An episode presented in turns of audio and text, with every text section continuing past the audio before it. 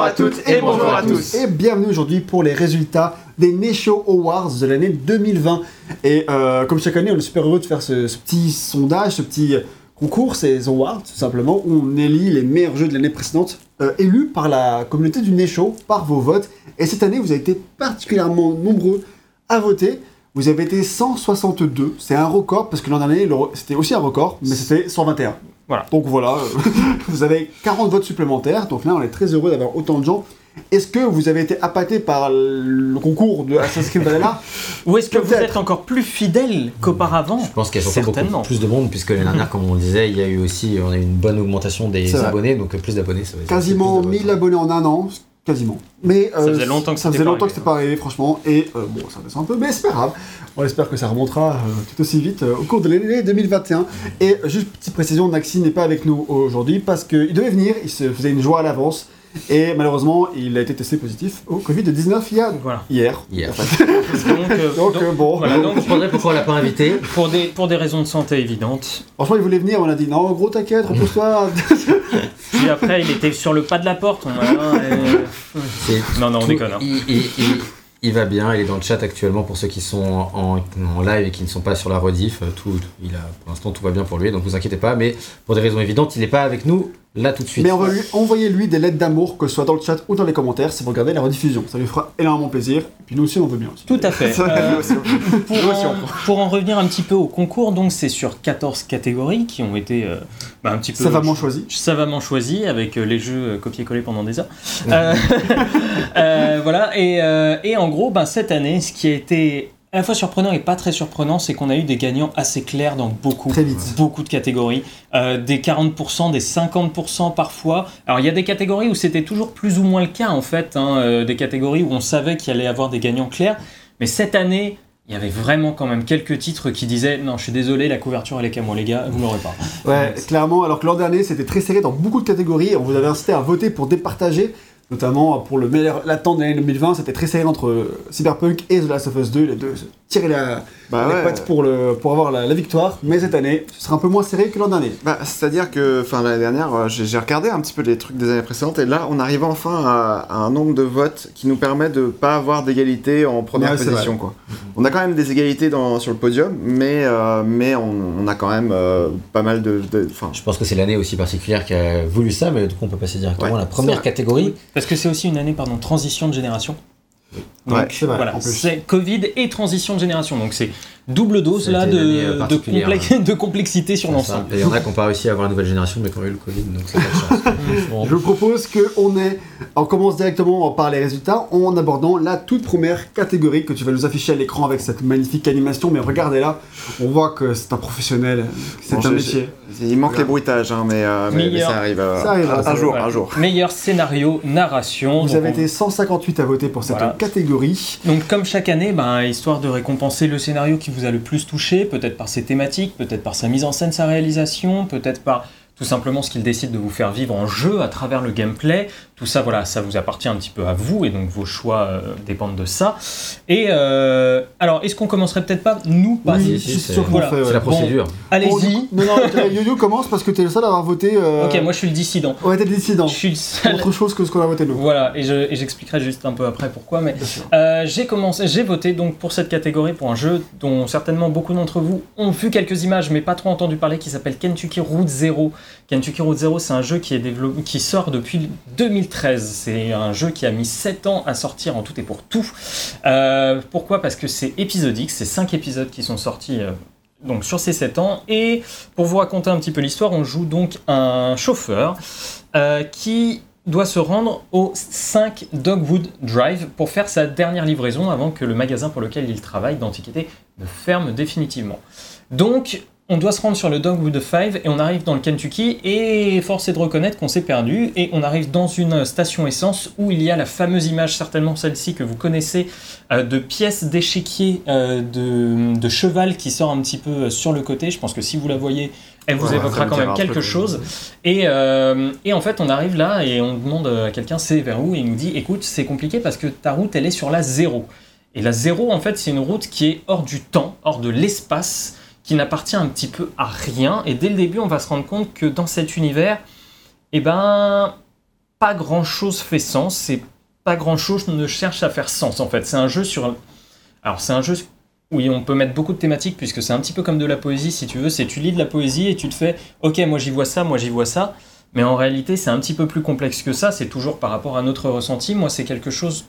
Enfin, le jeu, la façon dont je l'ai ressenti, c'est sur la perte. Tu vois, je dis toujours, c'est pas le, c'est pas la destination qui compte, c'est le voyage. Le problème, c'est que si ni le voyage ni la destination n'a de sens, qu'est-ce que tu vas trouver en fait à mettre dans ce récit?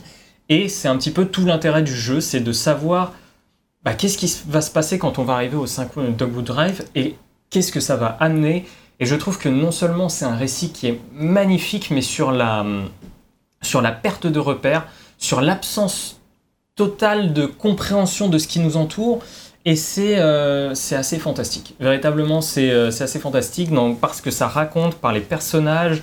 Euh, je sais que certains re- reprochent notamment un, certain manque de rythme au, bout d'un moment, mais pour moi, le manque de rythme, il est plus dû à des moments où on a du mal à thématiser ce que veut nous raconter le jeu, des déviations qu'il prend, etc.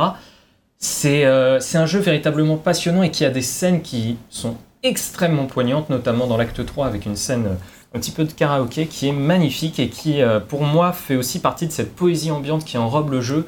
Et c'était magnifique. Et ce que j'ai trouvé sur la zéro à la fin était euh, valait clairement le voyage. Ça dure une dizaine d'heures. C'est disponible sur toutes les consoles, maintenant en version packagée, sachant que il y a toujours des petits interludes entre deux épisodes qui étaient gratuits. Et vraiment, je vous conseille énormément d'y jeter un œil, ne serait-ce que pour l'expérience, même si ça vous plaît pas, ça pourrait être très très enrichissant. Et bah, tu as vendu le jeu au chat, puisque. Ouais, parce qu'ils il- sont plusieurs à inventer la manière dont tu as décrit ce jeu. Merci. Donc, franchement, Ça fait un euh, peu Merci pour ce test flash. Mais ça, fait un, ça fait un peu lynchien, oui, je pense que euh, beaucoup euh, y trouveront du lynch. Je suis pas sûr du coup que ça te plaise, toi.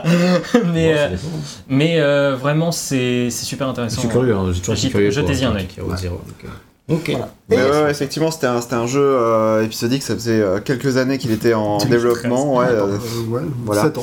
Quoi. 7 ans, quelques années, mais euh, effectivement, ouais, c'est c'est aussi un jeu qui avait fait mouche chez, chez Gamecult, euh, l'un des rares euh, tests français, quoi. Et c'est édité par euh, Annapurna Interactive, qui Ah, pour moi actuellement. Pour moi actuellement, c'est le meilleur éditeur de jeux. dans le Ouais, de jeux indépendants et de- ils ont pris le. En tout cas, de jeux d'auteur, c'est c'est vraiment eux qui sont. Qui Ils sont ont pris le devant là-dessus, ça c'est clair. Naxi, je viendrai chez toi après le Covid. Alors du coup, euh, nous quatre, je dis nous quatre parce que j'inclus Naxi, qui n'est pas avec nous sur le canapé, mais qui est avec nous dans l'esprit, dans le locker, dans, Et dans le chat. dans le chat. Tout Donc nous quatre, on a voté pour le même jeu, qui Ouais. sera sans doute sans surprise, The Last of Us partie 2. Et oui. Ouais. Euh, alors euh, pourtant c'est un scénario qui, est- qui a quand même... euh, Enfin, C'est polarisant. polarisant, ça c'est clair. Mais mine de rien, moi je dirais que même si je l'ai pas toujours apprécié à 100%, enfin, à la fin du tout ce que tu as vécu, c'est clairement une expérience euh, un peu inoubliable, clairement ultra marquant. Et Euh, Je crois que jamais un jeu m'a fait souffrir à ce point, euh, à la fois quand j'y jouais en termes de, de dans la, dans la toute la violence qu'il y avait, enfin, et, et, euh, ouais, t'étais marqué au à- tout ce que tu traverses, c'est marquant quoi. C'est et qu'un jeu vidéo arrive à faire ça, c'était ouais, le jeu qui m'a le plus euh, euh, C'est ultra, c'est ultra Impactant, prenant. Et puis la catégorie, c'est meilleur scénario et meilleure narration. Et il y a aussi à ce niveau-là, au niveau, que ce soit au niveau des dialogues, au niveau de l'acting, au niveau de la manière dont c'est raconté, que tu apprécies plus ou moins en fonction des gens.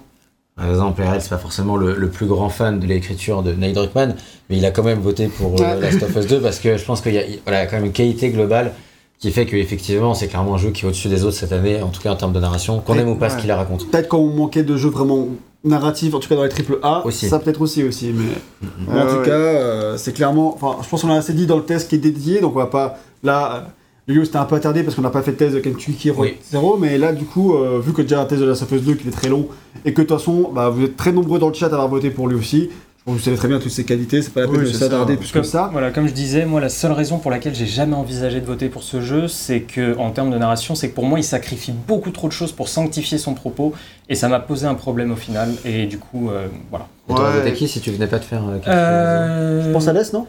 Non, pas Hades, non, non, je pense que j'aurais voté euh, Necrobarista. Ah ouais. Décidément. Décidément, moi, effectivement, euh, là, vous avez encensé le, le- le scénario, mais très rapidement, moi, ce qui, ce qui m'embêtait, c'était vraiment le message qui était. euh, Oui. que je trouvais euh, Très appuyé, très martelé. trop appuyé, martelé et euh, avec des gros sabots. Martelé. C'était un peu mon. club de golf. Le club de golfer, oui, voilà. C'est un, aussi un, c'était un de mes principaux reproches dans le jeu, dans le test aussi, c'était que euh, j'ai compris le message très tôt dans le jeu, et puis on te le répète en boucle jusqu'à ça, t'en faire euh, souffrir à mort, que t'avais compris. Mais On va pas refaire le Et test. malgré Mais tout, oui, oui. euh, ça reste comme une expérience unique. Ouais. Et mine de rien, c'est un jeu qui, plus le temps passait, plus je me suis dit, oh, en fait, ok, je, je l'aime beaucoup, tu vois. Enfin, Alors, plus le temps passait, quoi. Tu vois, moi, la, la question que je me posais, c'était euh, si euh, Cyberpunk avait pas été un four euh, à sa sortie, apparemment, la narration de Cyberpunk, elle est bien. Ouais. Elle est bien, elle est, enfin, les, les- les- les animations des, des personnages sont, sont, sont, sont réalistes, etc. Enfin, il y a vraiment, euh, de ce côté-là, il y, a- il y a un vrai soin qui a été apporté au, au scénario. C'est un, c'est un, vrai scénario euh, première personne, très euh, linéaire, etc. Mhm. Malgré le fait que ce soit un monde ouvert. Et, euh, et du coup, apparemment, bah, en tout cas, sur de- des- retours que j'ai vus, en fait, etc., il n'est pas dans le, dans le podium ni Ouais. dans, Il en pas quatrième du tout, les gens ont pas du tout voté pour lui en Voilà, tout cas c'est chez ça. nous. hein, Il n'est pas euh, dans beaucoup de Mais, podiums. euh, mais, mais appar- apparemment, il a un particulièrement. Voilà, mais apparemment, ouais, euh, voilà, il y, a- il y a Twinkie Powers qui le dit sur le chat, c'est propre à la narration de Cyberpunk, effectivement. Et euh, voilà, nous, on, on l'a pas fait. Nous, on, Pour on y l'instant. jouera euh, Quand il sera Quand il réglé. Quand il sera fini. sorti dans l'e-access. Donc, euh, Ouais, déjà, quand il sortira en version PS5 et Xbox Series X, déjà, ce sera peut-être un, un. Au revoir, dans quel état Si l'état est ok quand il sort sur ces consoles-là, je pense qu'on y jouera à ce moment-là. Ouais, c'est ça. aura- Clairement, un jeu qui nous intrigue. Ouais, clairement, ouais. passe au podium. Au podium, celui qui manque le podium, parce qu'on commence toujours par ça, Ouais. celui qui s'est accroché mais qui a fait ce qu'il a pu, ça s'est joué à une 7% voix, le pauvre. C'était Final Fantasy VII Remake qui a raté le podium. Et qui est, Oh. peut-être euh, que j'aurais pu mettre en deuxième, moi, peut-être cette année. hein. Ouais, Franchement, j'ai ouais. j'ai euh, j'ai vraiment bien aimé. euh, bah, il- Sauf la fin. voilà, c'est le problème. En, fait. En vrai, c'est ce qui fait que jamais de la vie je pourrais le considérer euh, Ouais. comme étant le meilleur scénario de l'année à cause de la fin que j'ai détesté. Mais sinon, jusqu'à la fin où ça part en vrille, sinon je trouve que c'est quand même une superbe adaptation déjà de la meilleure partie pour moi en tout cas de FF7. Ouais. Euh, c'est adapté parfaitement au ténor du genre de la narration du triple A en 2020. Et euh, j'étais étonné qu'il soit pas plus haut que ça en Ouais, fait. Très, très très bonne recontextualisation des personnages, remise en Ouais. avant de ces derniers approfondissements également, la mise en scène, tout ça, la musique aussi qui participe énormément à la narration de l'ensemble. Enfin, c'est c'est un jeu qui avait des arguments, mais qui a raté le podium. Voilà, euh, bon, c'est définitif. Désolé, Final, Final Oui, Fantasy VII, on t'abandonne ici à ce niveau. Donc pas la peine de s'attarder puisque le vrai qui est sur le podium en troisième position c'est Yakuza Like a Dragon. Yakuza Yakuza 7, 7, la- du coup. Like a Dragon. Donc en fait, Yakuza 7 qui est en fait la remise un peu à plat de Yakuza, puisque cette fois-ci, on n'a plus le personnage principal Kazuma Kiryu qu'on avait jusque-là, mais euh, un nouveau personnage qui s'appelle Ichiban, si je me souviens bien. Euh, Ichiban Kasuga, ouais. Ichiban Kasuga, merci beaucoup. Ouais. Wow. Euh, Ichiban Kasuga, donc qui est ce, ce nouveau personnage qui est un petit peu en fait euh, un espèce de délaissé, un mec euh, sur, le, sur le bord de la route, tu vois, qui va à Pôle emploi, etc. Et euh, le truc, ça va être pour le jeu de parler aussi de la hum, comment dire de la pauvreté au Japon et, Ok. de, et de sa représentation. Et ça, c'est extrêmement rare que des jeux s'attardent là-dessus. Mais en plus de ça, il paraît que le jeu est non seulement drôle, bien écrit, euh, très long, c'est aussi très très long, mais assez passionnant. Et du coup, euh, je, comprends, euh, je comprends que ça ait vraiment beaucoup marqué les joueurs, surtout que ça y est, Yakuza commence à avoir un vrai retentissement chez nous. C'est arrivé avec Yakuza 0 notamment, puisqu'avant c'était remakes. voilà, Kiwami, et les remakes, Kiwami 2. Kiwami, Kiwami 2. Et, euh, et voilà, du coup, c'est une très bonne base pour repartir de zéro. Yakuza Like a Dragon, d'ailleurs, c'est Like a Dragon aux États-Unis, même pas Yakuza 7. Euh. Quoique chez nous aussi, je crois que c'est Like a Non, c'est Dragon. juste Yakuza Like a Dragon. Voilà, alors que Yakuza, euh, voilà. Bon, dragon. bon, importe. Euh, enfin, mais euh, voilà, une remise à zéro et donc je pense un bon moyen de rentrer dans l'univers de Yakuza et de, et de commencer à partir de là. Et en plus, si c'est bien, tant mieux. Tant mieux, tant mieux. Et il avait 7,6% des voix. Donc- Mais celui qui a un peu plus, 8,9% des voix et qui atteint la deuxième place du podium, D'ailleurs, j'étais étonné hein, de voir j'étais vraiment étonné. que- Alors, Et ben, ok, le scénario est censé être très bien, ok, mais je vu que c'est un jeu de niche, Ouais. je m'attendais pas à le voir si haut dans les votes. Et c'est euh, 13 Sentinels Aegis Rim. Alors ça, c'est un jeu que j'ai attendu énormément parce que ça a été une arlésienne pendant des années ce jeu. C'est le nouveau VanillaWare. Tu l'as pas fait au final Je l'ai commandé, il arrive bientôt. dans VanillaWare, c'est ceux qui sont derrière Dragon's Crown, et d'ailleurs, euh, Voilà. j'oublie leur nom là, l'autre jeu. On s'en fout. Euh, Odin Sphere Oui, et, euh, et Muramasa The Dragon Blade. Enfin bref, ils ont Oui, fait plein de jeux et surtout ils sont connus pour leurs pattes graphiques absolument magnifiques, souvent des jeux d'action extrêmement péchus. Et là, au contraire, c'est un jeu extrêmement basé sur son scénario avec quelques petits éléments de gameplay ça et là qui apparemment ne sont pas fantastiques, mais c'est surtout le scénario qui a captivé les joueurs avec énormément de personnages qu'on suit sur différentes timelines et un jeu qui est un peu fait comme un puzzle dans lequel on va devoir recoller les pièces nous-mêmes. Et le jeu, apparemment, à ce niveau-là, fait un travail assez exceptionnel. Pour recontextualiser tout, euh, proposer un setting de base hyper intéressant et surtout nous plonger dans une histoire où il paraît que la fin est super. Donc, Il paraît qu'il faut, qu'il faut s'accrocher quand même. J'ai eu plusieurs Ouais. de retours où le scénario est quand même très très complexe et j'ai plein de gens de la famille qui disent que bah ils ont joué mais que genre ils jouaient le soir en rentrant du boulot c'était assez dur quoi. Il Ouais, fallait non, vraiment, euh, apparemment, c'est vraiment un jeu qui poser, demande d'être fait euh, pas forcément d'une traite, tu vois, mais c'est tu, re- tu restes sur ce jeu, quoi. Tu restes sur ce jeu tant que tu le fais et tu, tu commences pas à vagabonder à droite à gauche, mais apparemment ça marche ouais, moi j'étais étonné de le voir là en tout cas et pas de le voir euh, dans la direction artistique, tu vois. Après, il est deuxième, mais il a que deux voix d'avance sur Yakuza, qui avait une voix d'avance sur FF7. C'est parce qu'il y a peut-être très- peut-être qu'il y a eu un plébiscite pour la première place. Alors le celui qui en euh, Est-ce que tu peux nous annoncer le, Ah bah le hein. gagnant. le grand gagnant qui va être à la surprise générale Kentucky Zero. Ah, Ah là là.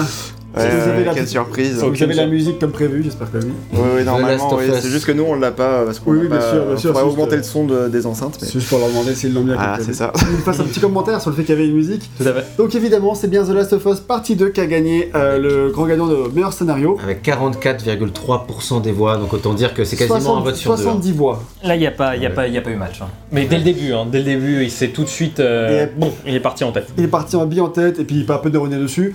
Vous avez dit vous-même dans les commentaires que dans, les, dans le chat que vous êtes nombreux à avoir voté pour lui, bah ça se voit. Concrètement, pas de surprise. hein. Et euh, voilà. C'est Clairement, le jeu, il Il y a un mec qui a tué des gens, c'est supérieur à Hall dans le chat, je vais le bannir. Il s'appelle Naxi. Donc voilà, bon, euh, voilà, pas besoin de s'attarder plus que ça sur The Last of Us Non. 2. Toutes ces Pas qualités, vous les connaissez bien, et c'était évidemment un des jeux narratifs les plus marquants de l'année 2020. Durement récompensé. S'il y avait eu d'autres plus gros challengers, peut-être qu'il aurait eu un moins gros pourcentage, mais je pense que voilà, Bah, c'était comme une évidence. Quoi. Et puis, il était attendu pour ça aussi. hein. Exactement, Clairement. Et du coup, s'il n'a pas trop déçu à ce niveau-là, Passons à la catégorie suivante, euh, mon ami. Tout à fait. Le gameplay, Le gameplay oui, oui, qui oui. arrive avec quand même, vous allez le voir, 156 euh, réponses. Donc c'est comme euh, un bon factuel pour voir Ouais, ouais. euh, combien de gens, qui vous les avez élus. Alors ici on a, il y en a trois parmi nous qui ont voté pour euh, le même jeu. qui c'est le dissident à votre Ah, avis non, non, parce qu'il y a deux- il y, a- il y a deux dissidents, puisqu'il y a Naxi, que je vais dire pour lui, qui a voté en gameplay pour Devil May Cry 5 euh, Special Edition, avec euh, Virgil, son gameplay qu'il avait encensé dans le test en question, et toutes les qualités qu'apportaient ces et voilà. Juste si vous voulez voir le test, il est sorti. Et en tant que grand fan de DMC, il avait déjà voté pour DMC 5 l'an dernier en tant que gameplay et en tant que Gotti. Évidemment, pas pour scénario, Ouais, c'est ce que j'allais dire. Ni en tant qu'OST. non plus. L'année prochaine, il votera aussi pour des MC5, je Parce pense. qu'il y aura Special voilà. Edition 2. Ouais, ça. Sur Switch. la version Switch. Et du coup, bah, il a encore une fois été, euh, voilà, il a adoré cette version et les nouveaux gameplays par Virgile, donc euh, ce vote était attendu et ne nous a pas déçus.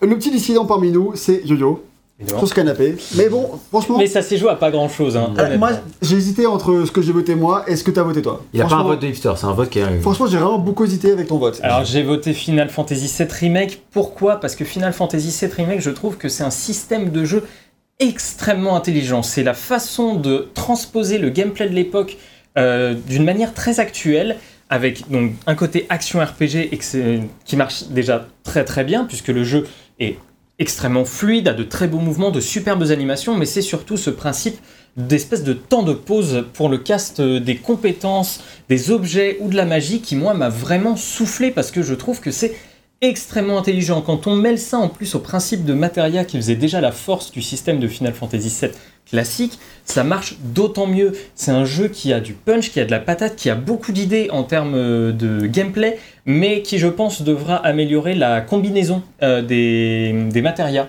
pour la suite et pour devenir Ouais. encore meilleur. Mais c'est surtout cette ré- euh, réactualisation d'un système de combat qui- qu'on pensait dépasser et que je voyais mal retransposé aujourd'hui qui m'a complètement soufflé et du coup euh, voilà que j'ai absolument adoré. Ça fait que j'étais passionné dans le gameplay alors que les quêtes secondaires n'étaient pas très intéressantes, tu vois, par exemple. Ouais, tu, tu faisais les quêtes pour, euh, pour une Pour le gameplay, pour pour le gameplay. taper, quoi. Je suis clairement. 100% d'accord avec tout ce que tu viens de dire. Moi j'ai juste une question hein, par rapport à Yo-Yo, c'est euh, par- enfin tant qu'on est sur la, sur la question du gameplay, euh, par rapport à parce que toi t'as touché à FF15 non? Ouais. Euh, c'est enfin c'est amélioré par rapport à FF15 ou c'est ça reprend En- pas mal de trucs de En fait, FF15 ou- FF, 15 est plus compartimenté, j'ai envie de dire, dans son gameplay. Euh, ce serait, c'est très compliqué de les, de les comparer parce que FF15 a un système de magie qui est très spécial. T'as très peu de coups au corps, enfin de combos. C'est surtout un jeu basé sur l'esquive FF15. Euh, et sur la contre-attaque et être avec tes potes, savoir donner des ordres au bon moment. Le gameplay de FF15, je le trouve quand même un peu faiblard pour être tout à fait honnête. Mais bon, bah écoute, c'est c'est pas grave. Mais un jour, euh, si on fait le test, on Ouais, le fera. putain, parce que j'ai fait, ce- j'ai fait le jeu On quand un beau jour. Et donc, VGM, je te propose de dire pour qui est-ce que RL, euh, moi et toi avons voté? Et ben, nous avons voté pour Doom Eternal, bien sûr. Donc c'est un Ah. peu le vote facile. C'est pour ça que j'ai Ouais, hésité à voter. ouais, c'est à ça, FF7. C'est parce que forcément, c'est C'était tellement, tellement évident. c'est tellement évident, tellement efficace. Mais en même, je me suis dit, bon, c'est un peu la même chose que précédent, mais, mais non, en fait, parce qu'il y a tout ce côté très aérien qui a divisé, mais que nous, on a beaucoup aimé, en tout cas. Sur Euh, le level design des Euh, arènes sur de le folie. canapé, c'est ça, avec un, un- un super bon level design, mais vraiment sur- surtout un feeling de ouf. Tu joues à Doom, c'est bon, c'est nerveux, c'est rapide, ça fait plaisir.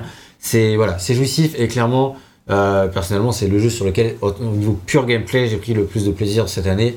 Donc ça s'imposait comme une évidence et je pense que c'est. Franchement, quand j'ai joué, j'ai eu du mal un peu à lancer dedans parce que c'était un, un peu abrupt, il y avait beaucoup de choses à prendre en Il y compte. a beaucoup de choses. hein. Au début, le jeu de Martel, tiens, faut que tu fasses ci, ça, ça, c'est un peu compliqué, mais dès que t'es lancé, franchement, en plus, c'est assez dur.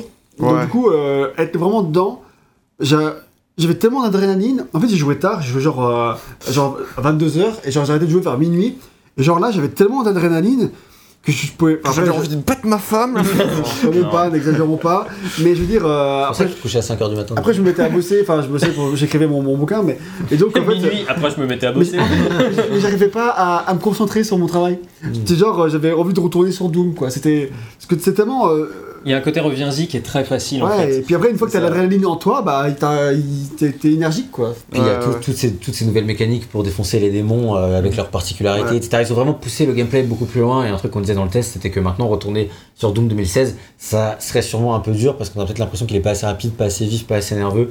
Donc, euh, donc voilà, c'est pour toutes ces choses-là que nous, en tout cas, on a voté. Le dash et Doom. Eternal. Plein d'idées.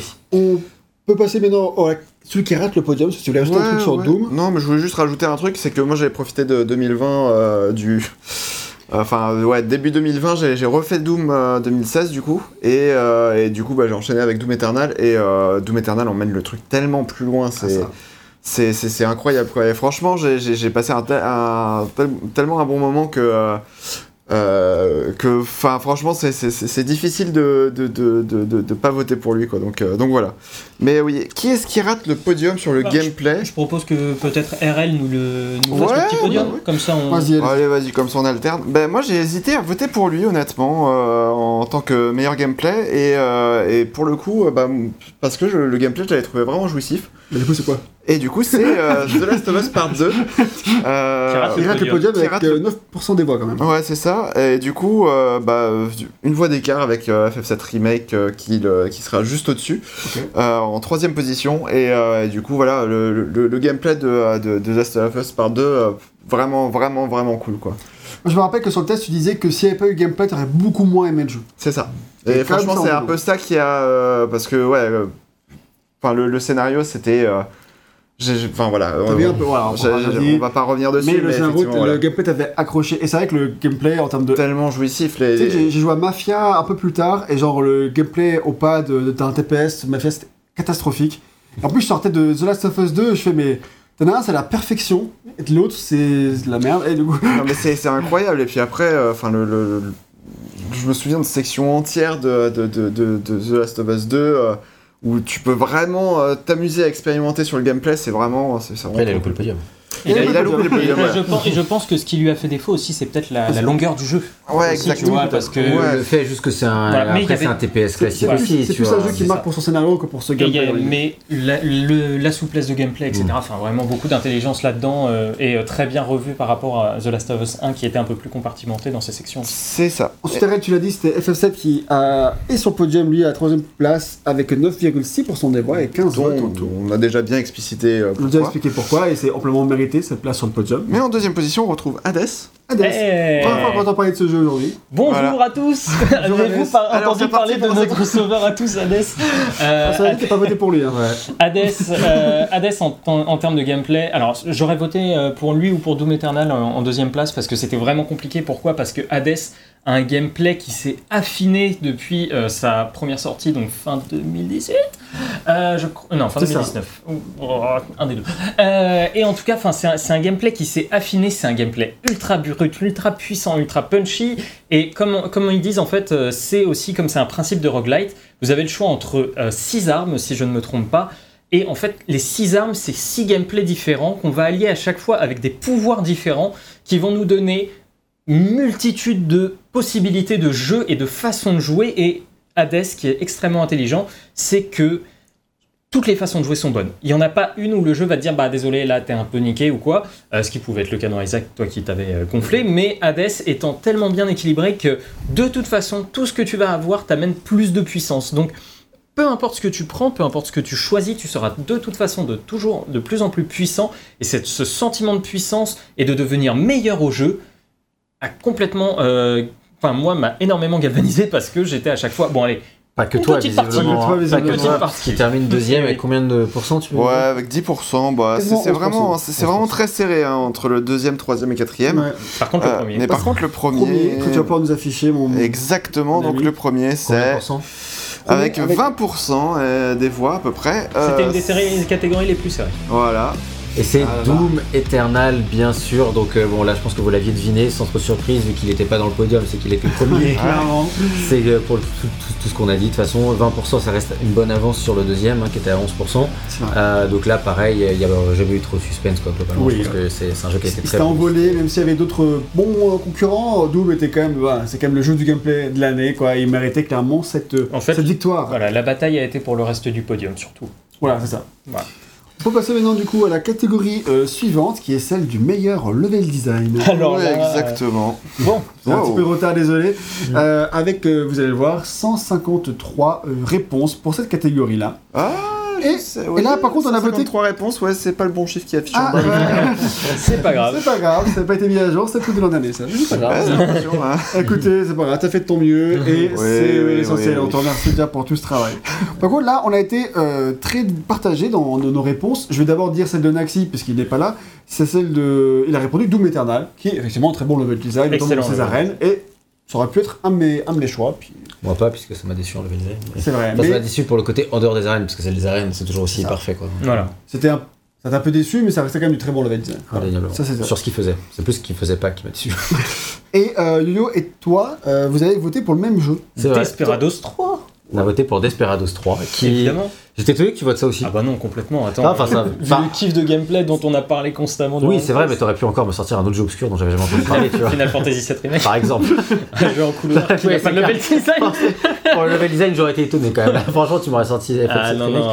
Non, Desperados 3, c'est la, la, la consécration du, du genre. Donc, si vous avez vu votre test, vous avez vu qu'on était tous les deux très très convaincus par le jeu. Et euh, que c'est un jeu qu'on retrouvera peut-être un peu plus loin dans d'autres catégories.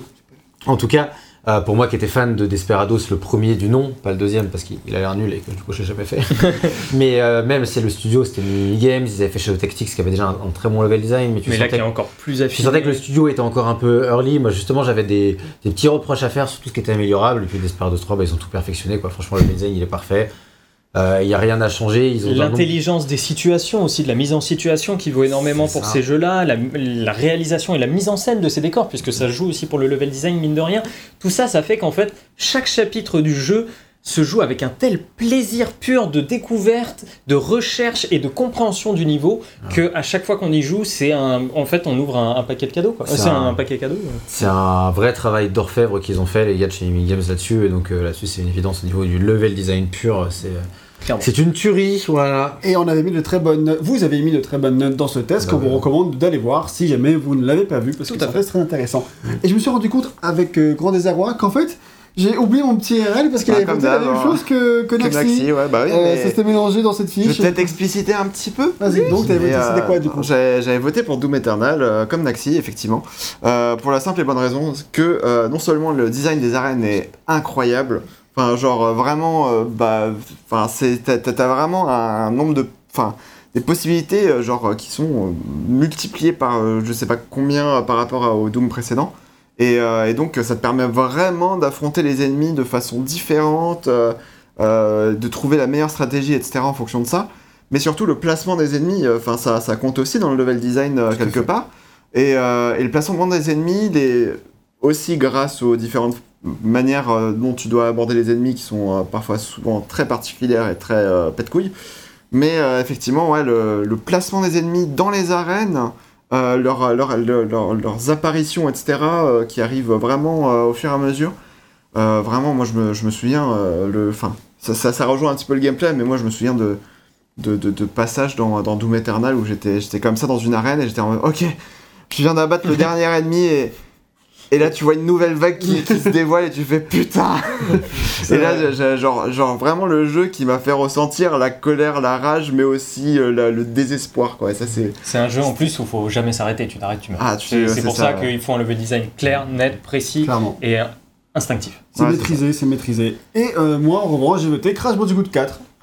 Je suis totalement d'accord avec ça et franchement j'ai failli voter pour lui jusqu'à ce que je repense à mes Desperados 3 bien sûr. En mode comme Bah, une en- évidence en- tu vois. même s'il a des gros défauts, Crash Bandicoot 4, euh, et que le level design est parfois très très bâtard, faut le dire. Oui mais il est, Mais il est hyper quoi. intelligent, quoi. Franchement, c'est euh, un des meilleurs level design de la série, si ce n'est le meilleur level design de la série. C'est largement que- le meilleur level de la série. Toi qui n'aimes pas trop le reste de la série, c'est sûr. mais, mais en fait, euh, même si le jeu il place ses caisses de manière très bâtarde, enfin, il le fait avec quand même beaucoup d'intelligence à la base. Alors, c'est pas, pas assez bien balancé, je dirais, pas assez bien équilibré, mais quand même, euh, si le niveau était plus court, tout ça aurait été vachement mieux.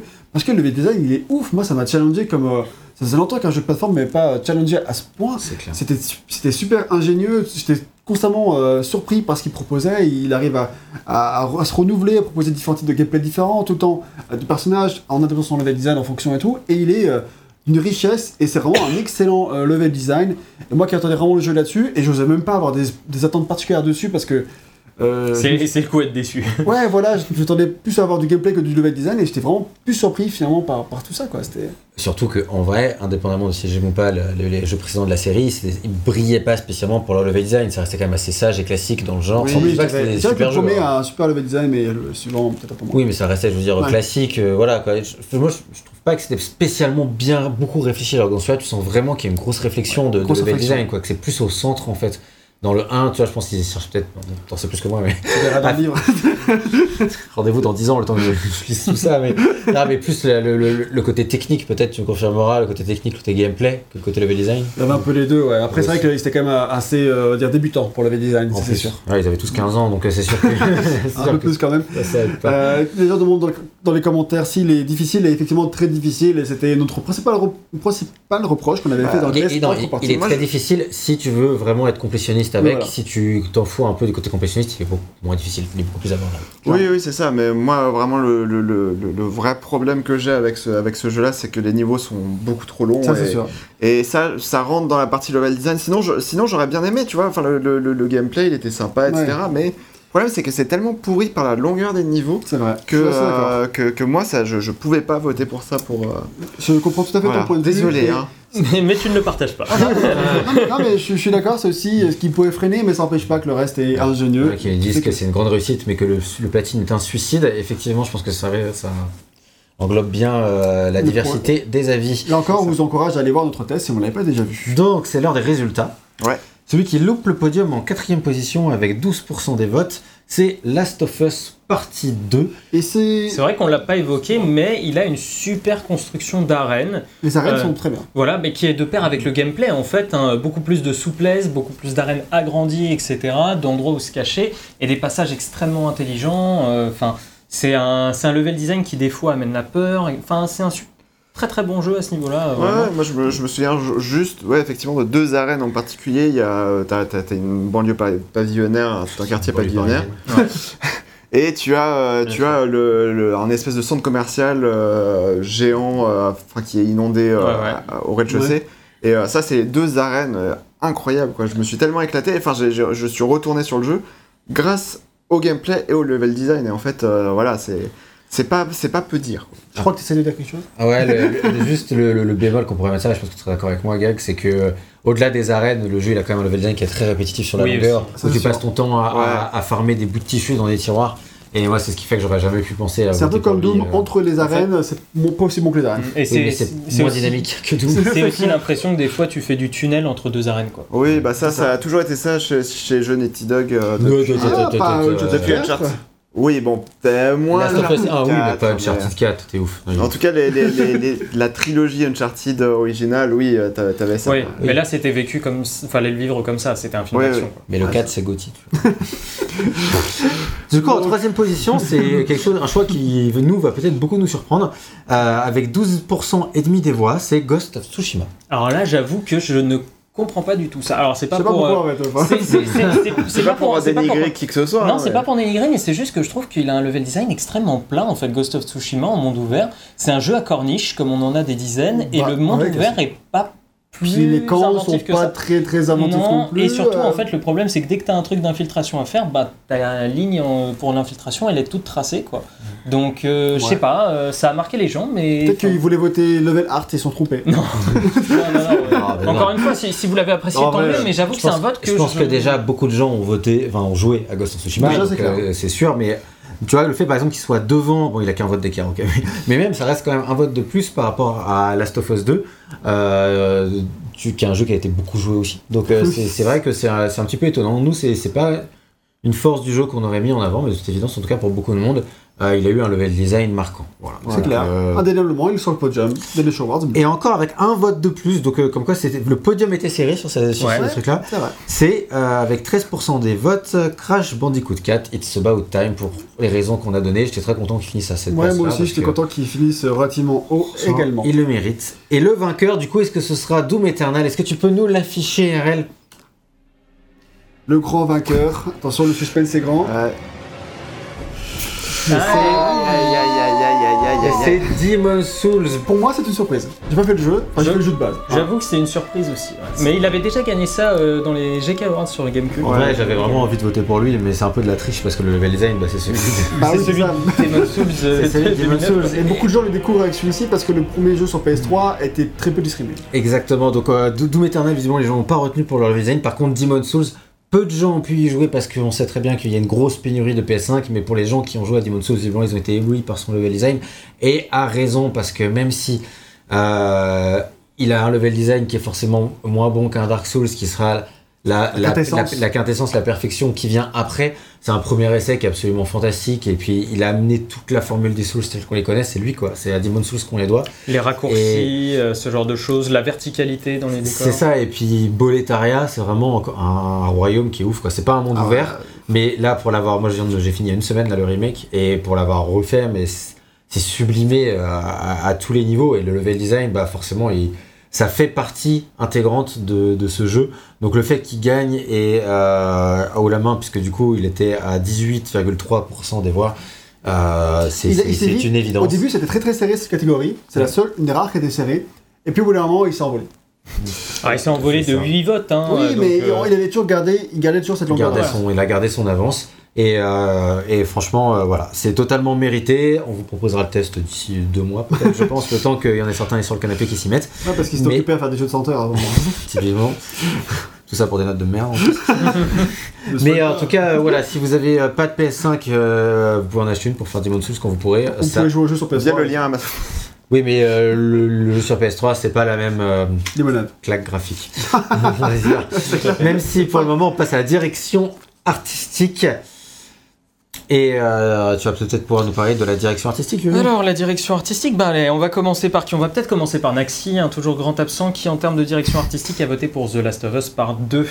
Euh, pas trop de surprise, la direction artistique est superbe, encore une fois, un énorme travail sur les textures, sur les décors, mais euh, voilà, sur cette distance d'affichage, aussi sur, j'ai oublié le nom de la ville qu'on traverse, Seattle. Seattle, euh, c'est euh, c'est un décor quand même qui est assez magnifique, dans lequel tu passes de quelque chose d'horrifique à des choses un petit peu plus nébuleuses, un petit peu plus poétiques. C'est vraiment beaucoup d'ambiance, The Last of Us Part 2, et je trouve qu'il a aussi des jeux de couleurs parfois vraiment magnifiques, comme les tunnels euh, avec la lumière rouge Oui. euh, à un moment qui est incroyable Ah, ça, quand même visuellement. Donc euh, je comprends tout à fait le... il a des flashbacks aussi qui sont, qui sont merveilleux. Ah il, y a ouais, non, enfin- il y a l'aquarium qui est aussi. euh, Bah, rien, que le dé- rien que le début du jeu dans le champ, c'est incroyable Aussi, en ouais. termes de direction artistique. Personnellement, euh, je préférais les choix de couleurs de The Last of Us partie 1, on va dire ça comme ça. Mhm. Euh, et du coup, vu que j'ai enchaîné les deux jeux, j'étais un peu surpris des choix des couleurs, un peu plus ternes du coup, un peu plus photoréaliste, alors que le, pour compenser les, sûrement les faiblesses de la PS3, la- ils avaient plus mis l'accent un peu plus sur les couleurs, comme ils disaient un peu sur Uncharted, mais pas à ce même point non plus. Du coup, bah, j'ai préféré ça, en l'occurrence. Euh, Moi j'avoue que j'étais un petit peu déçu par la direction artistique de The Last of Us 2, mais euh, Comme pour tout le jeu. voilà. Non, non, parce que c'était très, très, très, très, très redondant, je trouvais. Ah, c'est le jeu, donc, euh, moi, je suis tu- d'accord avec ça, c'est aussi Ouais. pour ça que j'aurais pas voté pour lui. C'est ça, j'ai pas voté pour lui parce que tu passes beaucoup, beaucoup, beaucoup de temps à Seattle et ça, c'est un vrai. euh, Bah d'ailleurs. RL, tu as la parole. Garde-la pour nous annoncer On vote. dans la direction artistique de l'année. Ouais, ouais, bah du coup, ma direction artistique de l'année, c'est Assassin's Creed Valhalla. Euh, pour euh, les raisons que j'ai évoquées dans le test qui sortira bientôt. Dans deux semaines. Mais du coup, Enfin, au moment alors, de la rediffusion, il sera- est déjà. Bon, ouais, bref. Mais en tout cas, ouais, effectivement, t'as des, t'as, t'as- t'as des, des vrais beaux panoramas, des vrais beaux jeux de couleurs, euh, des jeux de couleurs variés. C'est, c'est, c'est joli. C'est- voilà, il y a de la pastel partout, il y a de la brume partout. J'ai vraiment les- hésité à voter Ouais. pour ce jeu-là. Euh, J'ai longtemps hésité. Franchement, il a des, vraiment des moments de toute beauté. Bah disons que ouais, bah, par rapport au- à la 10-quinzaine de jeux que j'ai fait ce- cette année, là, qui datait de, de, de 2020, euh, bah du coup, euh, enfin sur la dizaine de jeux plutôt, euh, bah j'ai... C'est quand même celui où je me suis dit, ouais, c'est- c'est c'est- c'est le jeu dans lequel j'ai le, le plus voyagé, tu vois. Et, Et- moi, ce qui m'intéresse vraiment dans les jeux vidéo, c'est c'est de m'évader, c'est de voyager, c'est de découvrir des environnements différents, etc. Et il sait mettre en avant ses décors avec de magnifiques effets, de superbes lumières, etc. Enfin bref, il a des tons un peu pastel des fois qui le rendent absolument magnifique. Et puisqu'on est dans les tons pastels, Gag, tu es Euh, avec moi là-dessus Je suis avec toi là-dessus. Tous les deux, on a voté pour Ghost of Tsushima. Ben oui. Parce qu'évidemment, il a une direction artistique euh, bah, qu'il avait mis en avant directement dans ses trailers. Et euh, clairement, c'est celle que tu vois. C'est très très coloré avec des effets de lumière incroyables. Moi, ce que je retiens le plus, c'est quand même euh, tout cet effet sur la végétation avec le vent et tout. Enfin, t'as des trucs, ça claque quoi. Alors, plus gros points forts voilà. du jeu. hein. Ouais, Clairement. donc, clairement, le plus gros confort du jeu. Par- parfois, nous, oui, mais pas forcément pour tout le monde. Parfois, c'est un peu trop saturé et tu sens que voilà, ils misent clairement. Par contre, tu sens qu'ils misent clairement là-dessus, que c'est leur, c'est un des, c'est une des grosses features du jeu. euh, ce- le vent en plus que tu appelles à chaque fois pour te guider, qui va repousser les feuilles, euh, et qui va te créer Ouais. un passage de vent. Et en plus, apparemment, 60 FPS sur PS5, c'est un délice visuel. Donc euh, voilà. Surtout que en plus, ce qui est, ce qui est euh, super important, c'est que c'est dire- en termes de direction artistique, il est magnifique, mais techniquement, il est quand même pas ouf.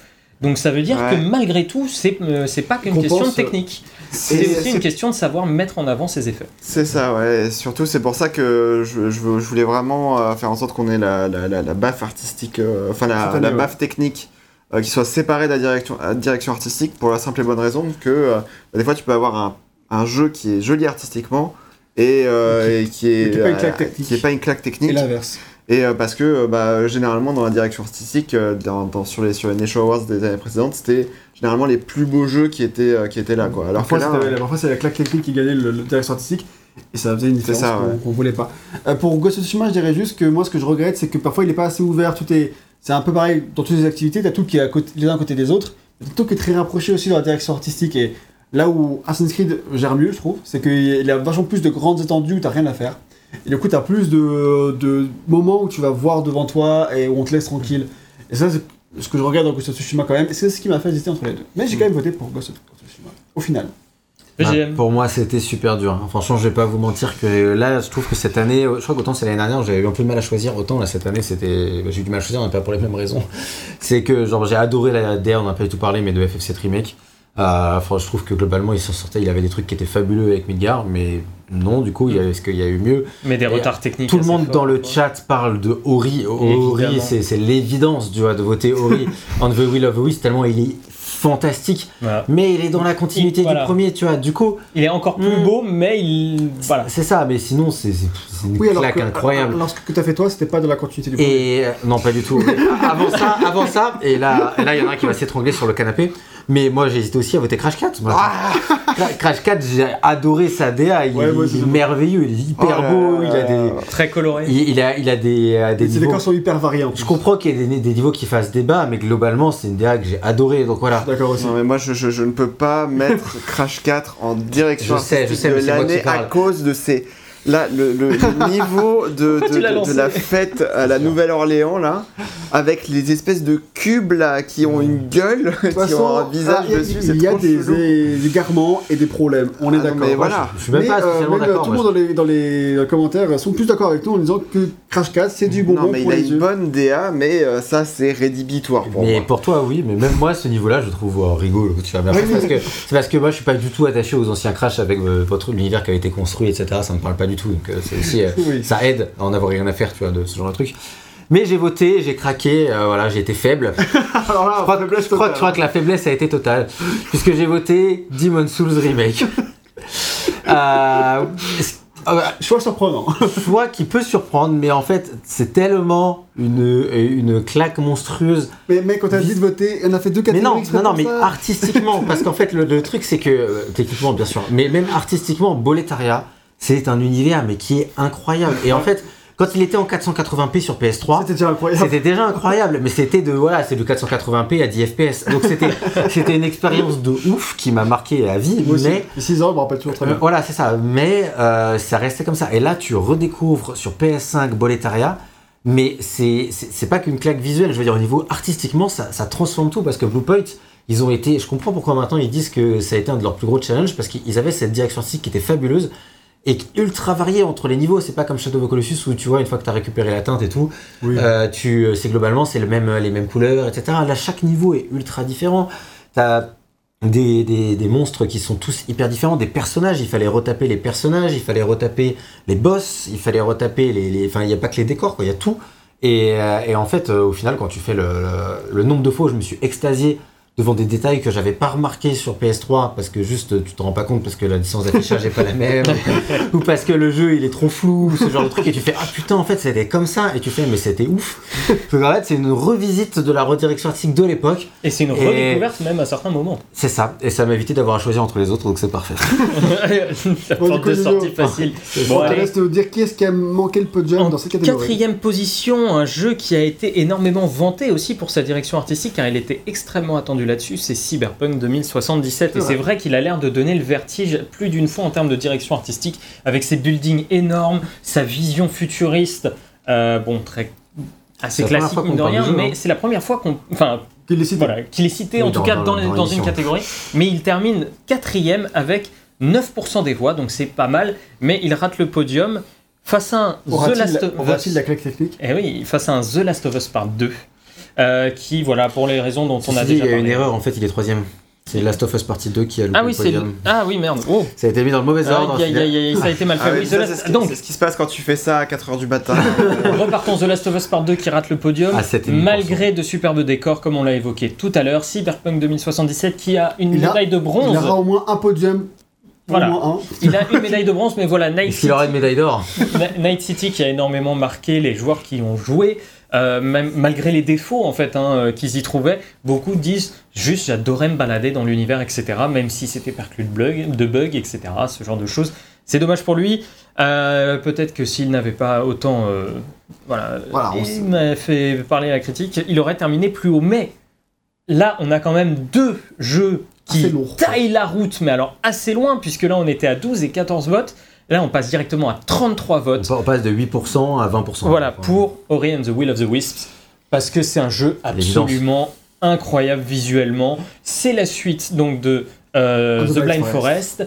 qui était déjà incroyable visuellement. Je crois que j'avais voté pour lui à l'époque. C'était un jeu magnifique dans ses effets, avec beaucoup, enfin un travail sur les décors en, deux- en 2D dans le fond qui était superbe, mais pas que ça. L'animation des personnages, le jeu sur les couleurs aussi.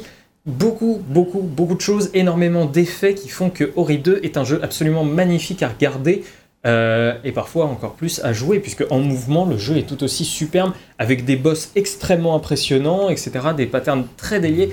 Enfin, c'est vraiment un superbe jeu en termes de direction artistique, et on comprend tout à fait pourquoi il y a Je cette Et le pense- premier, euh, je pense que. Attends, je pense qu'il a, Ori, à mon avis, si c'était pas la suite et autant dans les mêmes tons que le premier, parce qu'il est quand même très similaire au premier, je pense qu'il aurait fini Ou premier. si vous n'avez pas fait le premier, que vous avez fait le deux directement, par exemple. Oui, voilà, parce qu'à mon avis, euh, il n'y a pas énormément d'écart entre les deux, et, et si euh, c'était le premier, là, bah, comme, comme Ori 1 avait gagné, je crois. Et peut-être s'il était sorti, tu vois, plus tard dans l'année, peut-être qu'il aurait récupéré plus de votes. Mais non, puisque le Attends, gagnant, Il faut falloir que tu nous affiches. c'est Attends, attends. Ah, Avec- avec l'affiche, oui, ah bah oui. 46 votes et 29% des voix. Donc une bonne avance quand même. Une hein. bonne avance.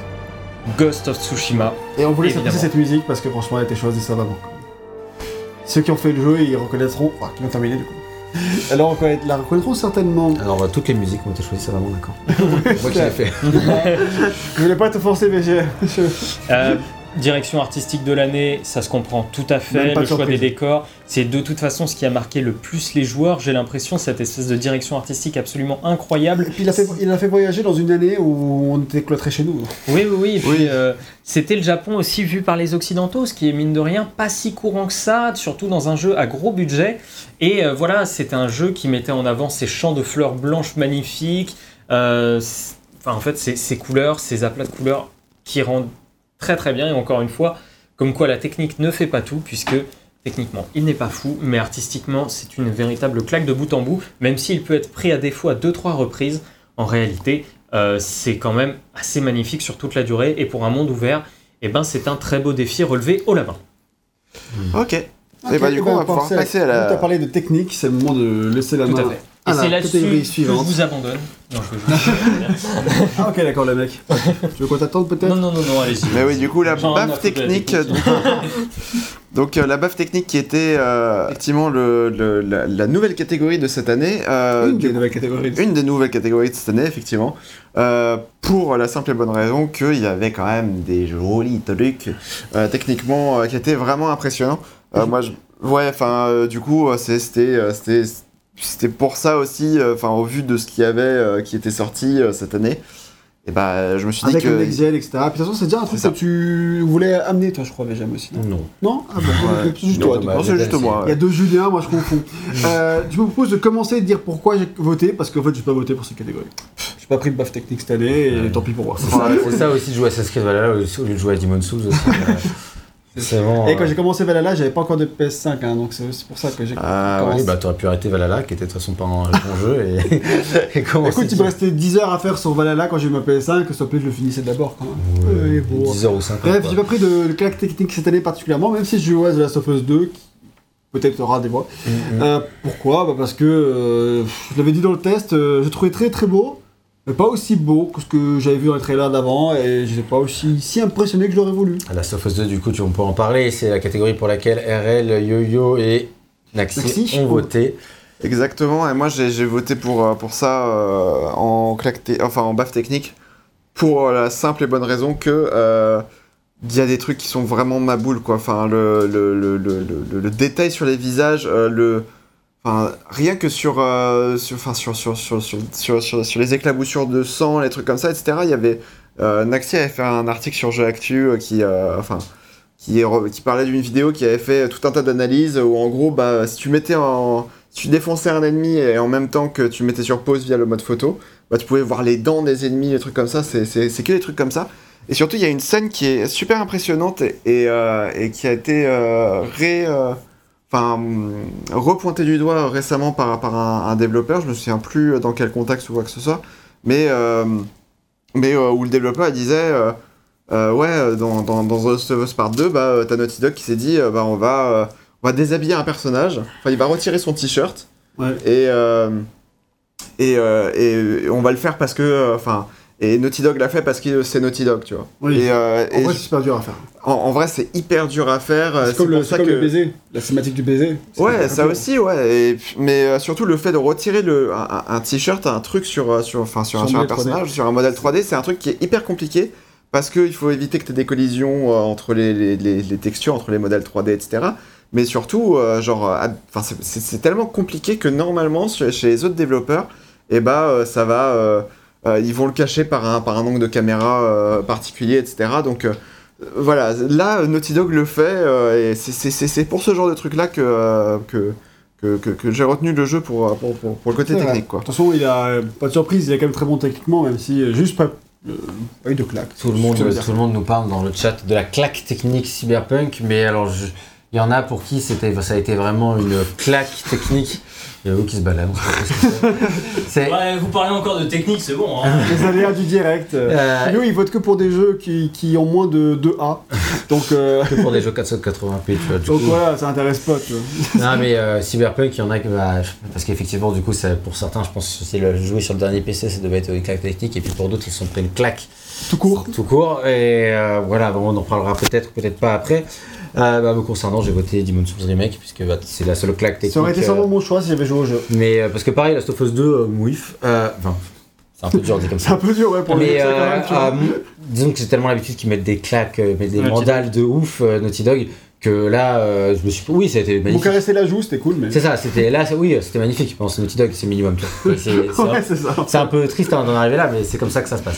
Alors que. euh, Fallait pas mettre le aussi haut niveau avant, quoi. aussi. Alors que quand j'ai lancé Demon's Souls Remake sur ma nouvelle télé achetée exprès pour l'occasion, tu fais, oh, c'est plutôt joli, ça va. Puis tu commences à jouer, tu fais, oh, c'est pas mal. Oh, c'est... Et puis en fait, non, c'est incroyable. C'est- euh, c'est franchement, et puis il n'y a pas de ray tracing ou toutes ces conneries qu'on nous vend là. C'est genre, c'est, c'est, c'est full euh, jeu euh, normal, Genre, mais ouais. juste en 4K 60 FPS. C'est le premier gros jeu exclu aussi PS5. Et Ils ont assuré là-dessus à mort. Quoi. Ouais. Visuellement, euh, surtout un jeu qui était PS5, aussi moche, Pas cross-gen, quoi. tu vois, enfin, un jeu qui était aussi faiblard techniquement, Ouais, il est, propulsé à, il est propulsé à un niveau euh, de, de technique qui est, C'est une belle revanche. Ouais, qui est, c'est qui est une belle revanche. C'est c'est une belle revanche et c'est une, ouais, c'est une revanche sur, euh, même Sur la vie. Pour Yoshida, je pense, qui croyait pas en le jeu et qui avait le jeu qui avait dû être fait avec un budget ridicule et tout. Et là, tu sens que il y a du budget dans tous les sens et franchement, ça fait plaisir et c'est. Il devrait gagner. Ouais, ouais, Il ouais. gagné. Alors Et- du coup, par rapport à la buff technique, alors petite surprise, hein, euh, Qui rate le podium qui est, qui est-ce qui rate le podium bah, C'est Ghost of Tsushima, euh, avec 7% des, des voix. Je Ça m'a... avec tous les éclairages et tout, ça fait partie de la technique, en vrai. Oui, oui, bah après, moi j'ai... Les temps de chargement. Ouais, les temps de chargement qui sont quasi instantanés, effectivement, sur euh, PS4 Pro et euh, bah, sur PS5 encore plus. Euh, moi, j'avoue que j'étais un petit peu déçu par les hum, modèles euh, 3D des, des- des personnages et des trucs comme ça. Je trouvais ça un peu trop polygonal, en fait. Euh, mais bon, après, c'est vraiment... Ça euh, manquait de vie dans les visages. ça manquait un petit peu de vie aussi dans les visages, effectivement. Et euh, voilà, c'est- c'est... pas, c'est pas, c'est pas un jeu pour le, pour- que je vais, que je vais, euh, que je vais retenir pour sa technique. Par Contre, il rate le podium. Voilà, Voilà, Ça il rate dire- le podium, c'est ce pour ça. Euh, par contre, celui qui est sur le podium à la troisième place, c'est Flight Simulator. Flight Simulator. Euh, voilà, 11,3% donc euh, avec des euh, voix. 11, euh, 11% des voix, effectivement. Et euh, Jeu français. jeu français, effectivement, ouais. Et, euh, et, et- et je l'ai lancé et j'y ai joué peut-être ouais, 4-5 heures, 6 heures, un truc comme ça. Je suis assez déçu. En fait, Euh, euh, enfin, techniquement, Visuellement, tu veux dire, ouais. Visuellement, je... enfin, les trailers te vendaient un truc qui était super chiadé, super beau, etc. Et en fait, manette en main, euh, quand t'es euh, sur la piste de décollage ou des trucs comme ça, euh, quand t'es proche du sol, euh, les, les détails sont très, euh, sont très, euh, bah, sont- enfin, laissent un peu à désirer parce que que ce c'est, c'est- pas un jeu proche du sol. Non, mais c'est même non pas mais. Alors déjà, mais c'est à mon avis quand euh, on parle de claque technique sur Flight Simulator, c'est même pas tant est-ce qu'il est beau, c'est plus Ce qu'il a réussi à c'est faire. plus ce qu'il a réussi à faire. Oui, ce c'est- qu'il a c'est réussi. ça, quoi. C'est Ouais. ça, niveau techniquement qui est ouf, quoi. à Reproduire euh, toute la Terre comme ça, avec le fait de pouvoir aller n'importe où. Avec des détails. Pour une licence qui en plus n'était pas là depuis très longtemps. C'est ça, 10 ans, toute sa technologie de streaming hyper innovante. Enfin, pour moi, c'est tout ça, quoi. C'est pas est-ce que visuellement il te met une claque, c'est plus techniquement ce qu'il fait, c'est fou, quoi. Non, ça, effectivement, ce qu'il ce qu'il faisait techniquement, c'est euh, c'est toute la gestion de la météo. euh, Il y avait des gens, ils s'amusaient à. à- tu sais, t'avais un ouragan en- aux États-Unis, je sais plus sur la. Bah, sur, comme, euh, enfin, sur, euh, au niveau de la Floride. Euh, au niveau de la Floride, c'était il y a, c'était il y a peut-être 6 mois, 6-7 mois, un truc comme ça. Et, euh, et le truc, c'est que euh, les gens s'amusaient à prendre leur petit avion et aller dans l'ouragan, en fait, dans Flight Parce que Simulator. c'est en direct par Parce que c'est en direct par la rapport à... réalité. C'est ça, ouais. Putain, ça, Et, euh, et du Putain, coup, c'est t'as ça, c'est, enfin, c'est, c'est vraiment, c'est vraiment ouf. Et là, surtout à Sobo, ce qu'ils sont en train de faire là, les développeurs, c'est qu'ils sont en train de refaire des packages euh, complets, en fait, où ils refont à la main, euh, où ils refont un peu plus en détail, en tout cas, euh, à la main, euh, bah, des, des, des pays entiers, en fait. Donc, par exemple, récemment, ils ont fait, bah, ils ont fait le Japon. je crois. ouais. Euh, là, le plus récent, c'était les États-Unis, mais ils ont fait, euh, ils ont fait, je crois, ils ont fait une partie de l'Europe ou, euh, ou un truc comme ça. Parce que de base, en fait, c'est beaucoup procédural. C'est, Oui, du, procédural. C'est, c'est un peu comme du Google Maps, mais euh, Il part de map, je crois, un truc comme ça, mais Ça, il, ça, ça il part, ça part de euh, Bing Maps ou un truc comme ça, et euh, derrière ils, euh, ils utilisent une IA pour euh, modéliser les- des, des bâtiments 3D, etc. Enfin voilà. Quoi. Quasiment sûr qu'ils vont se faire racheter par Microsoft.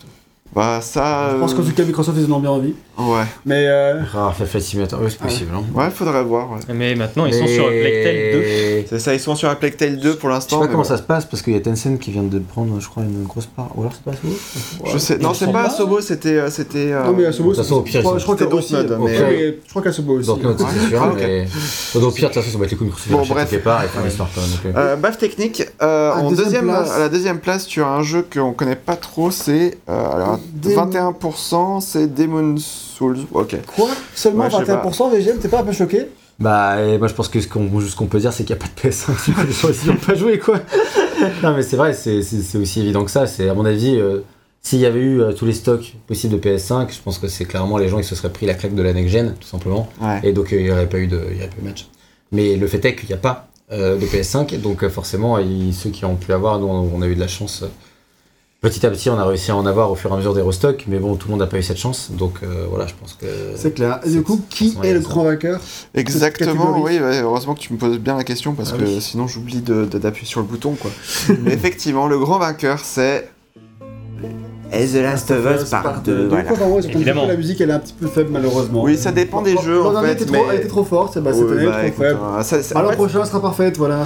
Non, mais Non, évidemment, pourquoi? Parce que En vrai, c'est ça, un dépend, jeu. ça- dépend des jeux pour la juste pour faire un petit aparté, mais la, la- la musique dépend des jeux parce que euh, bah, sur Doom Eternal tu vas beaucoup plus l'entendre parce qu'elle est un peu plus péchue et, Ouais. et sur d'autres ça va être un peu moins. Enfin bref, mais oui effectivement. ouais. Donc euh, Aucune surprise. hein. aucune surprise Aucune de ce surprise, côté-là. ouais. comme disait VGM. On les attendait de toute façon au tournant là-dessus. Ils ont répondu présent avec un jeu absolument magnifique techniquement parlant. Euh, des technologies assez folles comme cette fameuse corde là que tout le monde, euh, tout le monde leur enviait.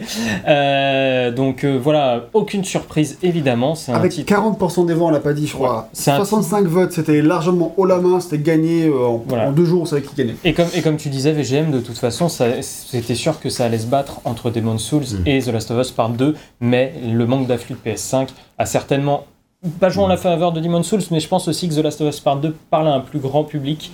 Ouais, Et Ça aurait été plus serré, mais ça, euh, je pense que la victoire lui, aurait quand même, euh, lui serait quand même C'est juste que euh, s'imagine qu'il y a 2 millions de PS5 euh, vendus en France, il y a 1 million de personnes qui ont joué à Demon's Souls, alors que Last of Us Part 2, je crois qu'il s'est vendu à 15, 10 millions ou 12 Je crois qu'il y a 2 millions en tout de PS5. Oui, voilà, c'est pas en France. Non, non, en plus. T'as dit en France. Ouais, mais je crois que c'est, non, je crois que c'est plus en, en tout. Ah oui, oui mais c'est pas 2 millions. Bon, enfin, dans tous les cas, imagine, il y a peut-être maximum 1 million. Enfin, voilà, il n'y a pas beaucoup de monde, quoi. Alors que Last of Us Partie 2, avant Ghost of Tsushima, c'était le, le plus gros lancement ever de Sony. Tous ceux Oui, qui ont une c'est PS4 l'ont acheté. Donc, euh, de toute façon, il y a nos matchs au niveau de, de ceux qui ont, y ont joué. Donc, euh, ça me, semble, ça me semble logique. Après, c'est totalement légitime. Je pense que si il fallait, sur cette génération-là, voter pour quelque chose, le Last of Us 2 a été très bien parti. On peut passer à la catégorie suivante, qui est celle de la meilleure bande-son, la meilleure euh, OST. Et euh, bah, je me repose euh, avec 152 votes, quand même, c'est bien. Tout le monde n'a pas voté pour ça, mais quand même. Ouais, c'est vrai. Euh, Yo-Yo et moi, on a voté pour la même chose, donc je propose qu'on qu'on se lance. Allez, On a voté pour Oh. Final Fantasy VII Remake. Le rouleau compresseur en termes d'OST de l'année, plus de 7 heures de musique, un nombre hallucinant. Il y a 7, il y a 7 CD d'OST sans compter les OST+.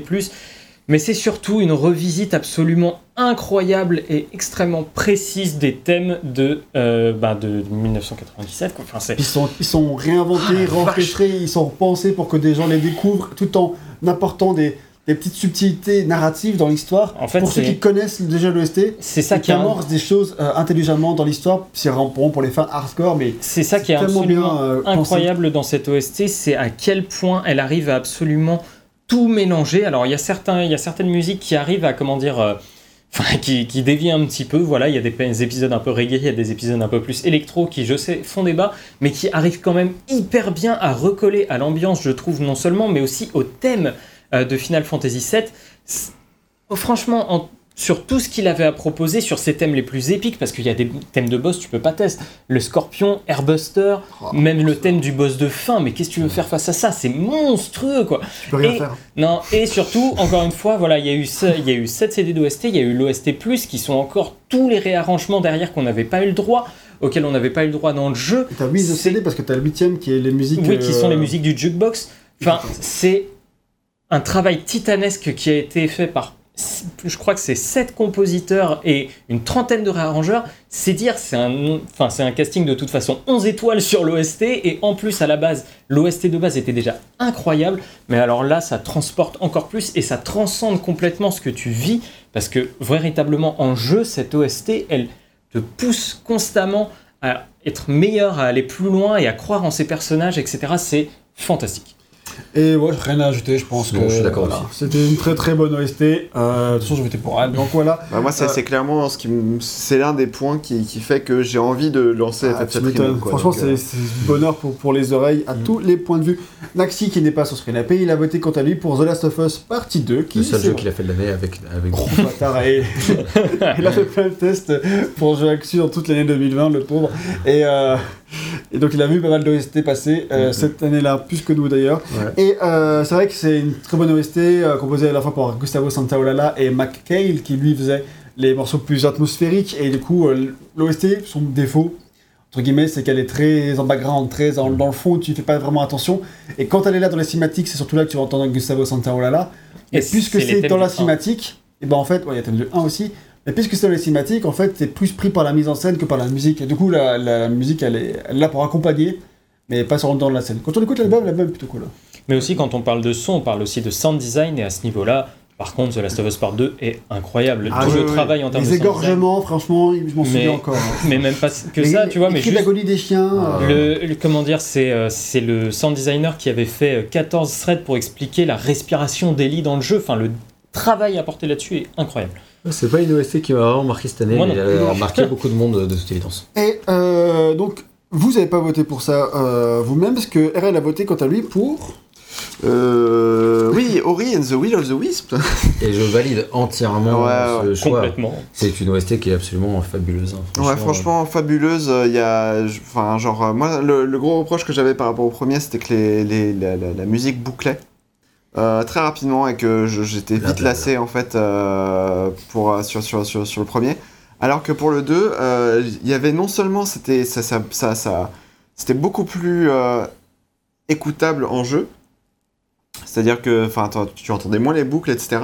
Mais surtout, il y avait une ambiance sur certains. Enfin, je- je- j'en parlais déjà dans le test, mais l'ambiance apportée par la musique dans, le, dans, un, dans, dans, dans, la zone un peu euh, désert, entre guillemets, du, du jeu, euh, c'est incroyable, quoi. C'est des violons, mais qui sont euh, tellement euh, magnifiques que. Bah, toute l'OST elle, est chargée Ouais, c'est en- ça, elle est hein. chargée en émotion. Moi, je l'ai écouté plein de fois après avoir fini le jeu.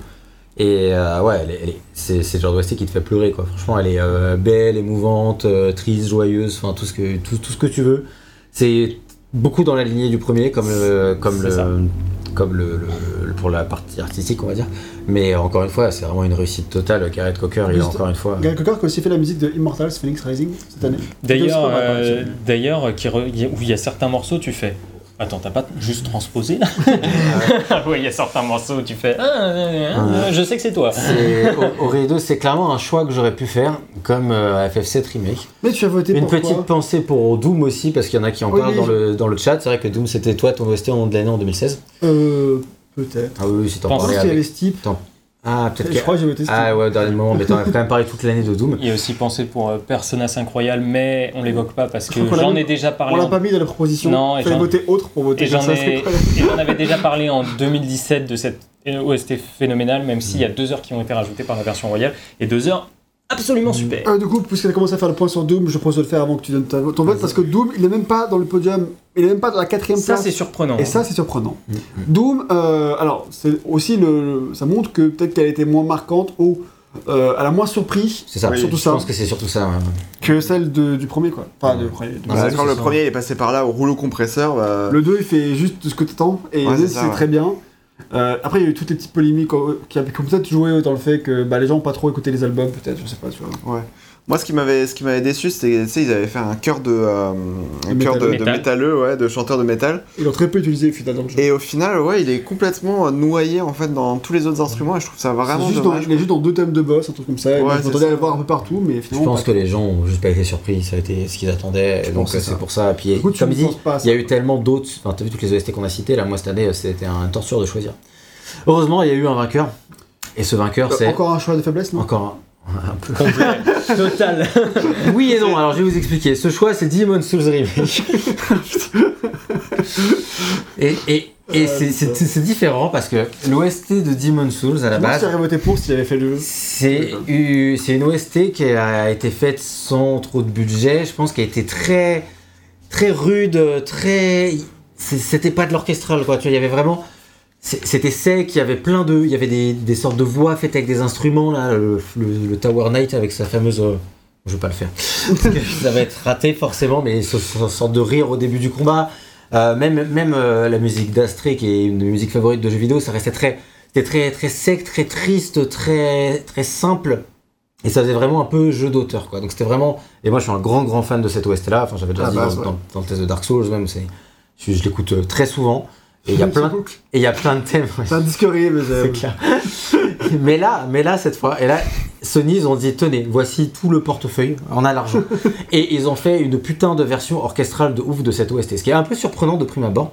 Parce que déjà maintenant j'ai envie d'aller voir Demon Souls in concert, donc c'est pas forcément Mec, on a juste envie d'aller à un concert en 2021. C'est tout. Alors certes, mais en, mais en plus, enfin, je veux dire, c'est aller voir Demon Souls en concert, c'est un truc qui n'a pas de sens. J'aurais pas, pas pensé de prime abord, tu vois. Et là, ils ont repris avec, en tout en essayant de garder une fidélité maximum, toute l'OST de base, en la, sublimant, en la transformant, et en en faisant, en fait, le résultat qui sort de ça, quand tu l'écoutes, tu fais, mais en fait, c'est juste parfait. C'est différent. C'est totalement différent de ce qui était présenté à la base. Est-ce que ça se trouve, je préfère peut-être même celle de base, je sais pas trop, tu vois, mais. Mais en même temps, c'est une OST orchestrale qui est parfaite. T'as jamais fait le jeu, t'écoutes ça, t'es t'es sur le cul de l'OST qui t'ont fait quoi. Franchement, c'est un truc, euh, un truc de barge. Et comme tu me l'avais dit, j'avais un peu peur au début parce que elle est très épique. Il y a beaucoup d'épicness, mais ils arrivent dans cette épicness à garder tout le côté triste de jeu de base. Alors c'est moins triste, moins mélancolique quand même parce qu'il y a le côté grandiloquent qui va aussi avec le côté next-gen, claque technique, tout ça qui est beaucoup plus mis en avant. Mais il y a toujours ce côté, euh, ce côté qui fait que Demon's Souls est Demon's Souls. Et euh, du coup, depuis, enfin, voilà, je me bute à l'OST et, euh, et c'est merveilleuse. C'est pour ça que fait. Dans les commentaires, on nous demande si- quand est-ce qu'on fera le test Dark Souls 2, parce qu'on est en train de dire qu'on lit pas les commentaires. Mais on les lit, en fait, ils sont affichés à l'écran pour nous. on a juste. Faut juste pas couper les potes pendant qu'ils parlent, c'est un peu compliqué. Donc Dark Souls 2, bah, après le test de Demon's Souls, euh, peut-être plus tard, euh, mais euh, voilà, c'est un peu compliqué pour nous de trouver le temps pour Dark Souls 2, mais ça viendra. Peut-être avant, Elden- avant Elden Ring, peut-être, espérons. Et euh, Ça dépend si tu fais un Assassin's Creed Valhalla tous, tous les mois, je vais pouvoir ouais, euh, le prendre faire de l'avance et le faire tout seul, ouais, c'est Tu le mettre derrière l'oreille. hein. Euh, du coup, euh, c'est à moi de faire parler de- du podium, et celui qui les rate avec euh, 7,9% des voix, c'est Ori and the Will of the Wisp. Pour ceux qui... euh, voilà, pour tout ce que je vous avais cité, bien qui triste. justifie bien euh, tout ceci. C'est Ori and the Will of the Trist. hein, Aux autres aussi, ouais. Et avec 9,2% des voix, celui qui arrive sur le podium, c'est Hades, un jeu qui avait une superbe OST, euh, que tu avais extrêmement bien inventé dans le test. Vous euh, ai déjà parlé de notre sauveur. Alex. Ah, ok, Hades. Après, c'est moi qui boucle. L'OST de Darren Korb, évidemment, euh, qui est en construction depuis euh, voilà, 2018-2019, je ne sais déjà plus. Euh, une OST absolument fantastique qui marche un peu dans les pas de Doom hein, à certains moments avec euh, ses euh, morceaux. Clairement, pour- Ouais. j'ai l'impression qu'il y avait euh, euh, enfin, des morceaux de Doom, clairement. Alors ouais, mais en même temps pas vraiment non plus puisque la l'idée derrière la composition est beaucoup moins euh, comment dire edgy j'ai envie de dire. Tu vois, Doom c'est vraiment des grandes des grands sons stridents dans le fond alors que là ça va être beaucoup plus basé sur les mélodies et à ce niveau-là Hades fonctionne du feu de dieu. C'est énormément de musique Hades mine de rien parce que c'est une OST qui dure plus de 2h30 euh, si je me souviens bien. C'est énormément de thèmes. Alors, effectivement, vous allez beaucoup entendre Out of Tartarus, qui est la musique du premier niveau, jusqu'à ce temps que vous en sortiez. Mais c'est quand même une musique adaptative qui donne la patate à chaque fois que tu es face à un combat. Euh, et du coup, voilà, tu te retrouves face à des ennemis et d'un seul coup, il y a la gratte qui arrive, il y a les percussions qui viennent de tabasser un petit peu là-dedans. Et toi, tu es juste avec tes poings, tes armes et tu fais OK, let's go. Et tu commences à taper. Et juste après ça, L'intelligence, c'est qu'à chaque fois que tu termines un combat, le jeu bloque un peu sur une note, si tu veux, genre histoire de terminer en beauté euh, ce que tu viens de faire. Et c'est c'est enivrant, c'est magnifique. Il y a énormément de thèmes et puis il y a les versions chantées avec euh, donc Darren Korn et Ashley euh, Barrett. Barrett, merci. Avec Ashley Barrett. J'ai- J'hésitais, j'étais, parce que Barrett Cocker, hein, j'étais, perdu. Euh, et Ashley Barrett qui est, euh, qui sont vraiment des thèmes magnifiques et notamment le euh, It's in the Blood qui est la musique sur laquelle déroulent les crédits du jeu qui est phénoménal. Enfin bref, c'est encore une OST de génie et il y a plein de morceaux qui sont comment dire euh, mixés par euh, Austin Wintory aussi. Ah ouais, Donc, euh, alors pas, euh, pas- pas mixés, pardon, mais qui sont dirigés par Austin Ok. Wintory. euh, Bon, ça va. donc euh, voilà, c'est euh, encore, une, encore une OST absolument incroyable de Darren Korb qui en plus sort un petit peu de ses sentiers battus, euh, ce que j'avais reproché euh, au jeu précédent. Alors euh, évidemment, on attend la suite euh, et du On coup va le leur prochain laisser- jeu du studio parce qu'il est. On va leur le laisser le temps. Oui, euh, je pense, oui. pour le bien le faire et ça va pas venir tout de suite. À la deuxième place, celui qui euh, s'est bien illustré quand même avec 11,8% des voix, c'est The Last of Us partie 2.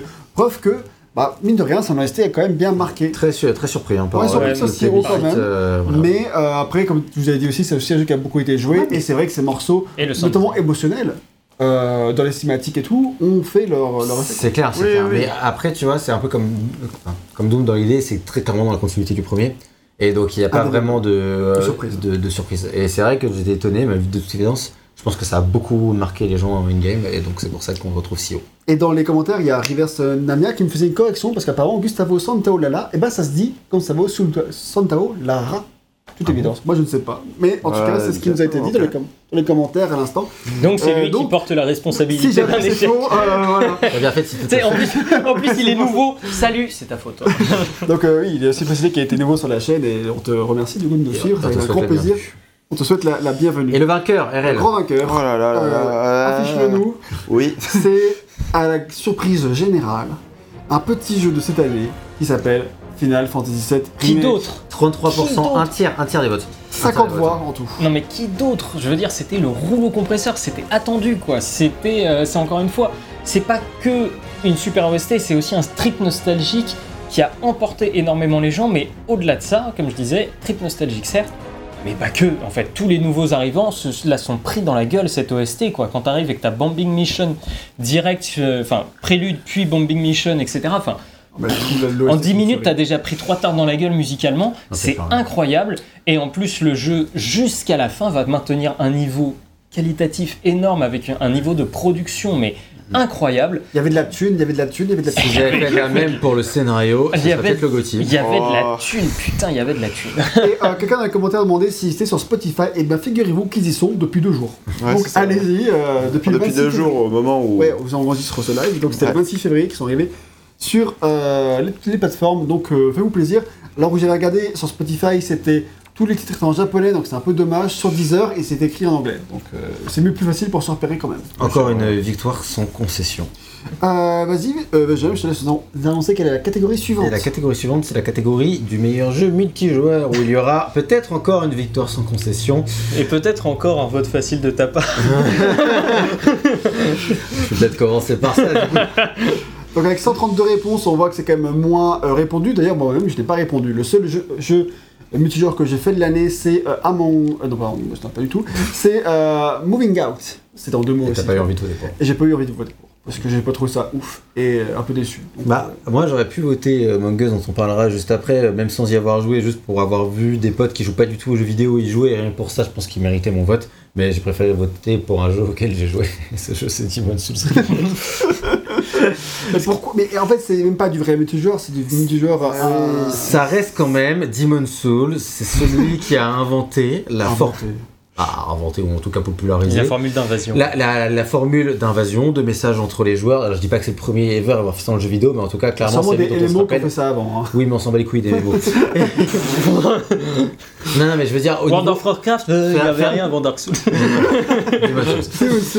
Faire un jeu d'aventure en solo comme ça, enfin c'est la formule de Souls-like en fait qu'il a inventé Oui, tout simplement. ça, c'est sûr. Et donc vu qu'il invente la formule Souls-like, il invente aussi la formule du, du message, de l'invasion entre les joueurs, du fait de pouvoir s'entraider entre les joueurs et tout- tous ces fonctionnements-là qui ont été repris, qui sont repris La après dans la tendance des mondes, etc.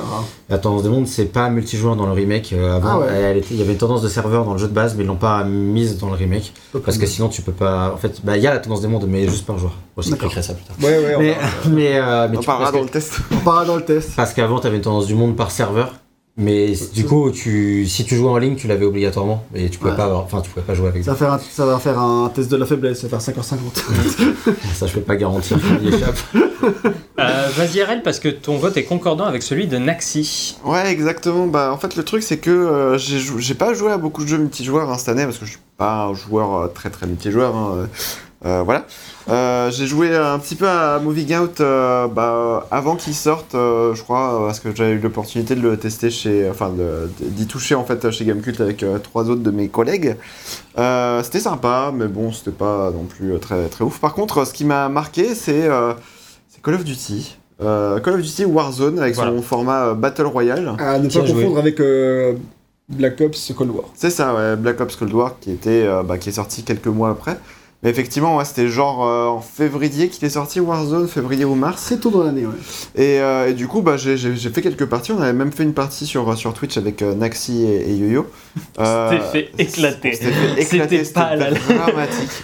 Mais Ah euh, c'est pour ça qu'il n'y a pas le replay sur Twitch. hein. mais, euh, mais effectivement, euh, voilà, c'est- c'est c'est- c'est un jeu que j'avais bien aimé. Euh, bon, après, le truc, c'est que le jeu, il s'essouffle assez vite au niveau de ses, de ses mécanismes et de son fonctionnement et tout. Et, euh, et je crois que j'avais commencé, quand, je jouais, en fait, il y avait commençait à y avoir des, joueurs qui, commençaient à tricher un petit peu et tout. Donc, euh, c'était c'est à ce moment-là où je me suis dit, bon, euh, Thomas avait suffisamment vu. Enfin, c'est un, un mème, mais Thomas est parti parce qu'il avait suffisamment vu ce qui se passait sur cette soirée-là, quoi. Enfin, bref, je, euh, il y aura ça pour le replay. Mais euh, bref, Très en bien. tout cas, euh, mais ouais, en, en tout cas, tu fais assez vite le tour de, de, de- de Call of Duty Warzone. Et, euh, et toujours, toujours est-il qu'il est assez intéressant de noter que euh, Warzone, en fait, à l'heure actuelle, euh, il ne rentre plus sur une euh, PS4 de, euh, avec un disque dur de 500 Go. Et euh, ça, effectivement, c'est euh, ce que souligne euh, Seigneur Turel sur le, sur le chat, c'est que euh, il a un système, il a un modèle économique qui est vraiment mis en avant avec des, des skins personnalisés, des trucs comme ça, etc. Et en fait, c'est à cause de free-to-play, hein. ça, c'est bah, un free-to-play, c'est à cause de tous ces skins, tous les, tous les trucs de personnalisation, etc.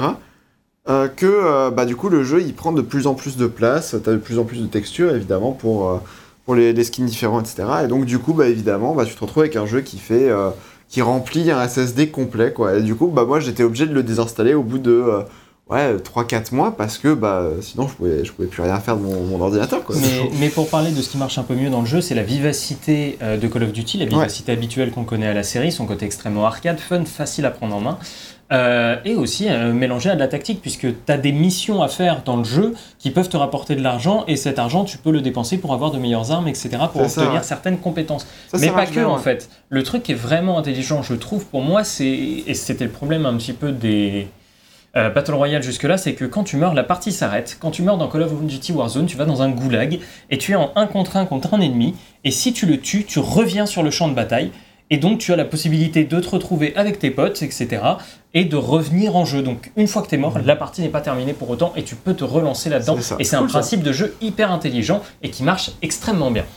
Mais ouais effectivement il y a, il y a- y y eu des mèmes aussi qui sont sortis sur, Sur le sur, goulag. les- sur, sur le goulag, ouais c'était assez marrant quoi. Mais, je euh, pense qu'on voilà. peut passer à la suite. En tout cas, c'est un gros succès commercial pour Activision et un jeu qui a été beaucoup joué, ça, c'est certain. Hugo, ton vote, euh, faut que tu nous le partages? Alors, j'ai j'ai voté Among Us. Euh, Among Us, Among Us, c'est un jeu un peu particulier puisqu'il n'est pas sorti. Il n'est pas sorti cette 2020. année, mais par choix de ligne éditoriale, il est sorti en 2018. Euh, c'est un jeu qui a explosé cette année, comme vous êtes très certainement au Il y courant. avait 3 joueurs qui jouent en 2018 et il y en a eu 3 millions en 2020. c'est clair. Non, mais le jeu a explosé, a le, le succès a complètement dépassé les développeurs. les- les- il y avait souvent serveur de crash, etc. Et puis surtout Mais- il est sorti sur Switch en 2020 donc euh, bon quelque part on triche un petit peu. comme ça. Effectivement. Donc, Among Us, c'est un petit peu le principe du loup-garou, c'est-à-dire que vous êtes 10 participants au maximum hein, et il y a deux loups-garous. Euh, donc, en gros, il y a deux imposteurs qui doivent en fait saboter un petit peu tout dans le vaisseau, histoire de faire en sorte que les joueurs bah, se détachent les uns des autres pour mieux les tuer, et suite à quoi vous allez être amené dans un conseil une fois qu'un corps est trouvé, et à partir de là, ça va être celui qui ment le mieux, puisque ben, forcément, euh, les tueurs, c'est ah ben non, attends, moi j'étais pas là, j'étais de l'autre côté du vaisseau. T'es sûr que tu serais pas un peu en train de nous mener en bateau, toi? Et euh, en fait, tu te rends compte que non, non, il y avait un mec aux caméras qui était en train de te regarder, parce que c'est tout le principe du jeu, c'est que, en fait, les rôles qui sont normalement dans le loup-garou sont directement ici intégrés euh, dans Dans le les phases dans le gameplay et dans les phases de discussion. C'est-à-dire que voilà, la petite fille qui normalement pouvait regarder la nuit dans le loup-garou, bah là, tu as des caméras dans le jeu qui te permettent de regarder un petit peu partout, de vérifier les zones, etc. Mais quand tu es aux caméras, les ennemis, enfin les imposteurs le savent et donc peuvent venir plus facilement aussi te tuer parce que c'est dans un endroit un peu reculé où tu es facile à atteindre.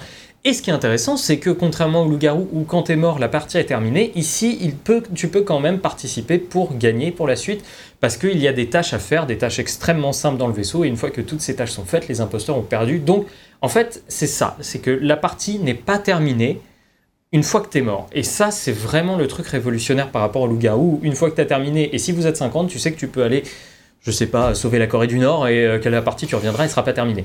Donc euh, voilà, c'est vraiment C'est-à-dire si c'est long. hein. voilà, c'est euh, c'est ce principe ultra simple, ultra intelligent qui marche euh, du feu de Dieu et vraiment beaucoup de, de bonnes parties en- entre amis, beaucoup de mauvaise foi aussi, hein. des, Voilà. des Ce moments, hein. voilà, Beaucoup des moments où tu t'engueules et, et voilà, c'est c'est très rigolo et ça marche extrêmement bien à faire avec des amis. Ok, on verra si vous avez voté pour lui aussi. En tout cas, euh, Benjamin, ça va nous parler du podium et nous dire qui est-ce qu'il a raté de peu. Et bah c'est Call of Duty Warzone avec euh, 9% des voix, donc effectivement là vous en avez déjà parlé suffisamment. hein. Alors Euh, du coup, Call of Duty Warzone, c'est... non c'est bon. Euh, en troisième position, c'est un jeu dont on n'a pas encore parlé et qui a pourtant un peu marqué les 2020 avec 10% des voix, c'est Animal Crossing New Horizons. Bon, on peut, je vais, je vais le dire, mais c'est pas c'est pas le cas ici, hein, mais c'est un peu le jeu de l'année 2020, quoi. C'est celui qui aura marqué son année par non seulement son nombre de chiffres euh, de vente record, mais aussi pour le public qu'il a touché, sa sortie, mais genre opportuniste au possible, mais genre la moule, c'était pas possible. découvrira que c'est Nintendo. Non mais vraiment quoi, le évadez-vous pour une île déserte alors qu'on euh, commençait tous à être confinés, voilà, c'était c'est un Le- jeu qui, du coup, a fait beaucoup de bien à beaucoup de gens qu'on avait besoin Voilà. à ce moment-là. C'était le Et moment ça, opportun. et en fait, le multijoueur de euh, Animal Crossing, eh ben, c'est d'aller chez tes potes pour visiter leur île, pour faire des activités à plusieurs. Tu peux aller pêcher. En fait, c'est le simple gameplay d'Animal Crossing. Et euh, du feel good d'aller faire ça avec tes amis. Moi, j'ai été visiter pas mal de villes d'amis à moi et me rendre compte que bah, je sais pas designer une ville, mais que eux sont bien meilleurs à ça que moi. Et c'est super intéressant parce qu'à chaque fois, tu vois, tu as le plaisir de dire alors là-bas, j'ai tenté un truc comme ça, tu vois, j'ai tenté un espace un peu sonore. Et il y a aussi évidemment du partage. Il y a eu aussi tout ce truc-là concernant les euh, navets.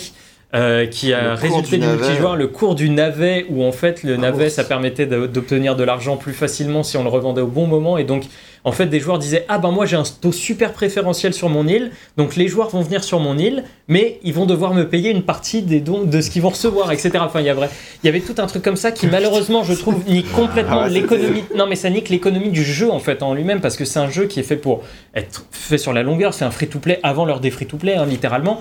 Euh, Sauf qu'il n'est pas free to play. non mais enfin il est pas free-to-play mais si tu veux dans les mécaniques etc Oui. de rétention c'était du free-to-play du D'ailleurs, trucs chaque jour. le free-to-play Crossing sur mobile et il a- moins marché. beaucoup moins marché voilà Parce qu'ils ont été ultra ras aussi. ah ouais clairement. Dans leur truc de free to play, c'était euh, c'était même pas free to play, quoi, c'était pay to play. Donc euh, c'est, je pense que c'est surtout pour ça hein, qu'il a échoué, à mon avis. S'ils avaient fait un, Ah oui, un free to play équilibré, je pense que ça aurait pu être un carton. Mais ils se Voilà. sont ratés, Nintendo, ils ont été trop greedy, mais, euh, mais voilà donc Animal Crossing succès euh, logique étant donné le nombre de ventes etc et euh, comme on nous le dit effectivement il y a eu un super crossover euh, sur les réseaux Doom. sociaux entre Doom et Animal Crossing Ouais, qui sortait le même euh, jour, le même jour Avec, à mon anniversaire. c'est ça beau. avec Marie et le Doom Guy jour. Ouais, c'est vrai, je suis sorti le même. Ouais.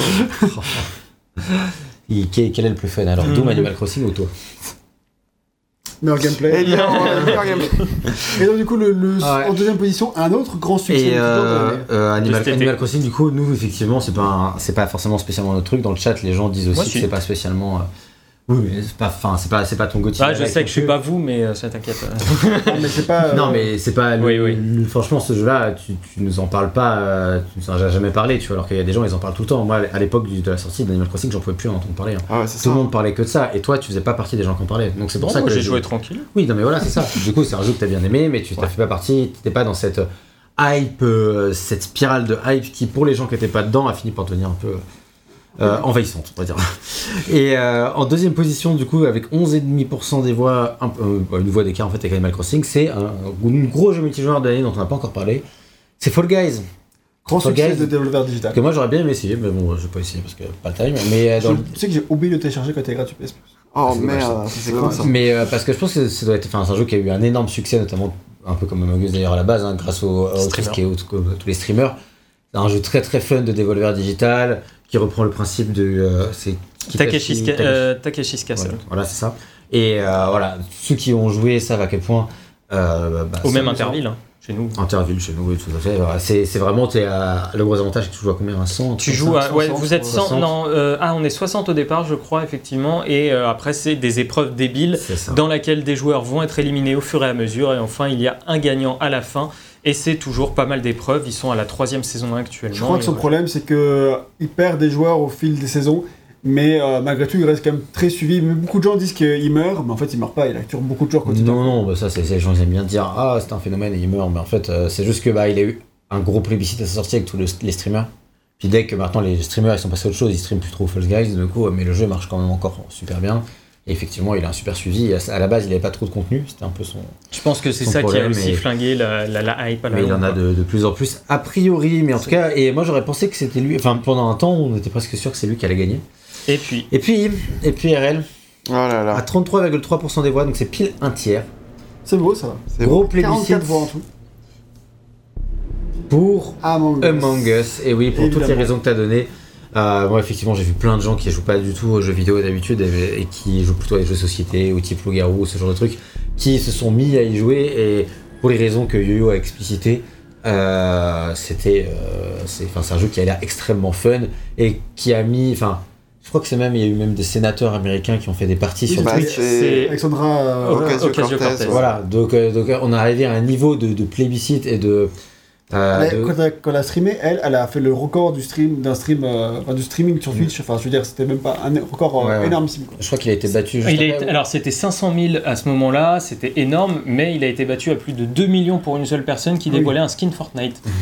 Ouais. Sans, le- le- sans skin Fortnite même. En plus, c'était un espagnol. C'était un espagnol, ça, ouais. fait, ça fait relativiser l'importance. Mais, Oui, mais, c'est clair. mais voilà, c'est juste pour dire, ça reste un, un très très gros truc et qui est encore énormément joué actuellement. Donc c'est totalement logique qu'il euh, gagne. euh, Il le- était haut la main sur le, sur le pie chart, c'était euh, sur le fromage. C'était une victoire absolue. Quoi. C'est ça. Et moitié. raison. Et tu peux nous mettre la catégorie suivante RL qui est la catégorie du meilleur remake, Ah. nouvelle catégorie de cette année. Voilà, et qui je pense va peut-être rester euh, à cette année aussi, puisque Peut-être, il c'était... y a quand même pas mal de remakes qui arrivent en 2021 quand même. hein. C'est Ouais. vrai, mais là on était quand même sur l'année des remakes, Oui, il y en a eu pas mal. Mafia, alors pour citer les trois plus gros, Demon's Souls, Mafia euh, Et. Final Fantasy VII, mais on avait aussi Black Mesa, Resident Evil 3.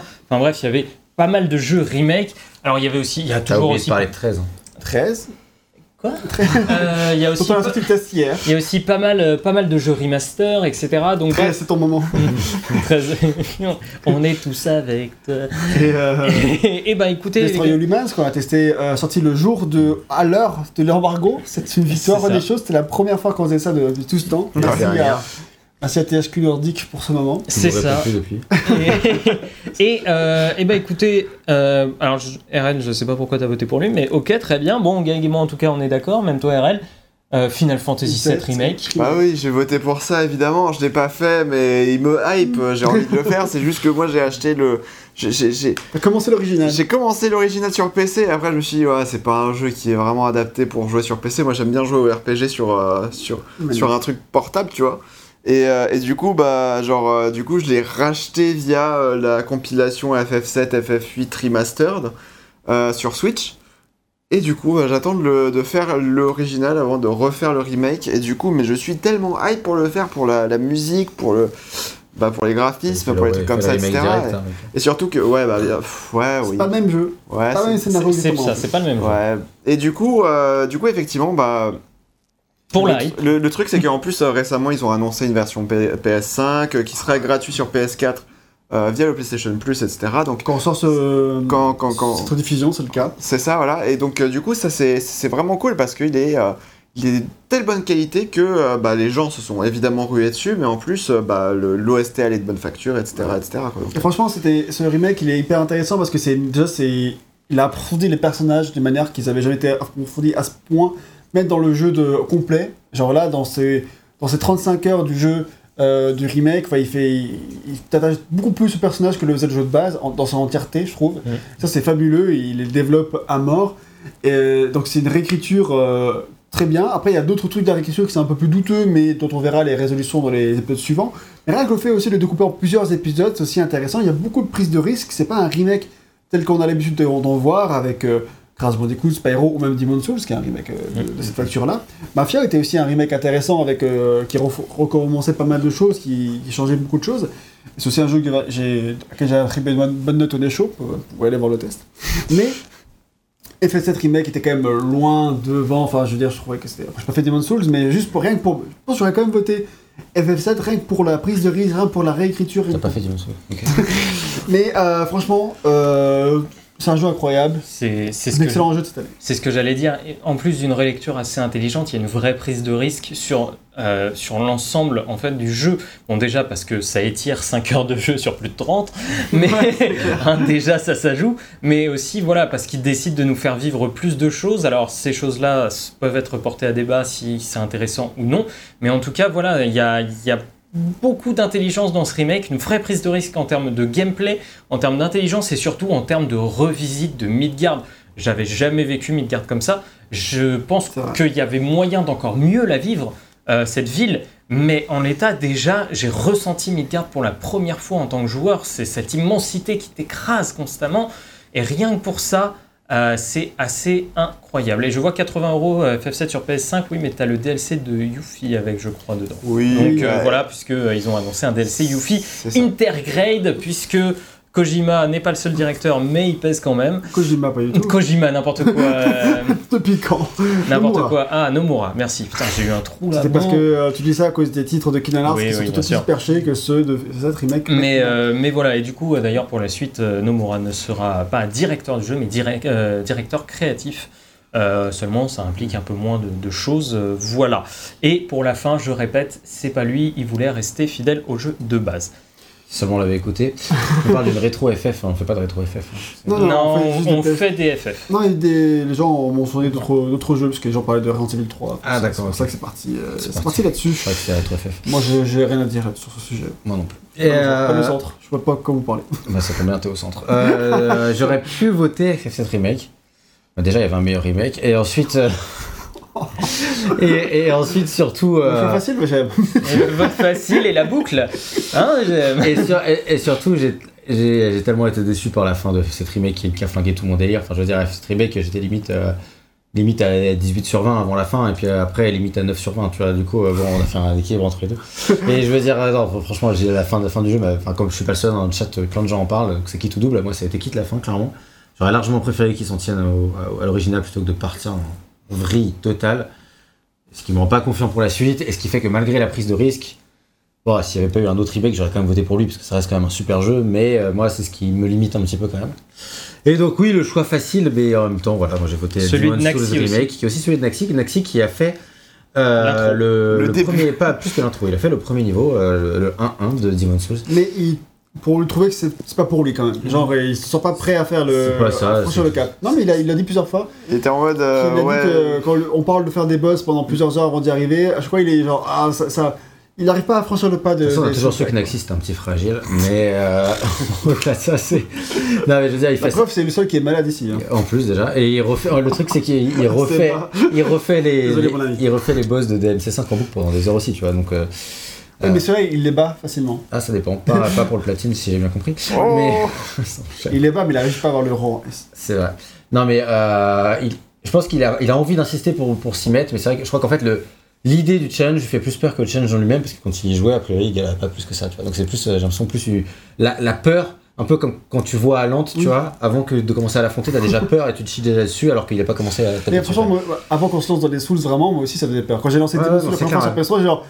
Dans quoi je me tuer, mon dieu Et après, c'est une drogue et tu fais des canards qui sortent. Mm, Ce que ça dit, après Sekiro, la violence de Sekiro avait besoin de faire une pause. Je pense qu'on aurait voulu faire Dark Souls 2 plus rapidement, mais Sekiro nous a tellement fait mal. Enfin, c'est un excellent jeu, pas de problème, on a souffert comme dessus. Et je, moi, perso, j'étais pas prêt de faire Dark Souls 2 très rapidement dans la foulée, quoi. Ce qui fait qu'on a attendu un peu. En tout cas, Demon's. Souls, c'est un jeu que j'ai vraiment envie de faire et euh, parce que J'ai très envie que tu le fasses, j'ai très envie de, Bah, savoir ce que t'en penses. Eh bien, figure-toi que je vais le faire en live. Yes. euh, Ah putain, voilà. ça va être bon ça. Donc, Moi, c'est euh, possible que je fasse un ou deux niveaux en live si j'ai la fibre d'ici. ouais, c'est ça. Si t'as la fibre artistique ou C'est autre chose, ça. euh, voilà. Et du coup, pourquoi pour Demon's Souls en, en deux mots, juste, ça aurait pu être euh, raté, mais ça l'est pas. Et je trouve que non mais Blue Point vraiment au-delà. J'en ai parlé pour la musique, mais c'est valable pour tout le jeu en fait. Ils ont été, ils ont pris le jeu original et tu sens que ils ont rien touché. C'est le même, tu vois. C'est une lettre d'amour euh, complète. À tel point que des fois, t'aurais peut-être tu te dis Hmm, peut-être que j'aurais aimé qu'ils ils ajoutent un niveau supplémentaire, mais ça aurait été risqué ou autre. Mais là, non, c'est le jeu tel qu'il était, c'est le défi tel qu'il était. Et euh, Les animations ont été changées, mais pas le timing des attaques, etc. c'est ça, c'est un travail c'est de hyper fou, fidèle, quoi. hein. Et, et c'est un vrai jeu next-gen. Et donc, euh, déjà fait un vrai jeu next-gen avec Demon's Souls en base. Euh, voilà. concept, on aurait jamais aimé. ça reste quand même une En fait, performance. c'est un, c'est un de nos rêves. On, on espérait que ce jeu arrive, ce remake, on, le- on en rêvait. C'est vrai qu'il faut dire que ce, remake, j'en parle quand même depuis des années et On je en l'attendais comme euh, faisait, pas possible quoi. Donc, euh, On avait ce doux rêve. Maintenant, j'ai d'autres doux rêves. J'espère qu'ils arriveront. Bah, c'est Effectivement, contacts, hein, ouais. dis-toi. Ah oui, mais en plus, on avait suivi le. on avait suivi l'annonce de euh, Demon's Souls Remake avec, euh, En live. avec, euh, avec toi, VGM en, en live et tout, et euh, je me souviens que bah, c'était. Ta réaction était sans appel. c'était- Voilà, c'est ça. Ah ouais, non, c'est clair. Bah, ouais.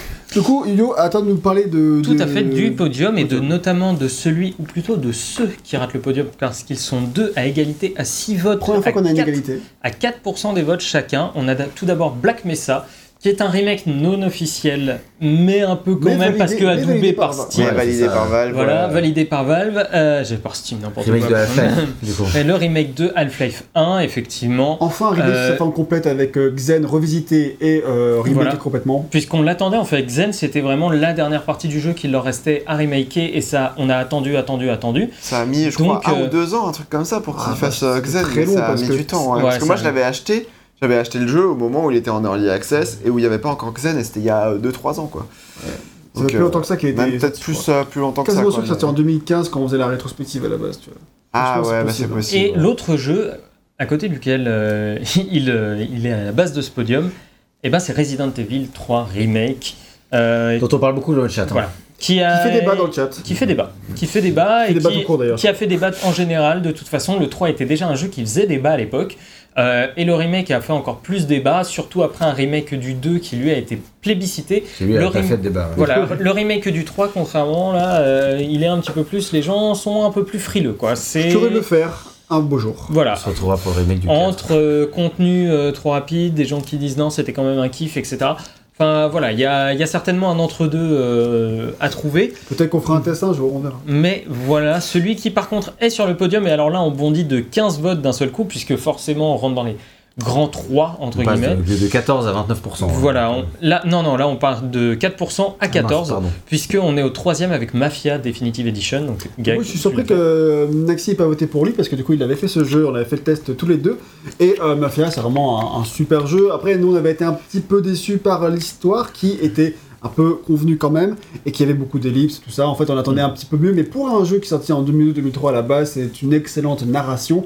Et pour le coup, en tant que remake, ils avaient refait avec de nouveaux acteurs, des cinématiques, etc. Et étaient de très bonne qualité. Toute l'atmosphère film noir était aux petits oignons. C'est rempli de séquences ultra variées, euh, très différentes les unes des autres. Après, pour moi, il a de gros défauts, on va dire atypiques de Hangar 13 du coup, puisqu'il y avait déjà ces défauts dans Mafia 3 a priori, mais euh, de gameplay, de, de level design, il y a des points qui sont moins inspirés, c'est un peu dommage, ça tire le jeu vers le bas. Et ça fait que c'est quand même un bon jeu si vous n'avez pas fait Mafia comme moi, en Inaxi, on n'avait pas fait l'original avant, on a fait directement le, le- le remake. Et c'était quand même une très belle découverte. Si vous êtes curieux, je pense que ça vaut la curiosité. Ah ouais, c'est clairement de- un jeu que j'aurais, j'aurais aimé faire euh, au moment de la sortie, mais bon, il y avait d'autres jeux sur le feu. En parlant de Hangar 13, est-ce que ce serait l'heure de 13 Oh, Oh, le top 2 Le top 2, le deuxième jeu Et qui c'est est à donc- 29%, 44 Gros plébiscite, est-ce que ce serait 13 remake C'est Demon's Souls. Il est pas en premier du coup. Et non, il n'est pas premier. À noter qu'il n'y a pas non Eh plus non. dans le, dans le podium euh, Tony Hawk 1 et 2, qui Pro pourtant est un ouais. excellent remake. Il a quand même bien marché, hein. Donc euh, peut-être pas dans, Pas trop dans le public, ou peut-être ouais, pas trop en France. Hein, Tout à fait. pas. Mais euh, un très bon remake. Tout à fait. Si jamais vous aimez les jeux de base. Tout à fait, tout à fait. Et le grand gagnant. J'ai joué un, peu d'ailleurs, hein, mais après c'était c'est tellement dur. Mm. C'est tellement dur de scorer, c'est vraiment un jeu de pur scoring et moi je suis pas très bon.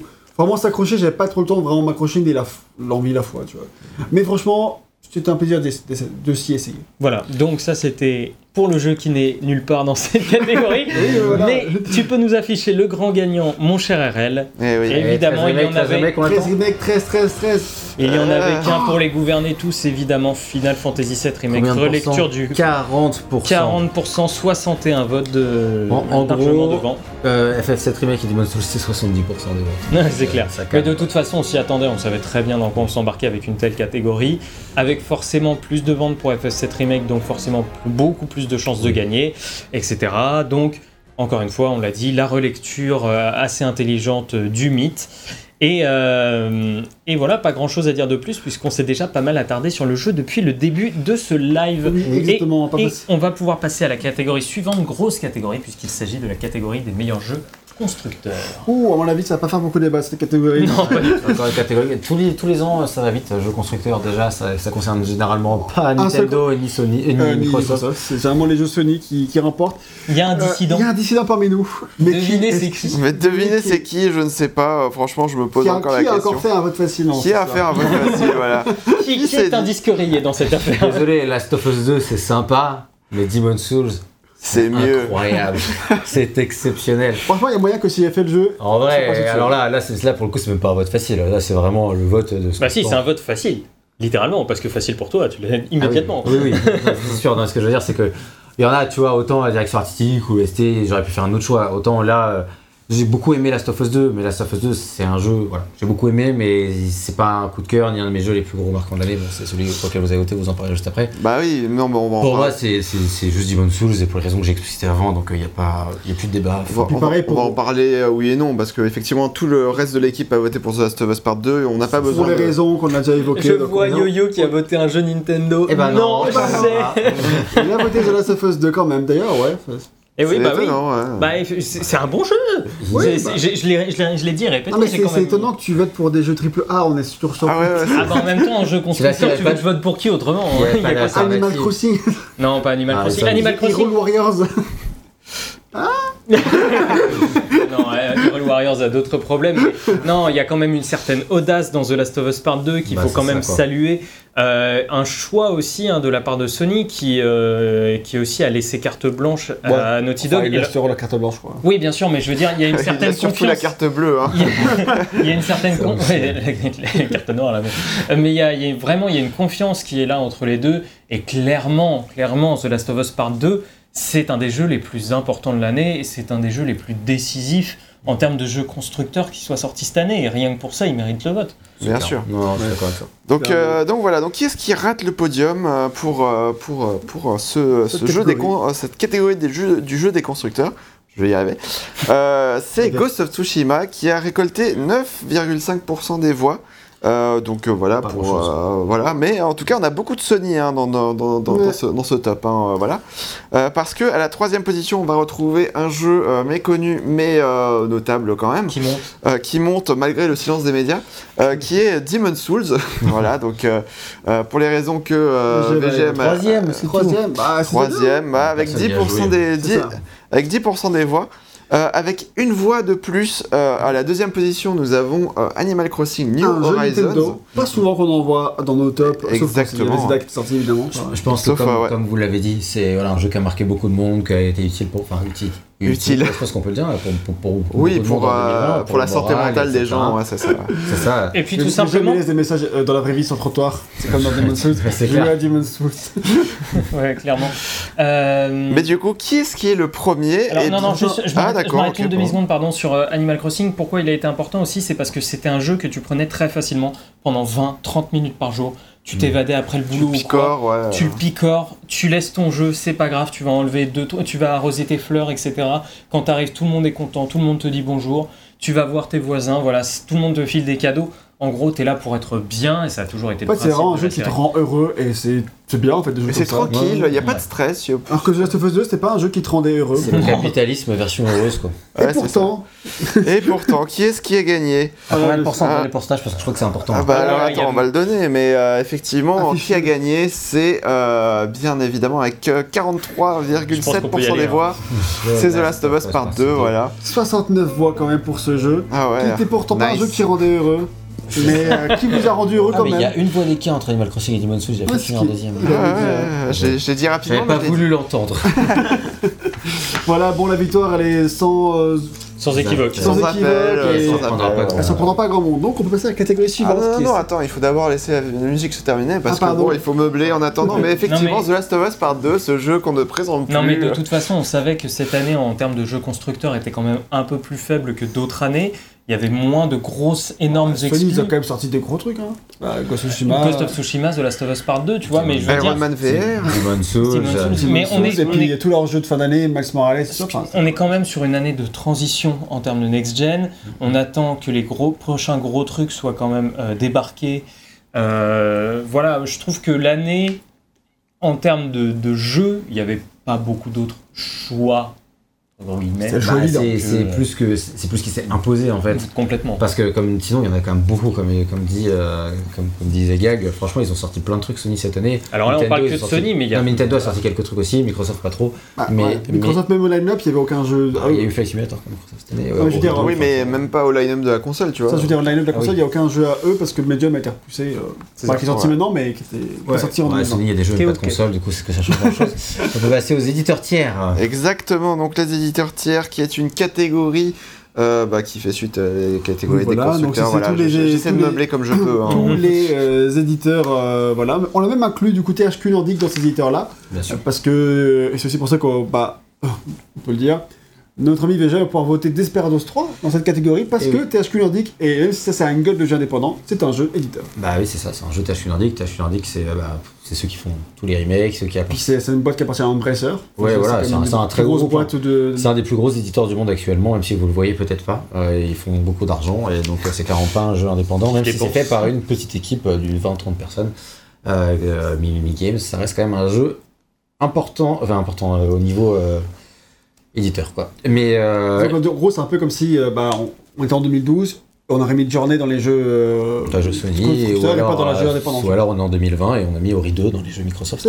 C'est le même, même genre de délire, tout simplement. Euh, et donc j'ai voté Spiritus 3 pour, pour les raisons que j'ai déjà évoquées, plus le fait que j'en ai parlé dans le, dans le level design uniquement. Mais au-delà du level design, c'est euh, la digne suite que j'attendais pour Desperados. Le test l'a montré, donc euh, je- j'irai vite sur le sujet. Mais que ce soit au niveau. On a Google qui pète un câble en direct sur la télé. hein. c'est pas grave. Il a lancé un, un OK Google, on sait pas- on sait pas pourquoi, pas quel miracle, Il me dit, il me mais. dit qu'il a pas compris. Mais Euh, tout ça pour dire que au- au-delà de la partie level design et du fait que c'est un jeu qui est très stimulant, hyper bon et auquel, sur lequel j'ai pris beaucoup de plaisir, c'est un jeu qui au niveau du scénario, des personnages, de la mise en scène m'a énormément plu. Euh, J'ai kiffé ce jeu de, de long et en large, en travers. Et donc c'est pour ça que pour moi c'est mon jeu éditeur de l'année. Et euh, certains disent dans les commentaires qu'ils n'ont pas aimé y jouer avec une manette parce qu'ils ont testé sur la version PS4 et j'imagine qu'effectivement c'est un jeu PC avant tout. Même s'ils ça joue porté- pas trop mal à la manette, mais c'est clairement. C'est à prendre en euh, main, quoi. Nous on l'a fait sur PC, hein, Oui, c'est sûr. Plus agréable.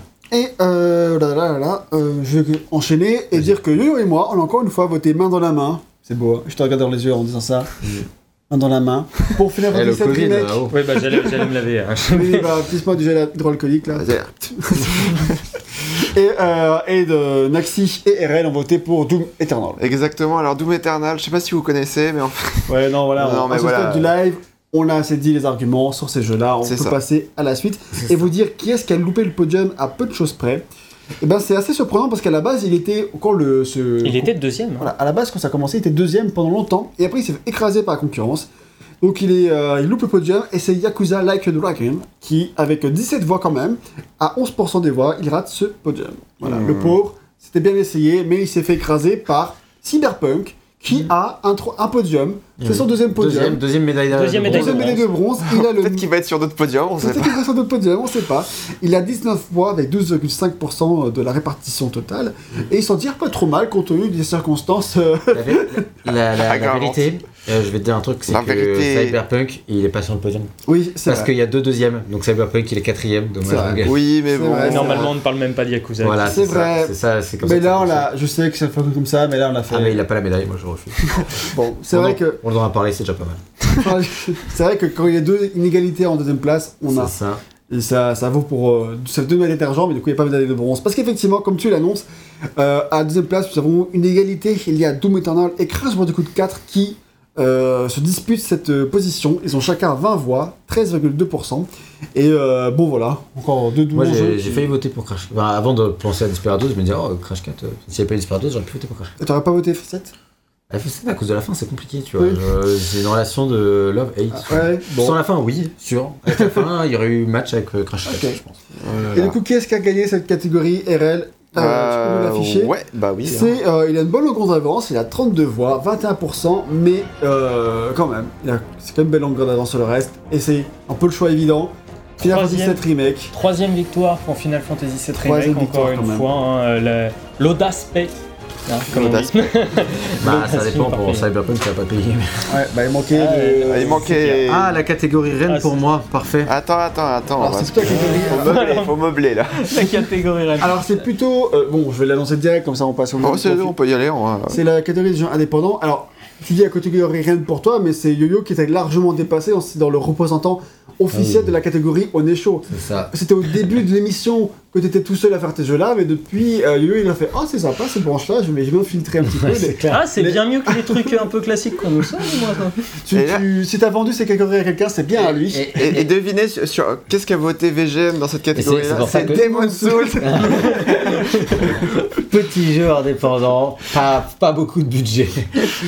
non, mais euh, pourquoi je disais ça En plus, c'est parce que c'est fun, c'est la première année depuis les Showers que j'ai pas voté. Parce qu'en fait, je me suis rendu compte que bah, juste, j'ai pas fait de jeu indépendant en C'est 2020. terrible, hein. Ça, Et ça, ça- ça- moi non ça- plus, j'ai pas voté. Ça a été un peu un coup dur quand je m'en suis rendu compte. Je me suis fait putain. Ou alors, si j'en ai un, j'ai oublié. Bah, tu moi, c'est euh, euh, Moving Out auquel j'ai joué. Ah, merci quoi. Et euh, voilà, Euh, pourquoi je, jouerais, je voterais pour un jeu où quand tu déménages, t'as des personnages qui pètent. Enfin, je veux dire, Eh oh Ouais. C'est drôle l'épée. On était américain, c'est pour ça. chacun- Eh oh Moi, C'est vrai. Mais du coup, voilà, euh, c'est vrai qu'il y a plein. Pourtant, il y a plein de bons jeux indépendants qui sont sortis cette année-là, mais aucun. Bah, aucun euh, jeu. moi, je trouve que, en vrai, je trouve que l'offre des jeux indépendants cette année était assez pauvre. Franchement, Oh, il y, a eu- il y a- il y a eu des studios qui, indépendants là, qui ont fait des super jeux, Ouais, genre. Games, euh, euh, T'avais t'avais Hades, t'avais. T'avais. euh, Enfin, je veux dire, t'as- Kentucky- Road Kentucky Zero. Road Zero. Zero, t'as- enfin, t'as. Mais En fait, rien, enfin, d'autres. par euh, rapport à, par- franchement, par rapport à d'habitude où t'as une profusion, cette année, franchement, ça a Non, quand même été. T'as Visage, t'as. Non, non, en vrai, t'en as eu plein, mais c'est juste que comme chaque année, en fait. Beautiful euh, Desolation aussi, tu peux en trouver, bien sûr qu'il y en a eu. Carrion, euh, t'en as, as eu pas mal. en- Non, non, t'en Ouais, as eu vraiment en vrai, a eu pas beaucoup. bien et des biens. Le truc, c'est que ben, Les autres t'as pas eu le temps non plus spécialement de t'y intéresser et d'y jouer, quoi.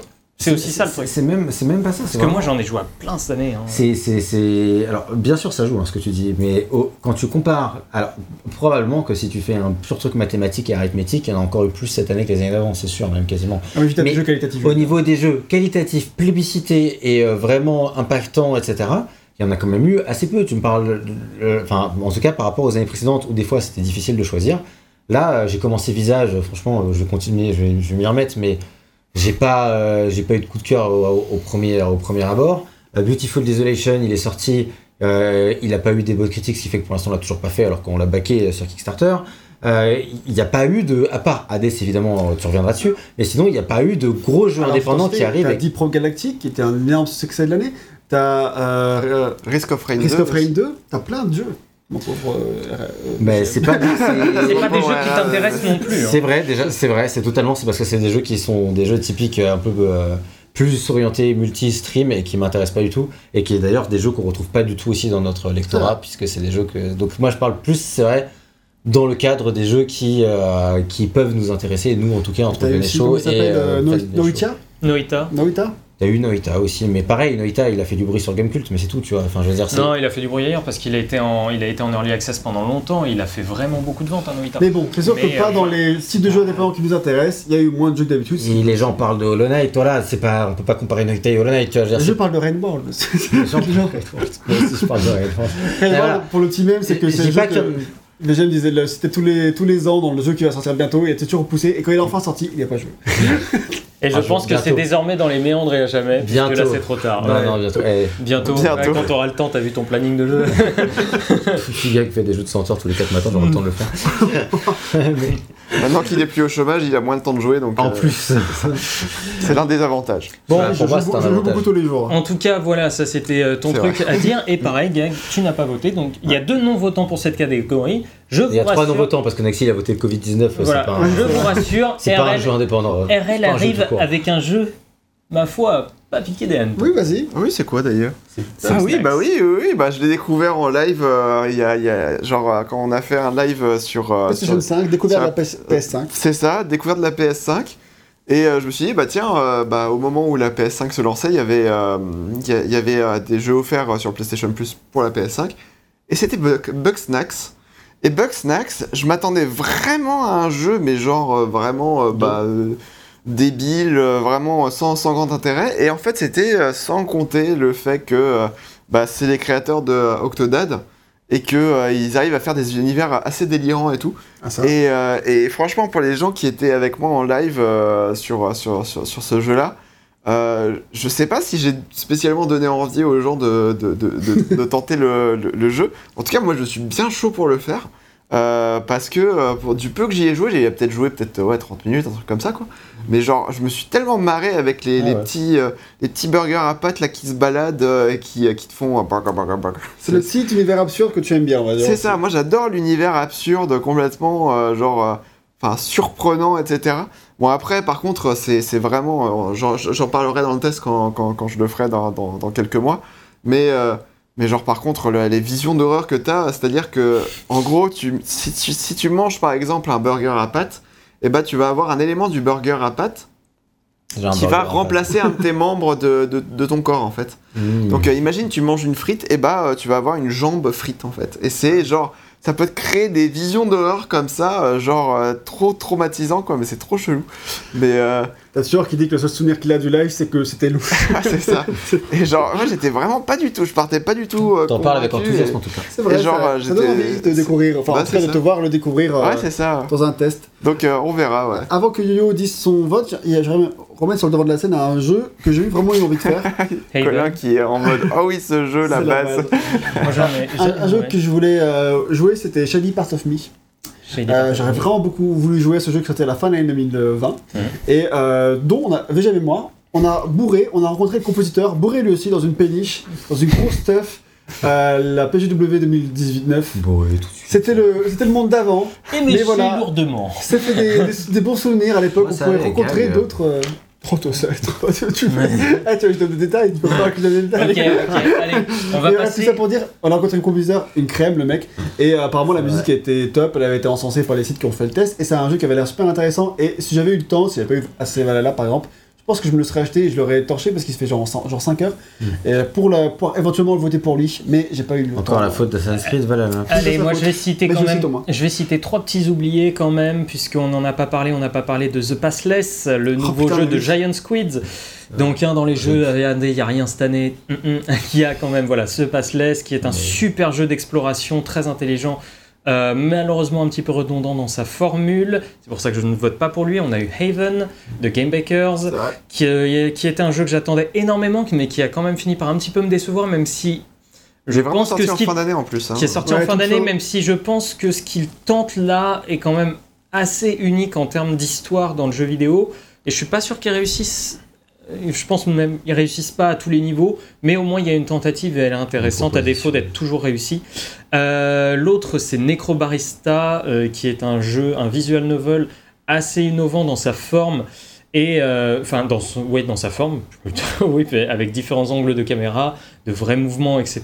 Et un scénario extrêmement intéressant porté par des personnages attachants. On a tourné Euh, le test, le il n'est pas encore sorti. On a tourné un test, il n'est pas encore sorti. D'ailleurs, tout à l'heure, il faut qu'on tourne une extension, j'avais dit, euh, assez rapide. Il n'y en a pas pour, ne vous inquiétez pas. Oui, oui, oui. Et enfin, euh, celui pour lequel je vais voter, évidemment, Hades. Hades, c'est une surprise pour personne. Ça a été le plébiscite indé de l'année. Ça a été même le plus gros plébiscite de l'année tout court, puisque c'est lui sur OpenCritic qui a la meilleure note des jeux de l'année. 94%, ça a été une rafale Hades. Ça a été monstrueux absolument partout. Et il faut dire ce que c'est, parce que c'est pas juste un roguelite. C'est un roguelite qui fait enfin avancer cette formule de roguelite en proposant un scénario, des personnages et le tout très bien amené dans le game design, c'est-à-dire que la mort dans ce jeu n'est pas punitive. Parce que à chaque fois que tu meurs, tu vas avoir le droit de nouveau à rencontrer des personnages, tu vas avoir le droit de nouveau à améliorer un petit peu hum, l'endroit où tu te trouves, etc.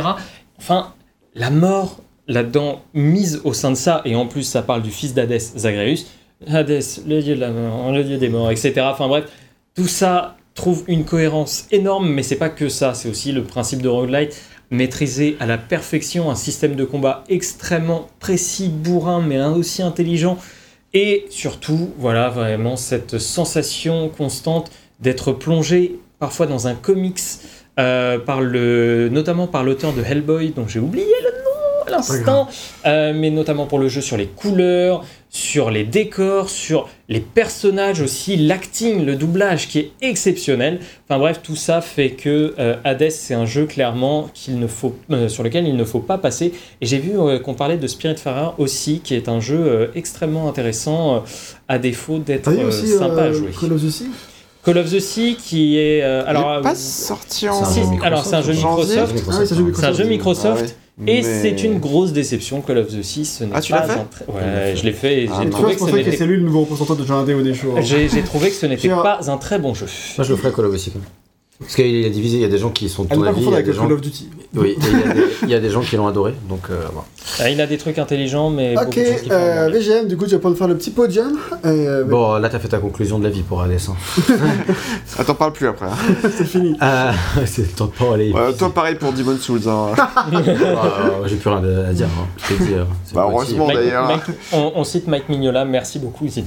Euh, du coup, loupe le podium Black Mesa, qui mine de rien est un jeu indépendant en plus d'être un remake, avec 5% des voix, donc autant dire rien du tout. et c'est ça qui est important, et c'est pour ça que vous allez voir les résultats. Oh, euh, bah alors là, appuyer le propos que j'ai dit sur le fait qu'il n'y a pas eu euh, énormément de jeux qui ont vraiment marqué toute la frange de En l'industrie. pas indépendant. euh, la communauté pas beaucoup. Oui. Pas la communauté de Nécho. Pas la communauté des shows.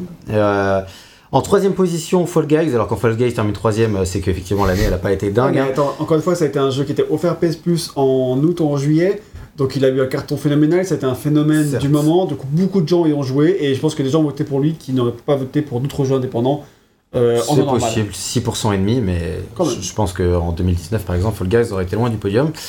Euh, S'il y avait en 2019. en deuxième, je sais plus, mais plus de choix. Et là, son propos, et il tient En, en deuxième, 14% et demi, donc euh, un, un challenger un petit peu hein, quand même. hein.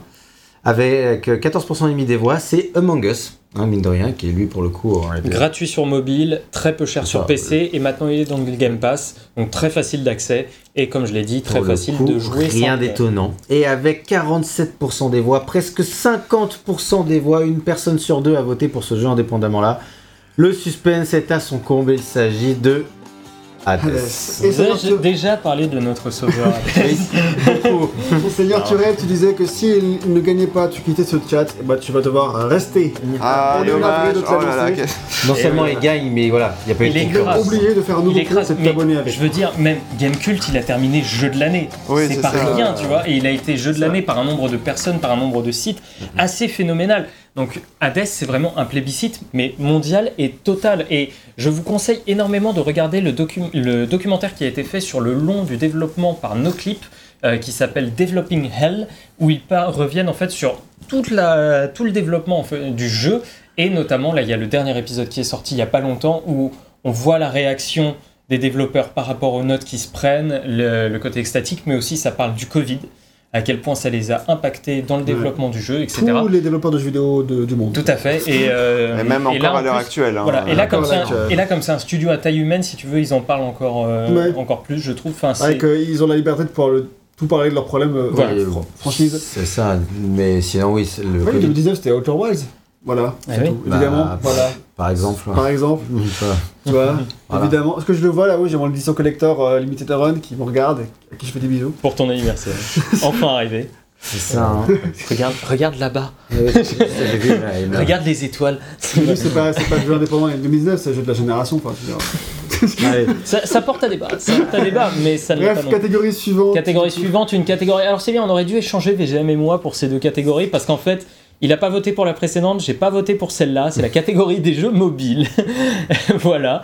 Euh, comment Sans dire, sans votant. pile. Sans réponse, c'est-à-dire qu'il y a 62 personnes qui n'ont pas voté pour cette catégorie. Bah, voilà. Et on est deux à ne pas avoir. d'ailleurs, On est même trois à ne pas avoir. Sur voté. ce canapé, il n'y a que, euh, même en comptant Naxi, il y a euh, seulement VGM et moi qui avaient Voilà. voté. J'ai- sur TikTok. Oui, J'ai pas joué à un, j'ai pas joué à un jeu mobile cette année, donc il y a rien. Je pense que s'il y a bien une application en tout cas qui a percé en 2020, c'est TikTok, donc euh, c'est un jeu qui n'est pas C'est spécialement vrai, idiot. C'est si c'est Et pas une, qui moyennement ne, un jeu. ma- quoi. et une qui ne marchait plus du tout, c'est Tinder. Parce qu'il ne faut pas sortir voir tes dates. Les Ah, invités au bon, resto, ça marche au cinéma. Oui, je sais. Ah bon, tu sais. C'est- Tu vas en parler. Comment ça piégé, c'était parfait.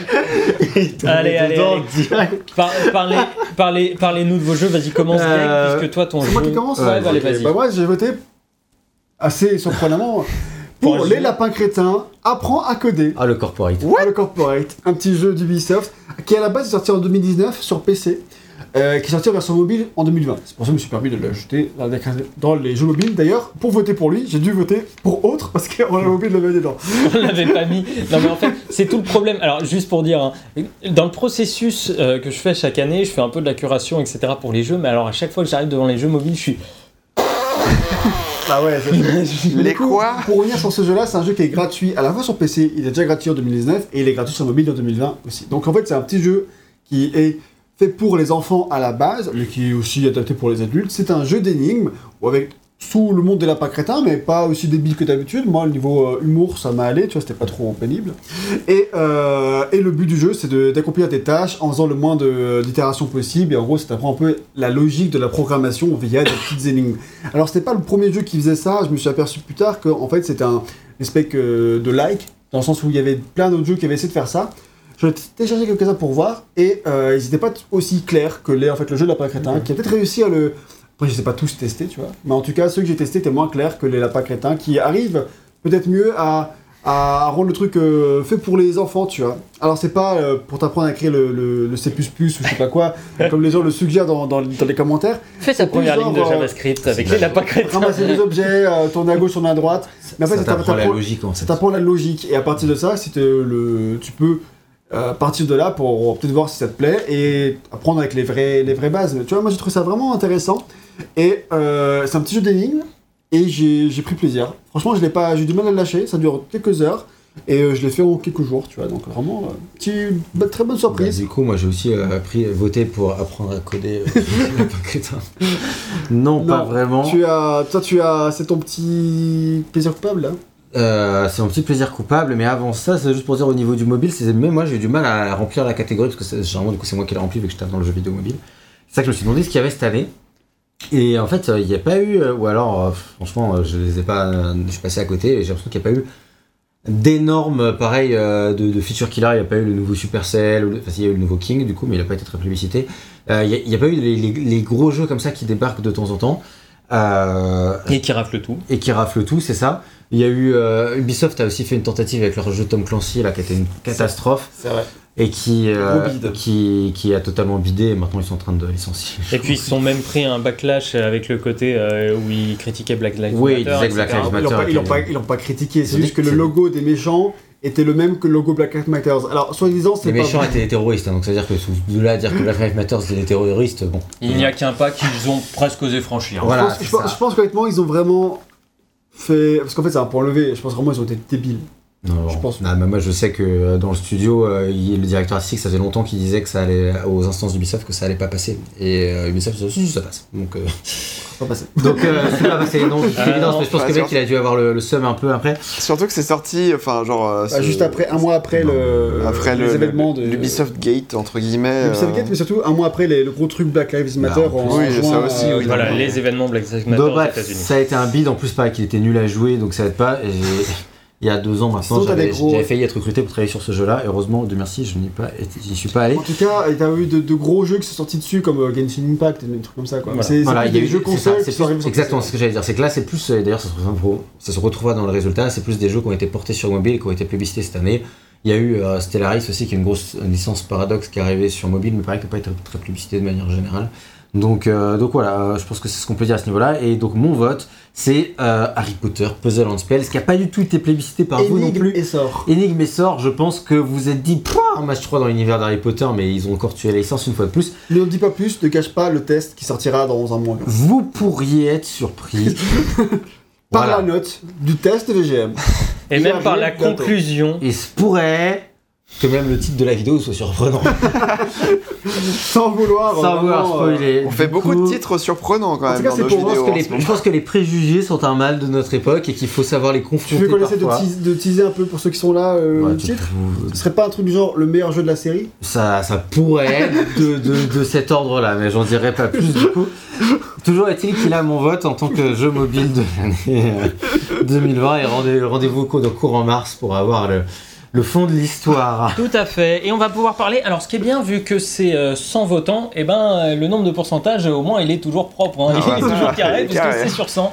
Donc, euh, en quatrième position, on a deux, euh, deux éliminés à la quatrième place, puisqu'on parle de Exit the Gungeon, donc qui est le portage du jeu, euh, comment dire, bah, du jeu Exit the, Dungeon, the Gungeon, euh, déjà sur PC, sur mobile. Apparemment, c'est sympa. Je n'y ai malheureusement pas joué. L'autre, c'est le jeu de cartes de Riot Games, Legends of Runeterra, qui est aussi sorti sur PC, mais qui est un jeu tout à fait adapté au mobile, puisque c'est comme euh, Hearthstone de Blizzard. Voilà, c'est clair qu'il vise aussi un marché mobile énorme et surtout sud-coréen. Deux portages à 5% des votes. Voilà, deux portages à 5% des votes, mais apparemment Legends of Runeterra, puisque je ne pense pas qu'on en reparle d'ici la fin, est quand même un super jeu de cartes extrêmement bien équilibré, mais surtout avec beaucoup d'effets qui rendent chaque partie agréable à suivre, et surtout assez intelligente et très bien à picorer dans les toilettes, puisque ça dure 5-10 minutes à chaque fois. En troisième position, avec 7% des voix, un autre jeu de chez Riot Games, et cette fois-ci exclusif au mobile, puisque c'est League, League of Legends Wild Rift. Alors, Wild Rift, attendu, Wild. Rift, pardon, en fait, il était très attendu parce que c'est le portage de League of Legends, donc de LoL, sur mobile, mais sur une version réadaptée. C'est-à-dire que les, euh, les- normalement, LoL, ça peut durer 45 minutes. Là, le but, c'est quand même que ça dure un quart d'heure, 20 minutes tout au plus, histoire que ce soit un petit peu plus digeste, évidemment, puisque la consommation mobile n'est pas du tout la même. C'est sûr. Et apparemment, ça marche extrêmement bien. Alors, euh, voilà, nous, on n'est pas trop friands de ça. Vous savez que les MOBA chez nous, on n'en a jamais testé. On est.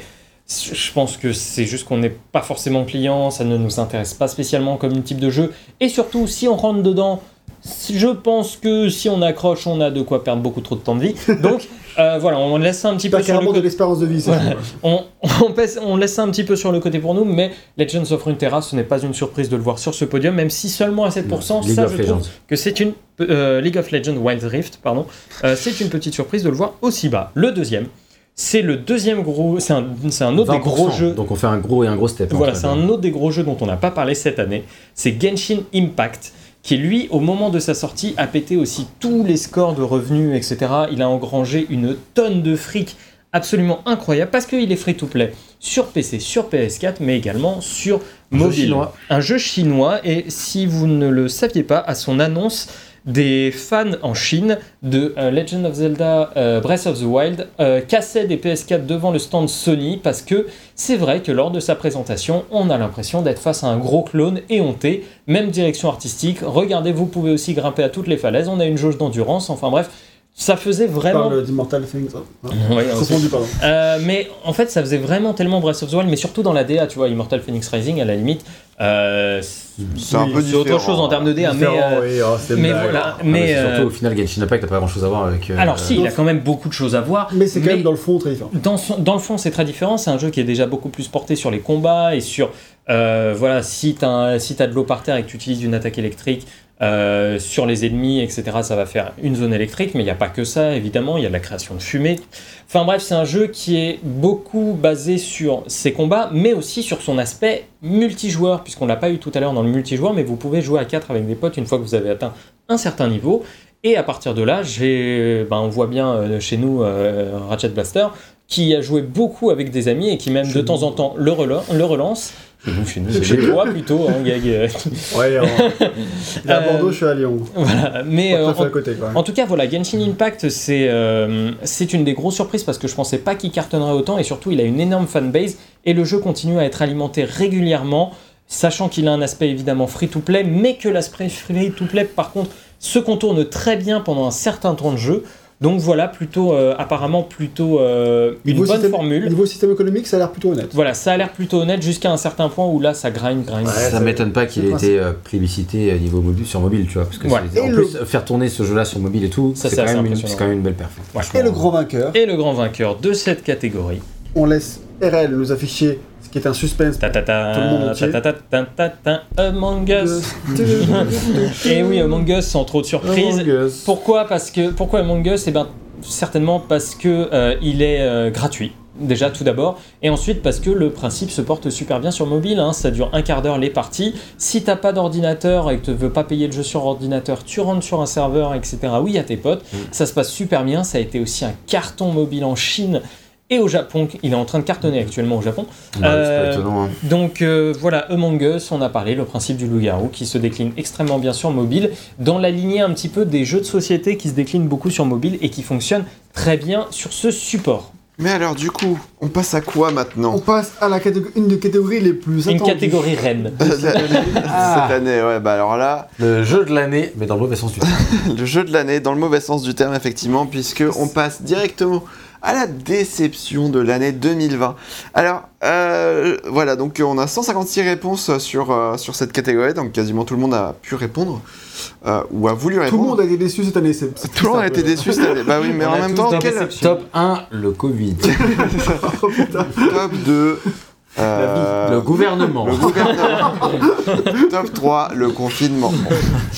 Euh, non, mais du coup, du coup, c'était, c'était, c'était, c'était une. Alors, pour rappel, l'année dernière, c'était Anthem qui avait, euh, Ouais. qui avait, qui avait gagné Anthem. cette catégorie malgré, ma- malgré lui. Maintenant, il est mort pour de bon. Oui, parce que du coup, il avait euh, effectivement, euh, au moment où on, fait ce, ce- ce live, euh, il était censé être dans tout un, il était dans toute une période de gestation pour, revenir. ressortir dans comme un peu à la No Man's Sky euh, Next ou je sais pas quoi. Ou FF14. Ou Mais, FF14. euh, différent parce que, ouais, plutôt, plutôt Plutôt FF14, parce FF14, que ouais. No Man's Sky ça a été progressif quoi. Ça a été Ouais, c'est ça, ouais. Et là, du coup, c'est que, euh, bah, en fait, euh, non. Voilà. Voilà, du coup, Il non, a il a été. euh, du, du coup, il y avait, ils, ils ont passé un an de développement sur, sur le jeu et euh, le délai est arrivé et ils ont fait Ouais, bah finalement, ça va pas marcher. Et donc, tu peux nous parler, toi, vu que tu as la parole, de ta déception de l'année, et s'il te plaît, fais pas très long. Exactement. Parce que j'ai pas envie de te. Ça va me saouler. De base, tu es en train de dire du mal de ce jeu. Donc, Ouais, c'est clair. euh, ok. Aïe, Alors, du laisse-le coup- parler. Du coup, ma déception de l'année, euh, c'est Demon's Souls. Euh, Demon's Souls, Parce que t'as préféré Parce qu'on en a tellement à la parlé. place, ouais, je suis d'accord à ta place, je serais aussi. non, non, effectivement, pour moi, c'est Crash Bandicoot 4. Attends, il y a marqué Crash Bandicoot de ses morts. hein. Ah oui, c'est vrai. C'est c'est vrai qu'il y a marqué Crash Bandicoot 4 de ses morts en majuscule sur l'affiche. Euh, effectivement, parce que, euh, bah, pour toutes les raisons que j'ai citées, les niveaux trop longs qui m'ont vraiment dégoûté du jeu. Euh, voilà, donc euh, à titre euh, purement informatif, pendant le test, vous étiez en mode Oui, non, mais c'est bon, il va sûrement relancer le jeu après, je C'est plus, c'est plus comme l'habitude de toi qui dit Ah, c'est de la merde, je plus jamais. Et après, tu relances le jeu et parfois tu adores. Alors, Et ah, tu fais adores pas. 300 heures. Parfois, ça dépend des jeux, quoi. Bah, au final, j'ai effectivement relancé le jeu, mais je n'ai pas. Mais enfin, il me semble que le pari initial c'était genre est-ce qu'il va le finir à 100% Ah non, non, moi je savais que tu finiras jamais. C'est c'est impossible de finir à 100%. Ah, Impossible, bien sûr, bah oui, on est d'accord. Donc, tu aurais jamais parié sur ça. Enfin bref, euh, toujours est-il que, euh, enfin même en, en- en l'ayant relancé et en, en me mettant un peu moins la pression, bah, j'ai quand même pas aimé le, le voyage, donc euh, voilà. Bref, Non, si tu veux parler de direction artistique que t'as pas aimé, tu l'as dit tout à l'heure, mais tu peux redire rapide dessus juste parce que je sais Bah, que je- ça, ça te fait plaisir. j'aime pas la direction artistique. Voilà. Mais c'est ça de l'année, putain. J'ai essayé d'être concis et simple et tout, C'est mais bien, Je c'est t'en bien, remercie. encourage-le. Passe mais à la du coup, suite. je, je savais qu'il avait de la frustration à éculer et du coup, je, je la. Toi, je fais court, contrairement au jeu dont tu vas parler. Ah, ok, parce que moi, ma déception de l'année, c'est un jeu que j'ai beaucoup attendu. C'était Assassin's Creed Valhalla. La, la déception est à la hauteur de l'attente. En fait, c'est ça, parce que c'est pas un mauvais jeu. C'est plus que après Odyssey que j'avais adoré. Et deux ans après ce jeu-là, euh, j'avais hâte de retourner à Assassin's Creed. En fait, c'était un peu le, le désir coupable au fond. J'étais, genre, ah, j'ai hâte que le prochain Assassin's Creed il sorte, tu vois. Peu importe l'époque, peu importe quoi, je suis chaud, moi. Le Viking, La formule. J'étais chaud aussi, donc euh, vraiment j'avais hâte qu'il sorte. Beaucoup de gens en voyant le truc disaient on sait pareil qu'avant. J'étais en mode bon fou que ce soit pareil, et puis au pire ça, en plus ça, ça a l'air un peu différent. Et en fait ça allait quand même un peu différent. C'est pas pour ça que c'est ma déception. S'il a été pareil qu'Odyssey, ça aurait pas été une déception. Mais en fait c'est parce qu'il est beaucoup trop long. Il est euh, exténuant. Il est d'une durée euh, abominable. Et il en fait tu fais le tour de tout ce que j'ai proposé, proposé au bout de allez 20-30 heures. Je suis très généreux. Mais, euh, mais bon, euh, Continuer jusqu'à 100. il y a 900, ouais. Bah oui, bah écoute, euh, non mais en termes, Une de, fois game- que t'es lancé. en termes de gameplay, je veux dire, parce qu'en termes d'histoire, il est très très vaste et il raconte pas des choses inintéressantes. Et tout le long, il a des choses à proposer qui sont, qui sont sympas et tout. Kag, il a tort se planter des couteaux dans le torse. c'est tellement bien résumé, putain. alors qu'il suffirait d'appeler Nabila, hein, mais bon. euh. bon allez. Et bref, du coup, euh, c'est pas grave. Et du coup, elle a poignardé son mec. Euh, et, vrai, Ils sont encore histoire. ensemble. et Ils ont donc, rien euh, Et ils ont un gosse. ils ont, ils ont poignardé. Non, c'est pas encore. Et euh, on sait pas euh, ce que la vie nous réserve. Mais bref, Mais effectivement, Valhalla, trop long. euh, En fait, c'est aussi ça, mais c'est aussi que tout le début du jeu m'a saoulé de ouf. Genre, en fait, je comptais beaucoup sur les quêtes secondaires. Et en fait, il se trouve que tout ce qui était les quêtes secondaires dans Odyssey, par exemple, fait partie de la quête principale dans Valhalla. Sauf que quand tu débutes le jeu, ça, tu le sais pas. Du coup, tu, tu essaies de tester le contenu annexe. mais contenu annexe, il est au début du jeu en tout cas vraiment nul à chier. Euh, J'en parle dans le test qui sort dans deux semaines, donc euh, L'écriture, j'aurai le temps de. Voilà. Et qui dure effectivement 4 heures. Oui, oui. Qui dure, oui, bah c'est un test nul et chaud, enfin vous avez l'habitude. Et donc, euh, voilà, ce live dure 4 heures lui aussi, donc euh, voilà. Mais bref, du coup, c'est juste pour dire que euh, c'est. euh, j'ai vraiment eu du mal à rentrer dedans, et quand je suis rentré dedans, ça allait beaucoup mieux. J'ai pris beaucoup de plaisir à y jouer. Jusqu'à ce qu'en fait, bah, au bout d'un moment, bah, ce soit quand même trop long, et que j'en ai marre, que j'ai envie de voir la fin, et qu'il restait quand même beaucoup de choses à faire, tu vois. Je me suis intéressé par l'histoire, je veux voir la fin, mais c'est long, c'est trop long, et j'en ai un peu marre, et tu continues à y jouer. Ah, Abrège, abrège, abrège, Après, abrège. voilà, c'est un peu triste. Donc j'abrège moi aussi. Ouais, ouais, c'est mais- l'année, mais c'est pas le plus mauvais jeu que j'ai fait de l'année, loin de là. Mais c'est une déception à la hauteur de l'attente. Bah, moi, c'était c'était pareil, euh, voilà, pour, euh, pour, Crash Bandicoot 4. pour Et je Crash pense que Bandicoot ça- 4, c'était trop long, quoi. C'est vraiment le côté trop long, quoi. C'est c'est vraiment ça qui a, qui, a, qui a marqué, en fait, notre, notre année du jeu vidéo. C'est Et Kenza, les- tu verras que ce qu'elle dit qu'elle est la seule à avoir apprécié Valhalla, on a apprécié Valhalla, c'est pas le problème. Ah oui, oui, non, on a apprécié Valhalla. C'est juste qu'il est, il y a un, un tiers du jeu qui est trop long, quoi. Et- Un tiers. Mais voilà, de toute façon, enfin, un bon tiers, en tout cas. Euh, Même pas un mot pour 13 remake alors. Bah c'est pas, c'est- c'est c'est de la merde. mais est-ce que c'est une déception? Oui, il y a marqué Metroid sur la boîte après. Est-ce qu'on pouvait pas s'y attendre à la base? Ah, bah, on pouvait s'y attendre, mais il y avait quand même un espoir, franchement. C'est un bien. espoir. Bah, bah oui, mais c'est, tu vois la déception, je vois le truc personnel aussi, Ouais. le truc qui compte pour moi. Surtout au niveau Très des. bon. En, en vrai, la déception, c'est aussi en lien avec l'attente, quoi, en fait. Ça. il aime bien se mettre des couteaux dans le torse, c'est tellement ça, putain. Écoute, tu vois, 13 Remake, il est en train de faire un super démarrage. Donc. Ah, le euh, test, hein, parce que pas le jeu. hein. Ah, le jeu, non. Mais le test, oui, donc les couteaux en torse, euh, ça paye. Donc. euh, Je suis pas sûr de cette Continue, phrase, donc on va, passer à la, on va passer à la suite. Allez, vas-y, VGM. Euh, moi, j'ai voté Ori on the Will of the Wisp, et j'en suis sincèrement... J'en suis sincèrement désolé. J'ai découvert Ori au début 2020. C'était dans le monde d'avant, c'était avant le Covid, c'était merveilleux. Et, euh, et j'ai pris une claque de ouf. J'ai adoré ce jeu, il était génial. Enfin, franchement, si je l'avais découvert avant 2020, ça aurait peut-être été une de mes plus grosses attentes, Will of the Wisp, pour l'année 2021, Ouais. quoi. 2020, en tout cas, pardon. Euh, et franchement, ça aurait été. Enfin, vraiment, je m'attendais à un truc de ouf. Je lance le jeu. Oh, la cinématique de début est fantastique, euh, la musique, la direction artistique, tout est incroyable. Et au final, Ori and the Will of the Wisp, c'est la même chose, c'est le même jeu. Il est. Mais à un point déraisonnable, quoi. C'est-à-dire que je veux bien accepter certains trucs, mais euh, les, les, quêtes du début, c'est les mêmes. Il faut faire revenir l'eau dans la vallée. Donc tu vas faire la même chose. Tu as le même, la même poursuite avec un- le même boss, plus ou moins. C'est pas le même design et tout, mais c'est la même chose. Et, et après, y a, évidemment, il y a quand même des nouveautés, il y a quand même des trucs qui changent. Mais ce qui a été le point de rupture, c'est la fin, quand le dernier niveau, c'est exactement le même encore. Tu vois, t'es là, les gars, franchement, ça fait combien de temps? Ça fait 5 ans qu'il est sorti, le précédent. Sans compter un système de combat et d'aptitude pas forcément des plus aboutis. Oui, en fait, ils sont extrêmement inspirés de Hollow Knight. J'avais déjà vu sans avoir fait Hollow Knight à l'époque. Maintenant, j'ai fait Hollow Knight, donc euh, je peux encore plus le confirmer. Ouais, t'as vu les cartes et tout, c'est hein. tout. C'est en fait, en gros, ils avaient un super système avec Ori et ils ont fait Hum, Hollow Knight, c'était vraiment mieux que nous. Et c'est ce qu'ils ont dû se dire, je pense. Alors que moi, je suis pas forcément d'accord. Enfin, j'ai adoré les deux jeux, tu vois. Donc, euh, et les deux, ils avaient des systèmes qui étaient propres. Et maintenant, ils ont fait du Hollow Knight dans Ori. Sauf qu'en fait, ça fonctionnait bien dans Hollow Knight, mais ça fonctionne pas aussi bien dans Ori. Et ça reste un super jeu et que je conseille vraiment à ceux qui ont envie de le faire. Mais pour moi, c'est quand même vraiment une déception. J'étais triste à la fin de qu'ils aient pas été plus audacieux sur ce jeu parce que avec une telle DA, une telle musique, même un- une telle mise en scène, ils pouvaient aller vraiment beaucoup plus loin, faire beaucoup mieux. Il, ça manquait juste vraiment d'audace et à ce niveau-là, c'est dommage. Oui, mais l'audace, c'est ça. Et, et c'est ça, c'est Ori 2 parce que je peux pas découper un jeu, mais sinon ce serait évidemment la fin de cette remake hein, qui, bat, ça. qui bat tous les records. Genre, Euh, juste, juste la fin. juste la fin, mais vu que je peux pas juste voter pour la fin, bah ce sera Ori 2. voilà. Juste qu'il y a des petits débats sur euh, Assassin's Creed, mais on en parlera dans les commentaires du test en question qui sera bientôt. hein, Ce sera plus simple. Ouais, ouais, clairement. ouais. Euh, tout à l'heure, on plantait, on parlait de gars qui se tout à l'heure, gag. on, parlait de gars qui se plantaient des couteaux dans le torse. Et ben, j'aurais préféré me faire un Rakiri que jouer à Ghost of Tsushima. Oh la Je sens que je ne vais pas- oh Je sens que je ne vais pas me faire que des amis, je suis désolé, mais je- quand j'y repense, et je l'ai dit à Gag hier, et malgré toute la violence, je pense que pour moi, Ghost of Tsushima, ça a été une perte sèche de temps. Je trouve que c'est un jeu qui est Dis les mecs qui a inintéressant. joué à Valhalla, toi. Bah ouais, mais j'ai lâché, j'ai réussi à lâcher, moi, Valhalla, je me suis extirpé de cette prison. T'as passé, Euh, des- non, passé plus d'heures sur Valhalla que sur Ghost of Tsushima.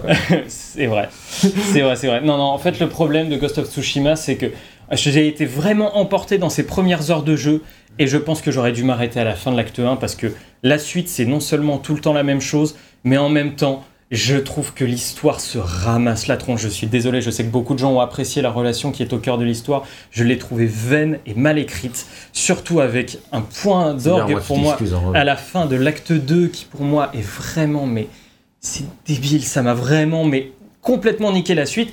Et le problème de tout ça, c'est que après, ça se retrouve aussi dans un gameplay qui atteint ses limites extrêmement vite, dans des missions secondaires redondantes qui n'ont pas grand chose à raconter, dans des missions secondaires principales de personnages qui, pareil, te essaye de te faire vivre un truc tout du long, mais finalement te raconte souvent toujours la même chose. C'est un jeu qui a une boucle de gameplay extrêmement courte et qui, malgré quelques beaux moments, et notamment une direction artistique folle, puisque je rappelle que j'ai voté pour lui en direction artistique, je suis désolé, mais Ghost of Tsushima, moi, je suis passé complètement à côté. Malgré des musiques exceptionnelles, malgré une direction artistique magnifique, Ghost of Tsushima, je trouve que je suis De toute désolé. manière, sur ce canapé, on n'a jamais, on n'a pas vraiment eu un enthousiasme débordant à l'égard de ce Ouais, jeu. On avait ça, même ouais. des notes relativement euh, basses par rapport à comment il avait été accueilli par Bien la sûr. presse générale. C'est Bien le jeu qui a plus qu'à se faire harakiri après. Donc il a plus de Mais- genoux là. et- effectivement, ouais, j'a- j'avais pas fait pour le, pour le, pour le test, euh, j'avais pas fait le jeu pour le test, mais euh, euh, effectivement, enfin, moi qui habituellement, j'adore, enfin là, je, je l'ai- je l'ai je l'ai un petit peu fait pour AC Valhalla et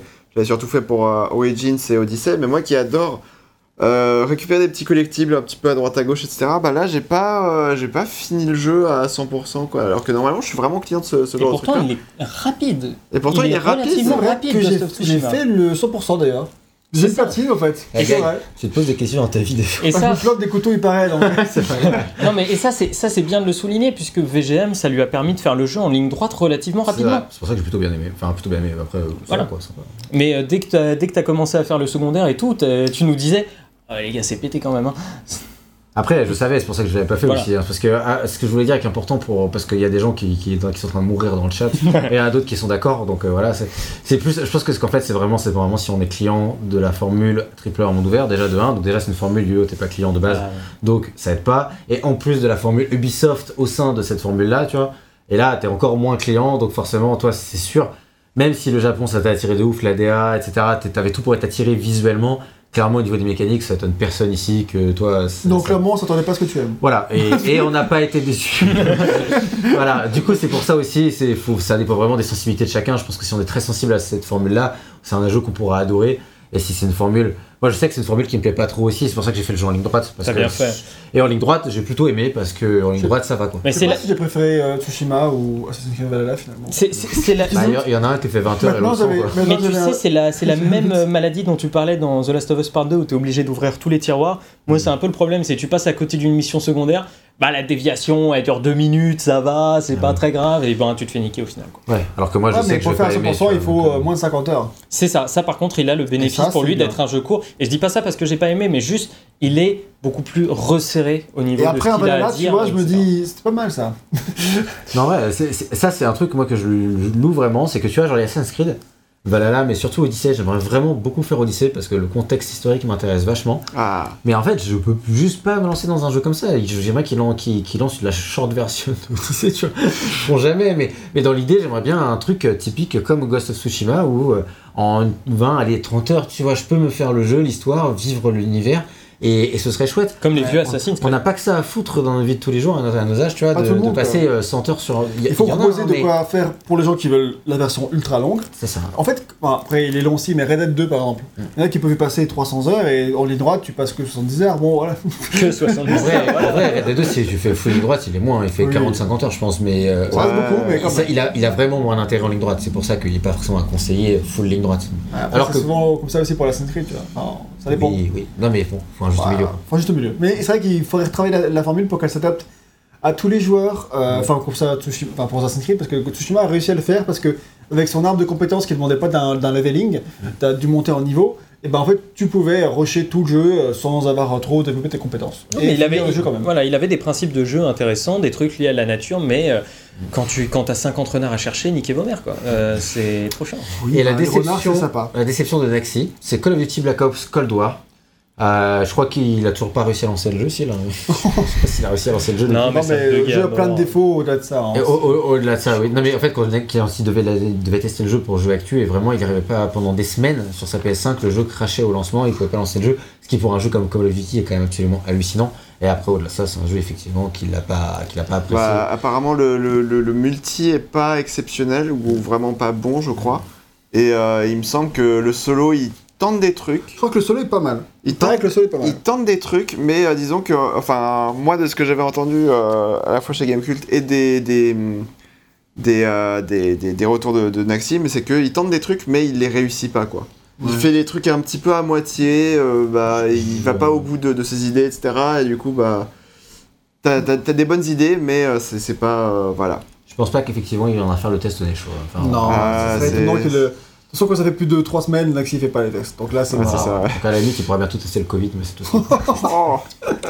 Je suis pas sûr qu'il ait une bonne note. hein. Je vais pouvoir nous parler RL de ceux qui ont raté le podium. Et euh, je sais pas si vous vous souvenez, quand, dans la vidéo d'annonce, j'avais dit que euh, peut-être que euh, The Last of Us 2 ferait partie de ceux qui se battraient pour accéder au, au podium. Et en fait, beaucoup de, quelques personnes m'ont reproché euh, dans les commentaires de dire que j'avais une espèce de haine contre le jeu. Mais c'était pas ça, euh, loin de là d'ailleurs. C'est plus que euh, dans les commentaires de notre test, par exemple, il y a eu beaucoup d'avis négatifs qui a bien clashé le jeu. Il y a eu beaucoup de débats, il y a eu beaucoup d'avis positifs. C'était mitigé. Et puis même à la sortie, il y avait ce gros truc mitigé qui sortait du jeu, beaucoup de polémiques autour, mais encore une fois, il y a quand même beaucoup de minorités silencieuses, enfin minorités qui font beaucoup de bruit. La Ouais. minorité bruyante, comme on l'appelle, et la majorité, au contraire, plutôt silencieuse. Donc, euh, Et ben, en, donc, tout- en tout cas, là, ça a confirmé, euh, ça, enfin, les résultats confirment plutôt ça. Parce que, que- que c'était une minorité euh, bruyante. Parce, Parce, que, que, du coup, effectivement, The Last of Us le 2 podium. et euh, rate le podium de, de la déception. Euh, il a il que- égalité en plus. Et il est à égalité avec Resident Evil 3. Euh, donc du coup ils ont euh, chacun 5% euh, en fait des voix C'est ça. et euh, du coup bah ils ratent le, le podium. Ça ne m'étonne pas que ce soit la déception plus urgente, au- puisqu'il y avait autant d'attentes euh, autour du jeu. Et d'autant plus, euh, voilà, ce qui tente des trucs qui ne plairont pas à tout le monde, dans tous les cas, c'est certain. Mais j'ai l'impression qu'aussi qu'avec le temps, les gens se sont fait ce que, ce que le jeu proposait et sont un peu passés à autre chose. Je, je pense Oui, aussi que, ça, ouais. euh, comme ce qu'on se doutait pendant le test sans en être sûr, que, en fait, euh, comme tu l'as dit, quoi, il y a une minorité qui a été très brillante sur le jeu, qui se sont beaucoup fait entendre, mais qu'en fait, la grande majorité des gens, ils ont adoré le jeu, tout le monde l'a acheté, et qu'en fait, c'est un jeu que les gens ils retiennent, et qu'il en a déçu quelques-uns, bien sûr. en et bien. général, c'est un plébiscite. Et c'est hein. bien normal, mais que c'est un plébiscite et qu'on n'est pas du tout sur une déception, contrairement à ce que certains au, dé- euh, au lancement qui faisaient beaucoup entendre leur voix auraient pu laisser penser. quoi. C'est vrai. Euh, Ouais, clairement. Et du coup en troisième position on va retrouver Sur le podium. sur un le jeu podium un on jeu. parle pour la première fois. Voilà. Et la seule Bon, on en a parlé tout à l'heure. hein, Oui, euh, mais pas dans un à- podium. abordé, effectivement, pas dans un podium. Il a sa médaille, ça y est. Il a Il sa a médaille, médaille. ça y est. Euh, c'est 13 remake, effectivement. Donc euh, 13 remake qui Ça est. y est, euh, c'est ton moment, vas-y. Vas-y, vas-y, tu peux y aller. Euh, donc effectivement 13 remake qui est le remake du jeu euh, bah, désormais culte euh, D'Ubisoft, sorti en 2003. euh, sorti en 2003, qui sort 17 ans plus tard. Et qui est euh, désormais le jeu culte de Microids. Voilà, c'est- Inoubliable. C'est effectivement le jeu, euh, le jeu qui a été euh, mal remaké par Microids, euh, qui a été décrié euh, partout, euh, même au Neshow. Hein, on a sorti un test il y a, pas très très longtemps. Ça fait- C'était hier quand on le live, ce sera Ouais, dans c'est ça. il y a un mois. Quand Le, le titre s'appelle On n'a pas fini le jeu, voici pourquoi. Voilà, c'est ça, Si donc, vous voulez euh, savoir tout le détail, C'est- l'un des rares, c'est l'un des raires tests où on n'a pas fini le jeu, quoi. Oui, Et- pourquoi Parce que je vais faire le jeu original. En même temps, la déception, il est pas foutu. c'est vrai. Incroyable, bien joué. C'est une bonne vanne. Euh, parfait quoi. Et euh, ouais, parce que je vais faire l'original, et vu que c'est le, le remake, c'est la même chose, mais en, en juste pas fun à jouer. Tu sais, j'ai- joué 2-3 heures, et après, au bout d'un moment, je fais, mais, mais pourquoi je continue en fait? Je veux dire, vous parlez des couteaux dans le corps, au bout d'un moment, tu fais, ouais, mais au bout d'un moment. Je t'étais euh, posé la question sur Agony quand même, et t'as quand même. Ouais, mais. Agony, c'était pas comme si j'avais venu faire l'original avant, tu sais. Ouais, c'est Agony, ça, tu demandes jusqu'où C'était ça va aller.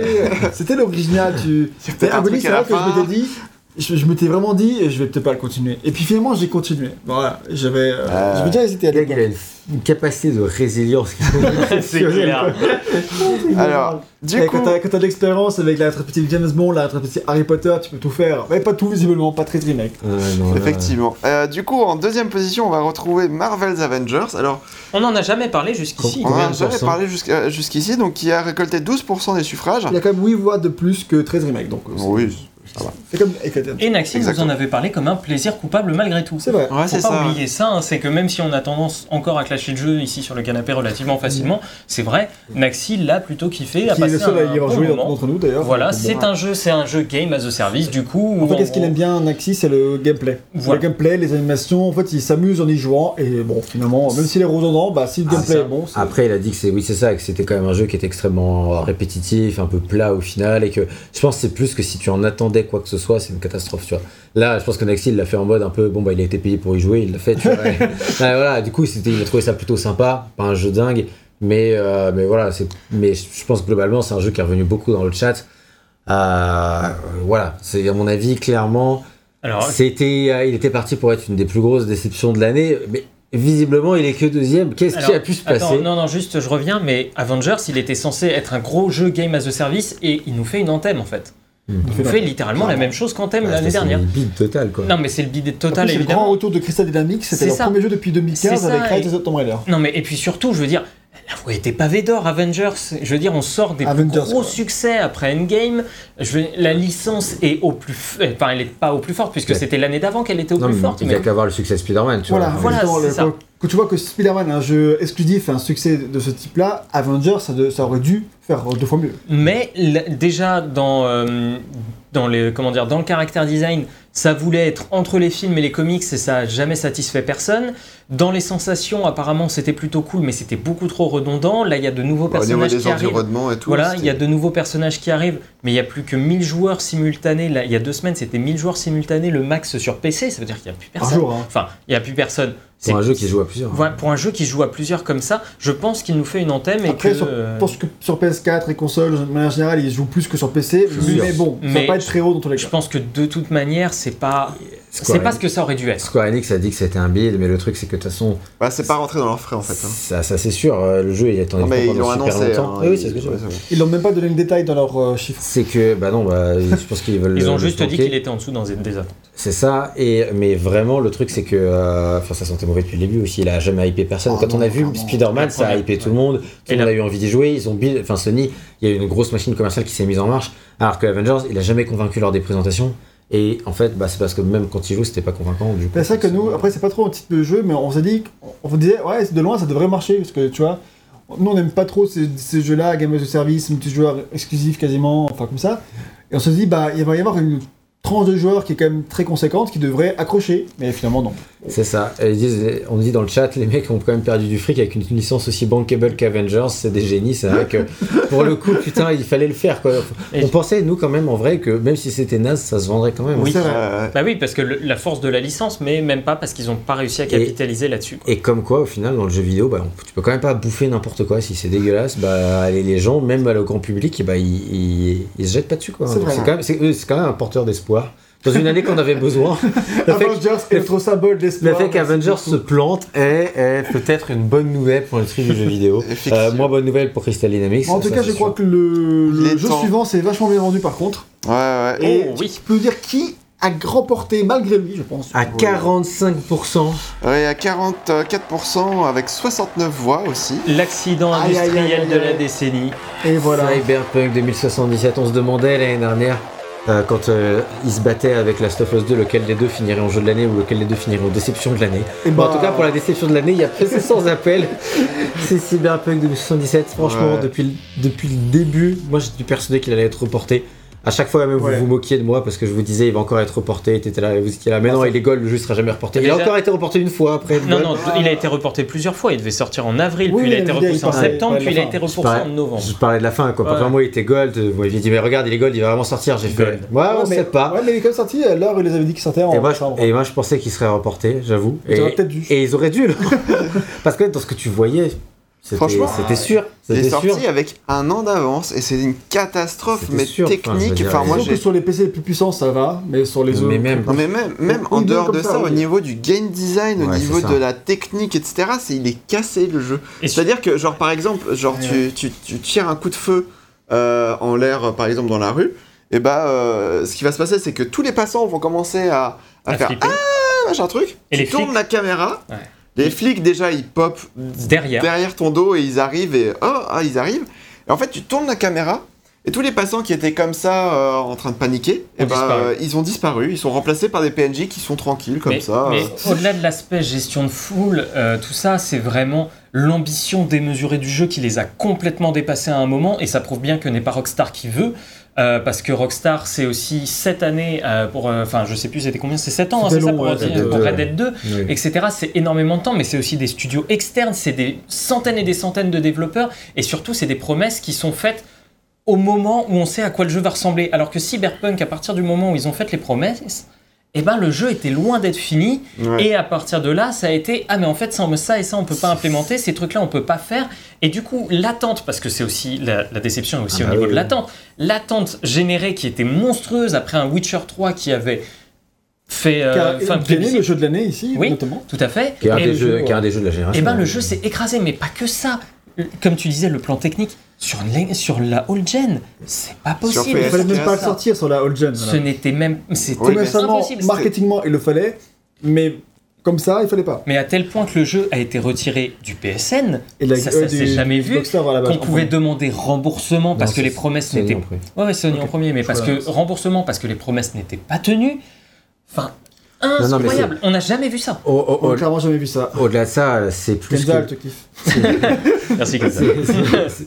C'est- plus qu'ils ont ils ont fait un ils avaient des ambitions qui étaient effectivement démesurées et ils ont tout un pipeline de production qui est basé sur, sur- notamment sur le crunch et sur plein de trucs qui font Et que, sur la pré-prod, qui font que ça avait marché sur The Witcher 3 mais que c'est peut-être finalement un, aussi un coup de chance ou alors une motivation supplémentaire ou alors le fait que c'était basé sur des romans ou alors le fait que c'était le troisième jeu de la série qu'ils connaissaient bien enfin tout ça mêlé Oui, qui font c'est que ça a fonctionné ouais. pour The Witcher 3 là Cyberpunk qui devait construire quelque chose.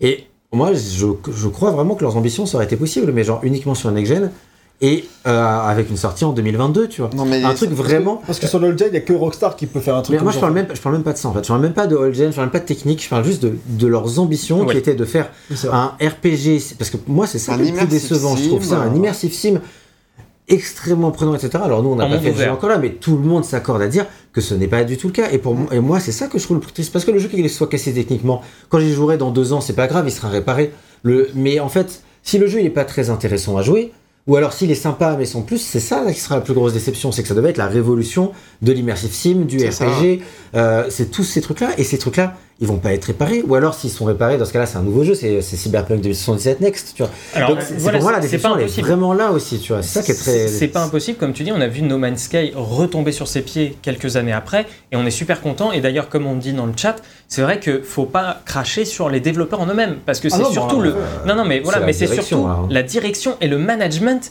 qui est allé faire des promesses à droite à gauche, et on- ils ont même pas l'excuse de Sean Murray qui lui il disait c'était la première fois qu'il était sous les spotlights comme ça, sous le feu des rampes, et il a Et été complètement il avait la pression de Voilà. Sony derrière. et il a été complètement dépassé malheureusement par aussi son ambition de projet. Il n'avait jamais être avisé d'être premier sur les étals et vendu autant.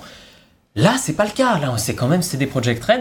Et comme on dit, ça fait mal à l'image de marque. Et alors, pour regagner une telle image, il va falloir chaud. Il va Il va falloir euh, hein. travailler beaucoup sur euh, Cyberpunk avant de proposer quoi que ce soit d'autre. Il va falloir qu'il passe deux ou trois ans à juste rebâtir ce jeu-là avant pouvoir passer à autre chose et surtout tirer une balle dans le pied monumentale. Bah oui, c'est ça, et surtout, enfin voilà, euh, on parlait des ambitions d'immersive sim, etc. Mais les gens, ils attendaient vraiment ça, quoi. C'était vraiment le truc principal de ce côté-là.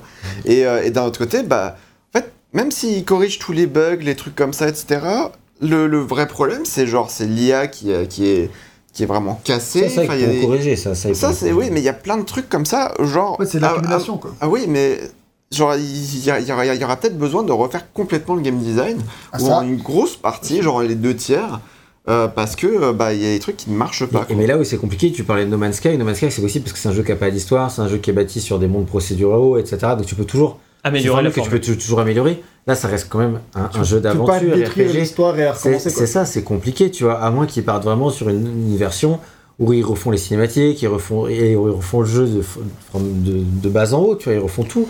Mais dans ce cas-là, c'est vraiment très très compliqué. Et comme tu l'as dit, enfin, il y a une profonde remise en question qui, va de, qui est faite en fait avec ce jeu-là, parce que qu'est-ce que tu fais après quand tu as, as fait un tel échec en tant que PDG du studio? Là, tu es devant un, un échec qui est. euh, Qui est Ah, cuisant. Quel euh. échec qui n'est pas commercial du tout, par contre. Parce que les- Ah non. commercialement, ils sont rentables. oui, mais, oui, bien sûr, mais Oui, c'est mais pas- faut préciser quand même, parce que Parce que leur main d'œuvre était très peu chère aussi. hein. Non, Oui, je, je- je pense même, je pense même pas que ce soit ça. Je pense que c'est juste que le jeu, il s'est vendu à 15 millions d'exemplaires, 15 millions. ouais, en il y a jours. personne, personne au monde, à part Rockstar, fait ça. Personne. Et et il y a euh, Animal Crossing qui, au bout, mois après mois, cette année, a fini par y arriver. Mais à la 26 sortie. millions, Crossing. Quoi 26 millions. Oui, maintenant. Mais je veux dire, c'est. Oui, oui, mais en c'est- 9 mois. hein. Voilà, donc c'est ça. Non, mais à la sortie, le fait de faire 15 millions à la sortie, il Oui, n'y a ça. que les jeux Rockstar qui le font. Et euh, je sais pas combien il a fait Animal Crossing, mais je- ça devait pas être très très loin. Mais c'est un cas particulier, quoi. En Et tout cas, clairement, même dans du marketing- hardcore gamer, clairement, ça Clairement. n'existe pas. Et dans le marketing, tu sentais qu'il marchait un peu sur les plates-bandes de Rockstar. Quoi. Il reprenait un petit peu le modèle. et, et en fait, quand, donc là, forcément, c'est rentable, mais là, je pense que le jeu il ne se vend plus, à mon avis. Alors, ça m'étonnerait que Oui. le jeu se vende. Donc, Ah. en fait, au final, Bah, En tout le monde occasion. attend les versions euh, next-gen, quoi. Mais euh, Il- ouais, effectivement, ça s'est vendu à des prix dérisoires. euh, en- il se vend en occasion à 10 balles dans les bacs d'occasion. Ouais, c'est catastrophique. Et, et qu'est-ce que tu fais pour le studio maintenant? Je pense que le dernier échec industriel qu'on a eu comme ça, c'était Star Wars Battlefront 2, mais ça a rien à voir par rapport à. Ouais, Et, et- et pareil, Battlefront 2, quand il est arrivé, ça a remis en question tout un pan de l'industrie. Avec les Et lootbox, etc. c'est euh, remis en question, effectivement. Oui, c'est l'industrie au, au sens large, mais EA aussi. Et, mais voilà, et là je pense que c'est pareil. En fait, ça va être un cas d'école, un peu à Battlefront, en mode, en fait, ça là, on peut plus faire, c'est fini. Ça, les gens, ils- ça ne passe plus. Et c'est pour, intéressant. et, et c'est pour ça que je pense que s'ils veulent se racheter une image, et ben le prochain jeu, ils seront peut-être bien obligés de retourner auprès du Witcher. Bien possible, Parce mais que- est-ce que les jeux sont en confiance? Et ben potentiellement parce que le nom de la marque Witcher. Ouais. Et tu vois, je pense que ce serait un peu le seul moyen de revenir dans 2-3 ans et dire notre prochain gros jeu, les gars, c'est Witcher 4. On a compris que vous n'aviez pas aimé ce qu'on avait fait avant. On va remiser sur les qualités et sur ce que vous avez aimé chez nous. Je pense qu'il y a moyen. Tu sais ce qui est terrible à propos de ce jeu-là? C'est que quand euh, je joue à 13, tu vois, 13 remake, mode putain, ce jeu il est claqué, c'est n'importe quoi, j'ai jamais vu ça. Et deux semaines plus tard, il y a toutes les vidéos qui sortaient sur Cyberpunk, je faisais, eh, mais c'est pas 13 ça. Franchement, en fait, quand, après, quand, tellement quand- dur. quand on a tourné le test sur la PS5 de RL, où il tournait mieux que sur la PS4, où il y avait moins de tearing, où c'était un peu moins crade et un petit peu, il y avait moins de bugs, et du coup, j'étais un peu surpris de voir moins de bugs que d'habitude sur la PS5 que sur la PS4, j'étais en mode putain, il est pas aussi. J'avais que sur la vidéo, ce soit genre putain, euh, on va pas voir qu'il est, qu'il est claqué et tout. Et, et j'étais en mode, surtout, je me disais, mais en plus, là, il y a Cyberpunk qui vient de sortir, à côté, les gens ils vont trouver ça normal. Enfin, je veux dire, parce que je me suis vraiment dit, mais finalement, Ouais. est-ce que c'est pas un peu moins claqué que Cyberpunk euh, Ouais, c'est ça. Et pour Parce que Cyberpunk venait sortir depuis quelques jours seulement quand on a entendu notre vidéo de 13. Et, euh, et pour en revenir un peu au vote, puisque finalement c'était aussi euh, les gagnants dans vos votes, Un gagnants entre gros guillemets, euh, c'est aussi, on se demandait, et moi surtout je me demandais, si est-ce que tous ceux qui ont voté ici, là, ont joué au jeu, et est-ce que Witch, euh, Cyberpunk 2077, c'est pas aussi une déception plus générale, même pour ceux qui n'y ont pas joué, tu vois? À qui voulaient peut-être y jouer, qui Ça, ont annulé leur parce que, précommande ou ouais, voilà, mais parce que tu vois, moi j'attendais euh, Cyberpunk quand même. Je me suis dit, euh, tu vois, j'ai un PC en plus maintenant qui normalement me fait bien tourner, etc. J'ai pas envie d'y jouer. Pas Bah, tout de suite. Moi aussi, il est installé sur mon PC depuis la sortie. Ouais, Ah, tu Oui, Je mais mec, je l'avais acheté. Précommandé. euh, Je l'avais précommandé avec des chèques cadeaux accumulés sur la Tu Fnac. et n'apprendras donc jamais. Mais non, non, mais c'est ça. Mais je l'avais, je l'avais précommandé en septembre 2019, mec. J'étais, Wow. j'étais parce que je- l'état dans lequel il était à ce Quand il est moment-là. quand il est sorti en avril commander 2020. il- c'est ça, il devait sortir en avril et du coup, bah, moi j'avais déjà tout payé, tu vois, en septembre 2019 via des chèques cadeaux accumulés. Enfin, j'ai, j'ai- j'ai- je l'ai, je l'ai pas payé très cher, quoi. Je l'ai payé peut-être euh, 20 balles, Et, un truc comme et ça. sachant que là, dans tout ça, on n'a même pas parlé de la qualité intrinsèque du jeu, puisque personne ici n'y a joué. Oui, on non, a ça, parlé non, de c'est l'accident pas- industriel. Donc, Après, en c'est fait, comme je vois. beaucoup de euh, gens disent qu'il est comme sympa. Voilà. Je veux bien le croire, tu vois. a ses qualités. mais on n'attendait pas un jeu sympa. On attendait une révolution. Ouais, attendez, un jeu Moi, de après, j'avoue que la Révolution, je l'ai jamais trop cru à ce jeu-là. En fait, ça paraît un peu. Euh, c'est euh, Facile dire- facile de dire mais- ça maintenant, mais Mais dès le vous, début, vous, toi, vous savez très bien que moi, le jeu m'a jamais trop, Mhm. trop emballé, j'ai jamais trop cru quoi. Ce, ce genre de tra- vidéo ce, genre, 2017. ce genre de trailer, ce genre de vidéo hyper long qu'on te présente un truc de ouf, moi j'ai l'impression que je me suis déjà fait berner par ça plein de fois il y a 10 ans, machin, et que maintenant ça, me- ça fait plus rien sur moi, tu vois. Alors là, tu peux dire, oui, mais là c'est des Project Red, je faisais, ouais, pas peut-être, on verra quand ça sortira. J'avais envie que- qu'on me convainque euh, que ce soit bien, mais après, à chaque fois que j'ai eu des gameplays, je faisais, mais ça a l'air nul en fait. En fait, les, les gens, ils... oh, c'est un peu dur quand même. Mais non, mais c'est le ressenti que j'avais, ça a pas, Ouais. ça a pas l'air Ça, fun à jouer, en fait, en, en fur et à mesure de la campagne marketing, juste pour terminer sur ce point-là, mais c'est que euh, effectivement, au, au fur et à mesure de la campagne marketing, plus on s'approchait du de la date de sortie du jeu et plus il faisait les présentations de gameplay, plus ça ressemblait à un shooter de base qui avait même pas un super bon feeling euh, et qui euh, et qui avait pas l'air super immersif non plus quoi. Parce que la toute première vidéo de l'E3 2018, je crois, euh, qu'ils ont qu'ils ont dévoilé aux joueurs, euh, etc. Surtout le Buy-in Closed Door euh, qui Ouais, le, bah oui, c'est ça, mais qui, qui faisait suite au Behind Closed Doors de, euh, de C'est celle-ci, 2018. ouais. Parce que le gros reveal avec Canary, c'était 2019. Ouais, c'est ça. Et euh, du coup, euh, genre, euh, là, les gens, ils étaient, ils étaient hype et sur- surtout, ça paraissait comme un jeu qui était immersif parce qu'on me disait, tous les personnages que tu croises dans la rue, bah, ils ont tous euh, leur, euh, leur routine, etc. C'était avant Red Dead 2 hein, aussi. hein, Ouais, c'est ça. Ouais, ouais. mais Red- même euh, Assassin's Creed Origins, c'est les personnages ont leur routine, tu vois. Enfin, je veux dire, ça fait longtemps que c'est dans les jeux vidéo. Ouais, mais là c'était là c'était une foule dans une ville tentaculaire. Tu vois, il y avait il y avait aussi ça et Ça le- faisait ultra fake. Hein. et le- oui, Oui, Et d'ailleurs, mais apparemment, ça l'était. D'après Ça Jason- l'était, ouais. d'après Jason Schreier, c'était Bah, complètement. C'était pas fake, mais très scripté. quoi. Ouais, moi ça, me, Ah, ça me euh, saoule toujours quand j'entends fake, c'était pareil pour, pour BG2 quand C'est fake ou machin, c'est pas fake, ça existe quoi, c'est juste que c'est dans le cadre d'une démo. Donc en fait les gens disent euh, c'est fake, mais c'est pas fake, C'est- juste que c'est dans, le cadre du- c'est dans le cadre d'une démo, c'est tout. C'est Enfin, une voilà, démo, c'est un une démo qui est mise dans une bulle et qui est peaufinée, peaufinée, peaufinée. C'est ça, c'est que- fait avec le moteur, c'est fait avec le code, il existe, enfin voilà, ça existe, mais c'est juste. C'est dans un truc à part qui n'existe que comme ça et pas Voilà. au sein d'un jeu complet. euh, Exactement, mais ça c'est toujours le cas quand on se montre des démos. Donc Oui. en fait, euh, c'est juste que c'est facile à dire pour ces jeux-là après, c'était fake, mais moi j'aime pas. Mais- trop, mais bon. voilà. Peu importe les déceptions, Il est temps de se tourner vers l'avenir. Voilà. Parce Voilà. que quand on a de l'attente, on pourra avoir de prochaines Et déceptions. putain, et l'année, et l'année prochaine, en 2021, il y a quand même beaucoup d'espoir déjà euh, pour les festivals assis à 1m50 sur 5000 Les places. festivals à 5000, moi j'ai hâte quoi. Franchement, Alors, euh, pour ceux qui ne connaissent pas un petit peu la Il y a- cérémonie, attends, il y a 162 réponses pour ça, c'est-à-dire que tout le monde a voté pour l'attente. juste pour ceux qui ne connaissent pas la cérémonie et qui disent mais attends, avant il y a le jeu de l'année, on fait toujours le jeu de l'année évidemment Oui, dernier. Hein, c'est euh, voilà, c'est notre façon de faire. On va d'abord parler des jeux que vous attendez pour 2021, puis on reviendra clore l'année 2020 en beauté. C'est ça. bah du coup, euh, Bah oui, du coup, l'attente pour l'année 2020. il y en a plein, il y en avait Ah, plein. il y a Franchement, c'était, beaucoup de c'était jeux. très dur de, de choisir quoi. Le problème, c'est que, alors déjà en temps normal, c'est compliqué de choisir un jeu qui va sortir l'année où il est annoncé, mais de nos jours, où avec les problématiques liées au Covid et tout ça, euh, les jeux ont tendance à être encore plus repoussés que d'habitude. D'ailleurs, mon attente numéro 1, perso, c'est Pfizer, mais bon, voilà. Quoi? Ah, faut dire, Le, le vaccin. Lui aussi, il est repoussé. C'est clair. Mais c'est pas de sa faute. C'est plus la localisation qui a un problème là. Euh, la traduction a un peu de mal à passer. Euh, et qu'il y ait des euh, petites barrières euh, de sécurité et tout. Bref, du coup, euh, aussi, aussi, ils ont des problèmes d'approvisionnement. c'est ça. Comme la PS5. Et bref, du coup, euh, bah là, je veux dire, il y a tellement de jeux qui sont annoncés pour 2021, mais on sait pas s'ils sortiront vraiment en 2021. Et il y en a d'autres qu'on attend pour cette année, mais on sait pas trop. Tu vois, par exemple, pour la mis euh, Zelda dedans. Surtout que pour parler de ces problématiques-là en général, donc on vous l'a dit, euh, dans les gros studios comme dans les petits studios, les problématiques liées au télétravail à répétition posent des problèmes avec la créativité et à tenir les délais, et donc ça retarde les jeux. Tout. Au début, il n'y avait pas trop d'impact, mais maintenant que ça fait un an que beaucoup de studios travaillent en télétravail, il commence à y avoir beaucoup d'impact, il va y en avoir de plus en plus, et plus ça durera longtemps, plus les jeux vont être retardés, ça c'est un fait, c'est sûr à 100%. Et il y a aussi le fait que, en tout cas pour ce qui concerne Sony et Microsoft, ils n'ont pas de console, il y a des pénuries euh, De processeurs AMD, voilà, AMD a dit que ça pourrait durer jusqu'à l'été ou voire même après. Donc vu qu'il n'y a pas de processeur, il n'y a pas de console, ben, ils vont pas sortir leur, ils sont pas pressés de sortir leur jeu parce que s'ils sortent leur jeu, mais qu'ils loupent la fenêtre de sortie qui est pour eux le plus important parce que c'est là qu'ils font une grosse partie des ventes, bah ils risquent de pas rentabiliser leur jeu, donc c'est compliqué. Donc autant dire que des jeux comme God of War Ragnarok qui sont dans la liste parce qu'ils sont officiellement annoncés pour 2021, mais nous on croit pas une seule seconde que Sony va le sortir en 2021. Oui, et puis il y a des rumeurs de toute façon, de, selon Jason Schreier, que voilà, si vous attendez God of War pour 2021, Enfin, même sans Jason. euh, On n'a pas, mais- on n'a pas besoin de Jason. Non mais d'accord, mais on a quand même une information concordante de sources plus ou moins sûres que voilà, si on l'attend pour cette année-là, on est quand même dans un de toute Ouais, façon, même, même quand, tu regardes, quand tu suis un peu euh, Cory Barlog sur Twitter, il te dit oui relativement facilement. facilement que. Non. Voilà. Ça va être chaud. Et donc, même Horizon euh, 2, qui est lancé pour 2021, euh, qui devait même sortir assez tôt dans l'année à la base, je crois, euh, bah lui, même lui, on n'est pas sûr. Ouais, sortira. je pense que moi, je, je- je pense aussi, mais on aura toujours un doute. On, on sait pas si on sait pas s'il devait sortir assez tôt. Moi, je voyais plutôt quand même vers la fin de l'année. Mais euh, mais dans tous les cas, c'est clair. Moi, je le vois très bien reporté à 2022. Ils sont oh, sans aucun problème parce Ouais. que s'ils ont ah, s'ils commencent à régler leurs problèmes de production à la fin de l'année. Bah, un jeu comme Horizon, il faut que quand il sort, euh, il faut en vendre des palettes, quoi. C'est pas, il- c'est pas Mais Sony a quand même besoin de son grand jeu de fin 2021. ce sera Et Ratchet. Bah, Ratchet, il sera Non, il sera si. Ça se trouve, je sais pas, tu vois. On sait bon, pas trop. On verra. hein, mais- En tout cas, euh, j'ai vu que dans les commentaires, vous parlez de, de, de Nier euh, Replicant. euh, et eh ben, euh, il est même pas dans le podium. Juste pour dire, euh, il, est- Non. Pendant longtemps, il a été il était haut, hein. même, euh, même genre deuxième et tout, mais Ouais. là, il était. il Moi je, enfin, euh, je l'attends hein, énormément, mais c'est un remake. Oui, c'est donc c'est. Oui, et puis c'est un remake à la Square, donc c'est moche. c'est un remake.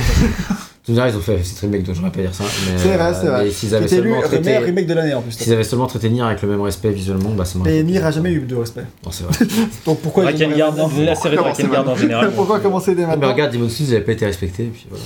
Alors je propose euh, de parler de la licence qui nous a unis tous ensemble. Bah, Mm. C'est la saga Ratchet Clank. Et ben c'est le, jeu Ratchet Clank Rift Apart dont tu viens de mentionner très récemment, que moi j'attends le plus cette année, que RL attend le plus cette année, Ouais. et que Naxi euh, l'a cité également dans ses euh, grosses attentes de l'année. C'est ça. Donc, euh, voilà. Donc voilà, Ratchet moi. Clank Rift Apart, grosse attente évidemment, malgré euh, le fait qu'on a été mitigé par l'épisode de 2016. Un nouveau Ratchet, ça nouveau Ratchet. C'est ça. Et puis euh, non, et puis même en, en dehors de ça, il y a, y a- après ce sera maintenant ça a été annoncé comme étant repoussé à 2022, mais il y a euh, Gran Turismo 7 que, que j'attends aussi, Euh, et il y a euh, tout simplement, euh, bah il y a Kena Bridge of Spirits euh, qui euh, qui arrive, qui- dont la date de sortie a été annoncée pour fin août, Août, je crois, fin août, de fin août, ouais. 2021 du coup. Donc euh, Très très hype. Mais je J'aurais suis, pu voter pour. Ah ouais, ouais, je, suis très, je suis très étonné qu'ils se, ils retrouvés nulle part. Bah oui, Bah, j'avoue. c'est parce que t'as vu les annonces de Tante Kia. Moi aussi, j'avais envie de voter Kena, mais t'as vu, mec, le, le trio de, de tête là, c'est C'est euh, c'est beaucoup trop lourd quoi. Mais moi, je, je voulais voter. euh, J'ai hésité entre Ratchet et, et Kena, mais quand même Ratchet parce que je suis Ratchet vraiment. Je suis Ratchet. Ouais. Ratchet Ouais. Kena, clan. Euh...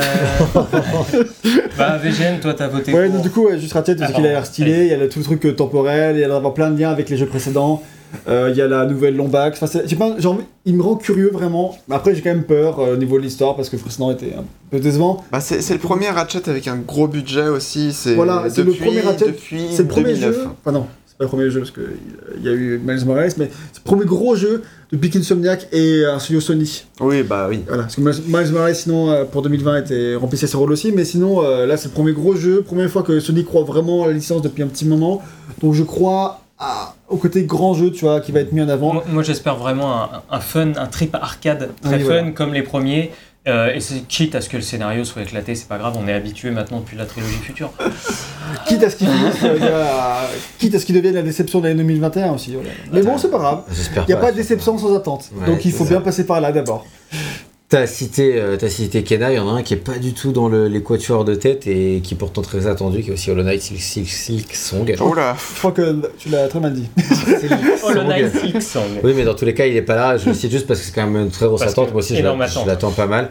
Mais c'est juste pour dire que tu vois, même un jeu comme ça, il est même pas dans le top 4, euh, top euh, même plus, top 6 qu'on va, on va- dont on va parler. Donc, Ouais. euh, donc au final, c'est c'est pour dire, voilà, cette année, en 2021, et en tout cas annoncé, c'est du très très lourd. Euh, moi, j'ai beaucoup réfléchi du coup, et j'ai voté Horizon Forbidden West. Déjà parce qu'il a une chance de sortir en 2021. C'est pas tous les jeux. hein. Pas comme ceux qui ont voté par exemple God of War ou Breath of the Wild 2, quoi. C'est mon espoir. Euh, mais, euh, et, mais voilà, je pense qu'il y a une chance, même si j'y crois à moitié, on va dire. Et surtout, bah, déjà le trailer m'a hypé de ouf. Moi, Horizon, c'est peut-être une de mes nouvelles licences. Enfin, c'est sûr que c'est une de mes nouvelles licences, mais peut-être même la nouvelle licence préférée de la gêne précédente. Je sais pas, j'ai pas fait le compte, mais voilà.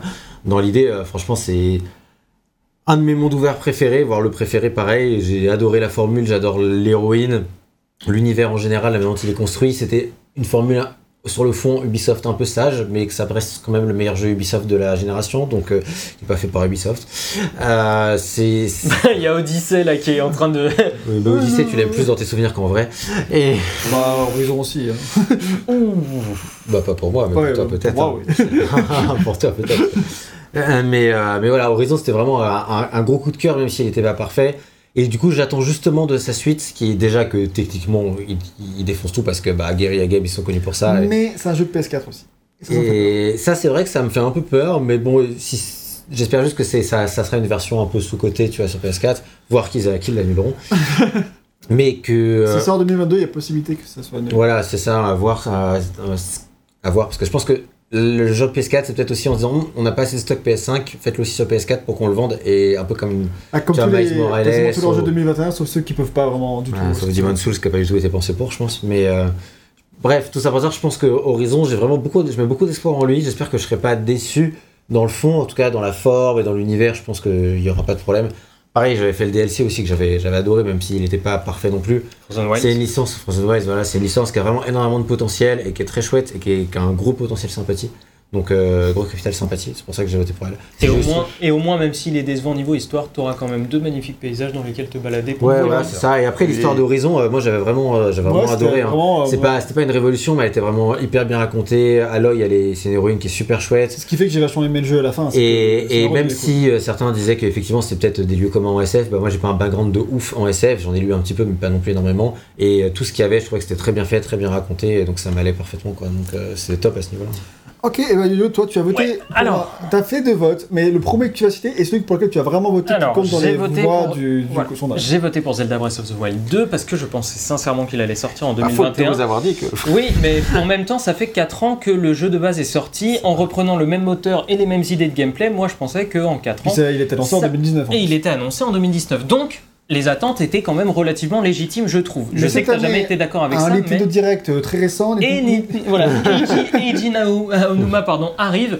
Moi, je commence à, ça y est, euh, Là, tu fais, wow, demi-meule. Mec, il y croit. et, euh, et d'un seul coup, il dit Je sais que si vous me voyez ici, c'est parce que vous attendez des annonces pour Breath of the Wild 2. Et là, rincé, direct. C'est comme quand tu crois que Castex il va annoncer la réouverture des restaurants et qu'il annonce juste que le couvre-feu passe à 18h. C'est, c'est le même délire. Et là, et là, il fait On vous en parlera plus tard dans l'année. Donc, Voilà, on c'est est quasiment certain que Breath of the Wild ne sortira En plus, pas. c'était cette genre- année. On vous en parlera peut-être plus tard dans l'année. Je crois que c'est même quasiment ça, tu vois. Ouais, je crois qu'il a dit qu'ils en Comme Bayonetta bref. 3, quoi. On espère qu'on Voilà, Bayonetta nouvelles. 3, en plus, ils ont dit, euh, il a dit, bah, euh, on vous en parlera quand on sera prêt à vous en Peut-être parler. dans l'année. Donc ça Peut-être, fait donc- chelou. Donc j'ai voté, euh, enfin, mon vote va pour un autre jeu au final, même si j'avais déjà voté pour Breath of Eh, the Wild joue 2. beaucoup, hein, pour Ce sera Deathloop, euh, le prochain jeu d'Arkane Studio, d'Arkane Lyon surtout, Toujours. qui après avoir euh, sévi notamment sur les deux premiers Dishonored et notamment Dishonored 2, qui est un des, des- des jeux que Des jeux de génération. au monde, ouais, c'est un de mes jeux de la gêne, euh, promet de nouveau une espèce de folie furieuse à base de boucles temporelles dans laquelle il faut assassiner euh, des cibles relativement vite, le tout avec du multi asynchrone ou alors du jeu en solo, à savoir qu'on est poursuivi par un autre assassin qu'il nous faudra également assassiner pour arriver à la fin de cette boucle, tout en sachant qu'on est dans un temps imparti, mais en plus de ça, on pourra améliorer notre personnage au fur et à mesure des boucles, que- apprendre de mieux en mieux l'environnement, comprendre mieux le level design et ainsi essayer de speedrun finalement un petit peu euh, tout ça pour essayer de terminer dans les temps. Et ça, ça me chauffe de ouf. Et Je suis assez chaud je aussi. vais juste parler de mon attente indé de l'année. Le mec, il, Mec, il est en Allez. classe il 3, fait toujours ça. Et mon attente indé de l'année, C'est c'est un. 12 minutes. Oui, bah bien sûr. Bah, Ouais, Nomada. Et- Sinon, c'est tous nos attentes et on est jusqu'à 21h. Ouais, j'ai dit, hein, C'est ce qu'on je... faisait à une époque et ça durait, ça durait 4 heures, euh, je sais pas. Moi, je vous parle de Rainworld et on est parti. Rainworld 2, mec. Mais voilà, 12 minutes parce que le principe de boucle temporelle et de scénarisation. On est très chaud pour 12 minutes, effectivement. Euh, bah sinon, euh, le vrai vote de Naxi, c'était God of War Ragnarok. Même s'il a marqué Ratchet Clank, il a voté God of War et je pense que lui non plus il n'y croit pas pour 2021. Comme Bah, sinon, évidemment, forcément. Mais Oui, après, bah, moi, j'ai si autant j'y croyais. euh, En je- vrai, pour 2020, ce sera sûrement mais mon attente de l'année. Pour God of War, parce que de toute façon, on va en reparler, euh, et quand même un énorme fan de la série, j'avais beaucoup apprécié le précédent, même si j'avais des réserves. Moi, je, Je suis- moi, je deviens de plus en plus fan du précédent parce que j'écoute son OST, genre. Ah bah ça, oui. Genre, euh, l'OST, il y a trois, une- quatre fois par mois. Il y a une certaine idée de la perfection, mais c'est aussi parce que t'as pas écouté l'OST de Demon Souls. c'est carrément fort.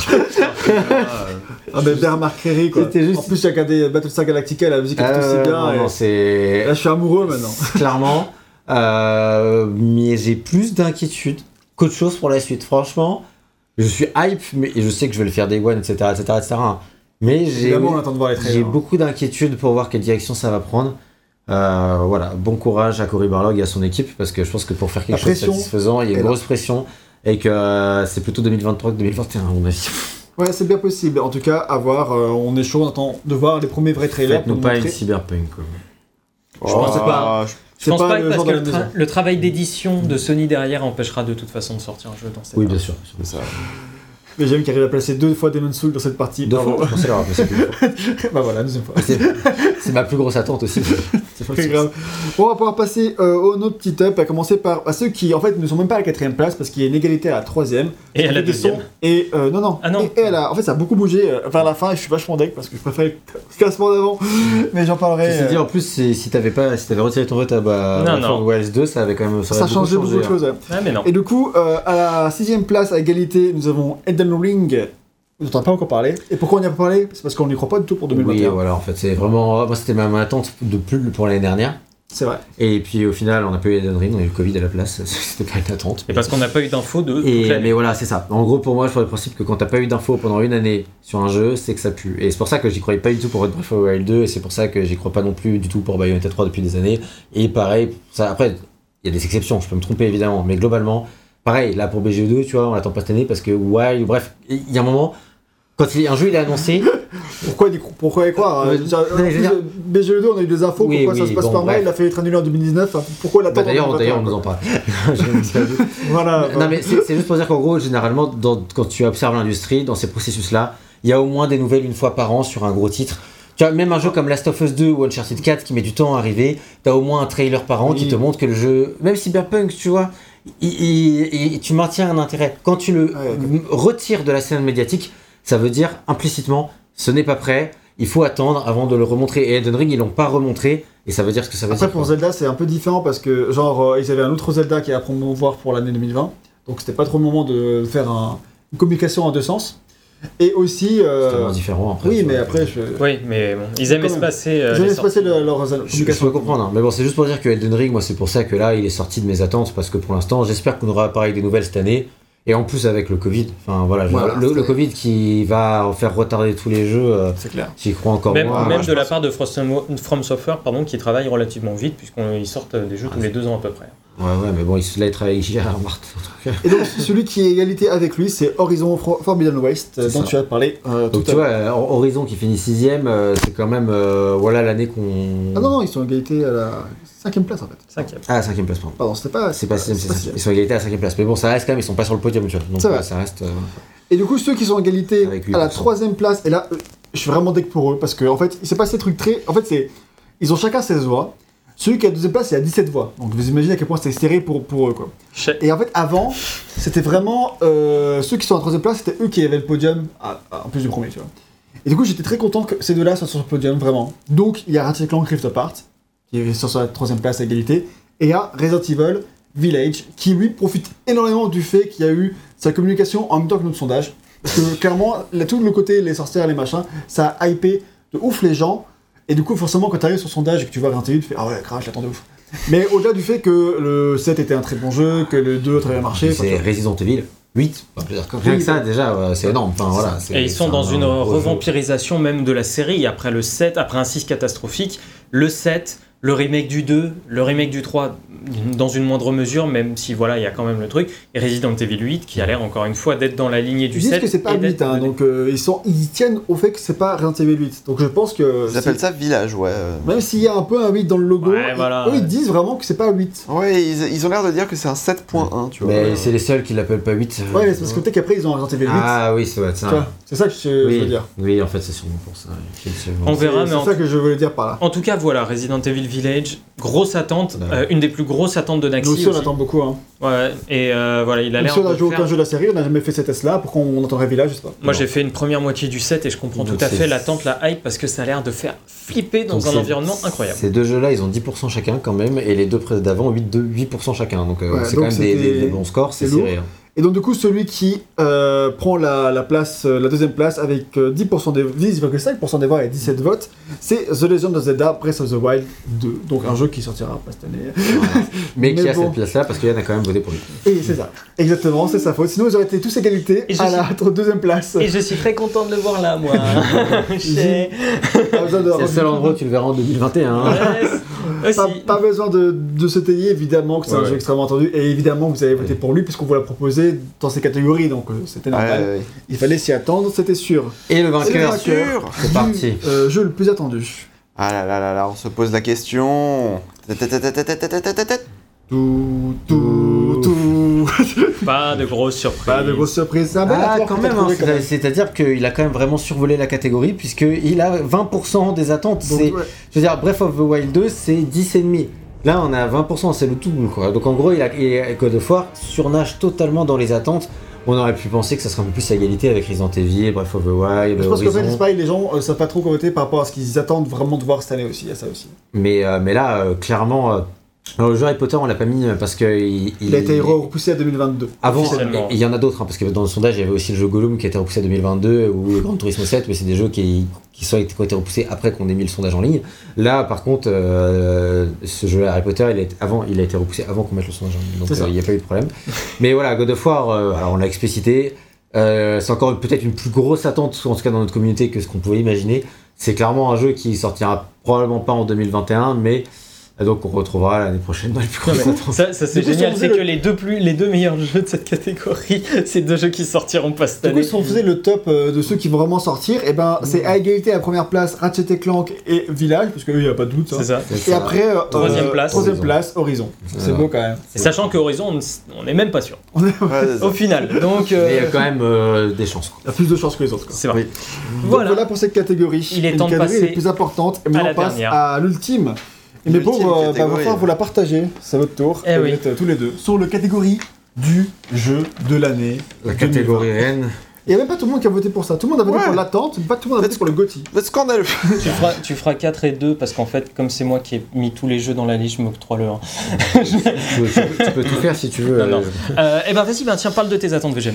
Bah, de tes attentes, de tes jeux de l'année. Alors, je vais parler de mes jeux. Puisqu'on va faire un top mes jeux de 3. l'année. comme Comme c'est vrai qu'on fait top 3. C'est important faire à, un à top citer. 3. Je vais aller assez vite parce qu'on a déjà parlé de tous les jeux et j'attends de vous que vous fassiez de même. On verra. En troisième position, Je euh, donne des ordres. J'ai dit que c'est l'attente que j'ai, tu vois. C'est ma l'attente de l'année, c'est que vous fassiez, pour le nez chaud, c'est que vous fassiez plus de quoi. Et t'as hâte de passer sur des jeux de senteur pour que tu joues à des vrais bons jeux. Ouais, c'est mon attente de l'année. Oui, oui, papa. Ça, ça, elle est rêve partie. Euh, Le retour de la partie. avec Naxi. Euh, Le coup, retour de Naxi. tout Le retour de Ça, c'est l'attente de. en troisième position, j'ai mis Last of Us Partie 2, euh, qui est un jeu euh, très important. Voilà, je pensais pas, euh, comme j'ai dit, c'est pas un jeu coup de cœur pour moi, mais c'est un jeu qui m'a pris vraiment euh, du par la par la main quoi. J'étais euh, j'étais à fond. Tu peux pas t'arrêter. T'es scotché. T'as peur de ce qui va se passer dans ce jeu. Et une fois que tu l'as fini, tu fais bon, il se passe ça. Ok, ça, ça va mieux une fois que tu l'as fini. Mais euh, ça. On te rapide RL sous pression. Oh, Donc, c'est bon. donc voilà pour Last of Us 2, pour moi c'est pas euh, comme Naxi par exemple, c'est son jeu de la vie. Moi ça sera pas ça pour moi pour Last of Us 2, mais c'est vraiment un jeu très important je pense dans l'industrie, comme le premier l'était, Naughty Dog a osé, a fait des choses, et rien que pour ça il mérite bien la troisième place. En deuxième position, il aurait la première position si c'était pas un remake, mais du coup bon j'ai quand même pas fait le choix de la facilité, c'est Demon's Souls. remake, Purée. voilà, euh, il se retrouve... Euh, là bah sinon, euh, si- sinon ce serait le premier, mais ce serait le jeu de la, le jeu de la gêne alors qu'il est pas sorti la même... Il y a deux gènes d'écart. En plus, c'est la génération suivante. donc Oui, c'est ça, il y a deux gènes d'écart. Mais euh, ouais, non, Demon's Souls, je me suis repris une claque de ouf sur ce, sur ce remake. C'est-à-dire que c'est, euh, bah, j'attendais ce remake depuis des années et puis ils m'ont sorti le remake presque parfait. Parce qu'il y a tu peux, toujours deux, trois trucs que tu peux redire, on en reparlera dans le test de 6 heures. Mais j'annonce. Mais Mais, qu'est-ce que tu viens de dire? J'attends que vous fassiez plus court. mais que vous fassiez plus La- court. L'attente est partagée. Hein. Je ne viendrai pas. faites- faites ce que je dis, pas ce que je fais. De toute façon, si sous, sous couvre-feu, on n'aura pas le choix, il faudra repasser la soirée ici. Autant qu'on la passe sur Demon's Souls. Et, Comme et- ça. Ah ouais, ouais, je prends les arguments. Et- Sauf si c'est un dimanche soir. Là, par contre, faut rentrer chez toi. Pourquoi Et surtout un dimanche, je peux pas passer la soirée ici. Bon, tout ça, le télétravail de nos jours. et euh, voilà, c'est pour dire vraiment, euh, quand je l'ai fini, enfin, tu sais, genre, j'étais à fond tout le jeu, bien sûr. Et quand je l'ai fini, mais j'étais là, mais c'est 10 sur 10, quoi. C'est- bon, après, je me suis un peu beau. calmé, hein. Mais, euh, Ce Mais- sera 9 Il, plus. il a, il a pris ses cachets. mais sur, le, sur le moment, euh, sur la fin, t'es là, mais, mais quel jeu incroyable, quoi. Franchement, pff. Quelle Franchement, vision. J'ai tu- hâte de le voir pour qu'il appa- de d'y jouer du coup pour qu'il apparaisse sur mon propre top. Non, mais Parce que franchement, quand, là- quand- quand tu. En fait, j'espère que c'est pas décevant. Bah après, tu seras peut-être déçu, mais, euh, mais je pense pas. Enfin, je pense pas que tu seras déçu par le remake et le jeu à la base quand tu le refais et que tu vois tout ce qu'il a apporté aux jeux vidéo en manière générale. C'est plus et que j'ai son- peur de voir, de rejouer après avoir fait Dark Souls, Sekiro, tu sais, maintenant, tu vois. Vu que c'était un de mes premiers Souls. Fran- Franchement, il a, il, il, bah, il a bien vieilli, ouais, avec la gueule qu'il a, il a bien vieilli, ça va. Donc, euh, non, franchement, Il euh, a fait une petite chirurgie esthétique là, c'était pas mal. c'est c'est clairement un jeu qui serait. euh, S'il si c'était sorti que c'était pas un remake. J'attends que vous soyez rapide. C'est pas réciproque. Et en premier, j'ai mis euh, un jeu que je m'attendais pas du tout à ce qu'il soit Gauthier. Euh, c'est Desperados 3. Bon, Voilà. franchement, nous on s'attendait à ce que tu mettes en Gauthier. Hein. Bah, euh, À la suite du test, À la suite du test, oui, bien sûr, mais avant Oui, de faire le test, voilà, pas spécialement, tu vois. euh, Bah, Peut-être un top 3. voilà, vois. peut-être un top 3. Mais finalement, euh, bah, c'est le jeu de l'amour Desperados 3. Il a, il a fait tout ce que je voulais qu'il fasse. Il l'a Et fait. en bien. Comme Timon Souls, en fait. Mais c'est pas un remake. ça. Et, euh, et vraiment, un énorme bravo à Mimim Games pour avoir. Si vous êtes un tout petit peu attiré par le genre, si, si vous avez un temps, un peu de curiosité, maintenant il est déjà moins cher et tout, mais jetez-vous dessus. C'est de l'infiltration tactique hein, pour ceux qui ne connaissent pas. Même si, si vous avez jamais touché au genre, franchement, jetez-vous dessus. C'est un jeu exceptionnel euh, qui, a, qui a une histoire, des personnages, un game design et un level design qui, qui sont fantastiques. Allez-y, les yeux fermés. euh, voilà pour mon top 3. Eh ben très bien, écoute, moi je vais passer au mien. Euh, petit disclaimer, vas-y, je te laisse, ah, je t'enlève ça, désolé. Euh, petit disclaimer euh, pour commencer. Persona 5 Royal et mon Gotti, mais Persona 5 Royal, je l'ai déjà mis dans mon top 3, enfin Persona 5, je l'ai déjà mis dans mon top 3 2017, et je me suis dit que c'était pas ultra pertinent d'en reparler là spécialement, mais c'est mon jeu préféré de l'année. Voilà, c'est ça qu'il faut entendre, mais c'est un jeu version plus plus, donc voilà, peut-être aussi la facilité, mais je l'évite définitivement en écartant ce jeu de mon top 3, histoire de laisser la place aux autres. Juste on a une petite question sur Desperados. Est-ce qu'on peut faire le 3 sans avoir fait le 1 et le 2 Oui, tout à fait, parce que le 3 est une- un préquel et c'est très important. Merci de ta question, j'ai oublié de le préciser. Euh, Tout à fait. Moi, j'ai pas fait le 1 et le 2 et j'y suis rentré euh, Voilà, vraiment, ça. Et le 3, c'est un préquel au 1, hein, donc il n'y a pas de souci. Tu peux commencer par le 3, même si évidemment, si tu as fait le 1, tu auras plus d'affect. Mais si t'as fait le 3, tu pourras kiffer quand même. C'est ça. Et moi, je vais commencer par le 3, par le troisième jeu de mon top 3. C'est pas handicapant. Euh, je vais commencer. Il était deuxième jusqu'à il y a pas longtemps. Final Fantasy VII Remake pour toute l'audace Oh, il s'est fait d'un tel. De quoi Il s'est bien fait têche, le Il pauvre. s'est il s'est fait tège à la dernière minute, mais c'est surtout Desperados 3 qui était dans le top 3 et qui s'est fait tège à la dernière minute, malheureusement. Euh, et donc voilà. Aussi, tu viens de finir Demon's Souls Non. Euh, C'est pas. un jeu encore plus important. Euh, T'es trop rapide, a Final Fantasy VII Remake, donc pour l'audace dont je parlais, dans l'audace de remake, mais aussi pour son OST absolument fantastique, ces décors qui m'ont fait parfois rêver, parfois dégoûter, et euh, par manque de, de texture.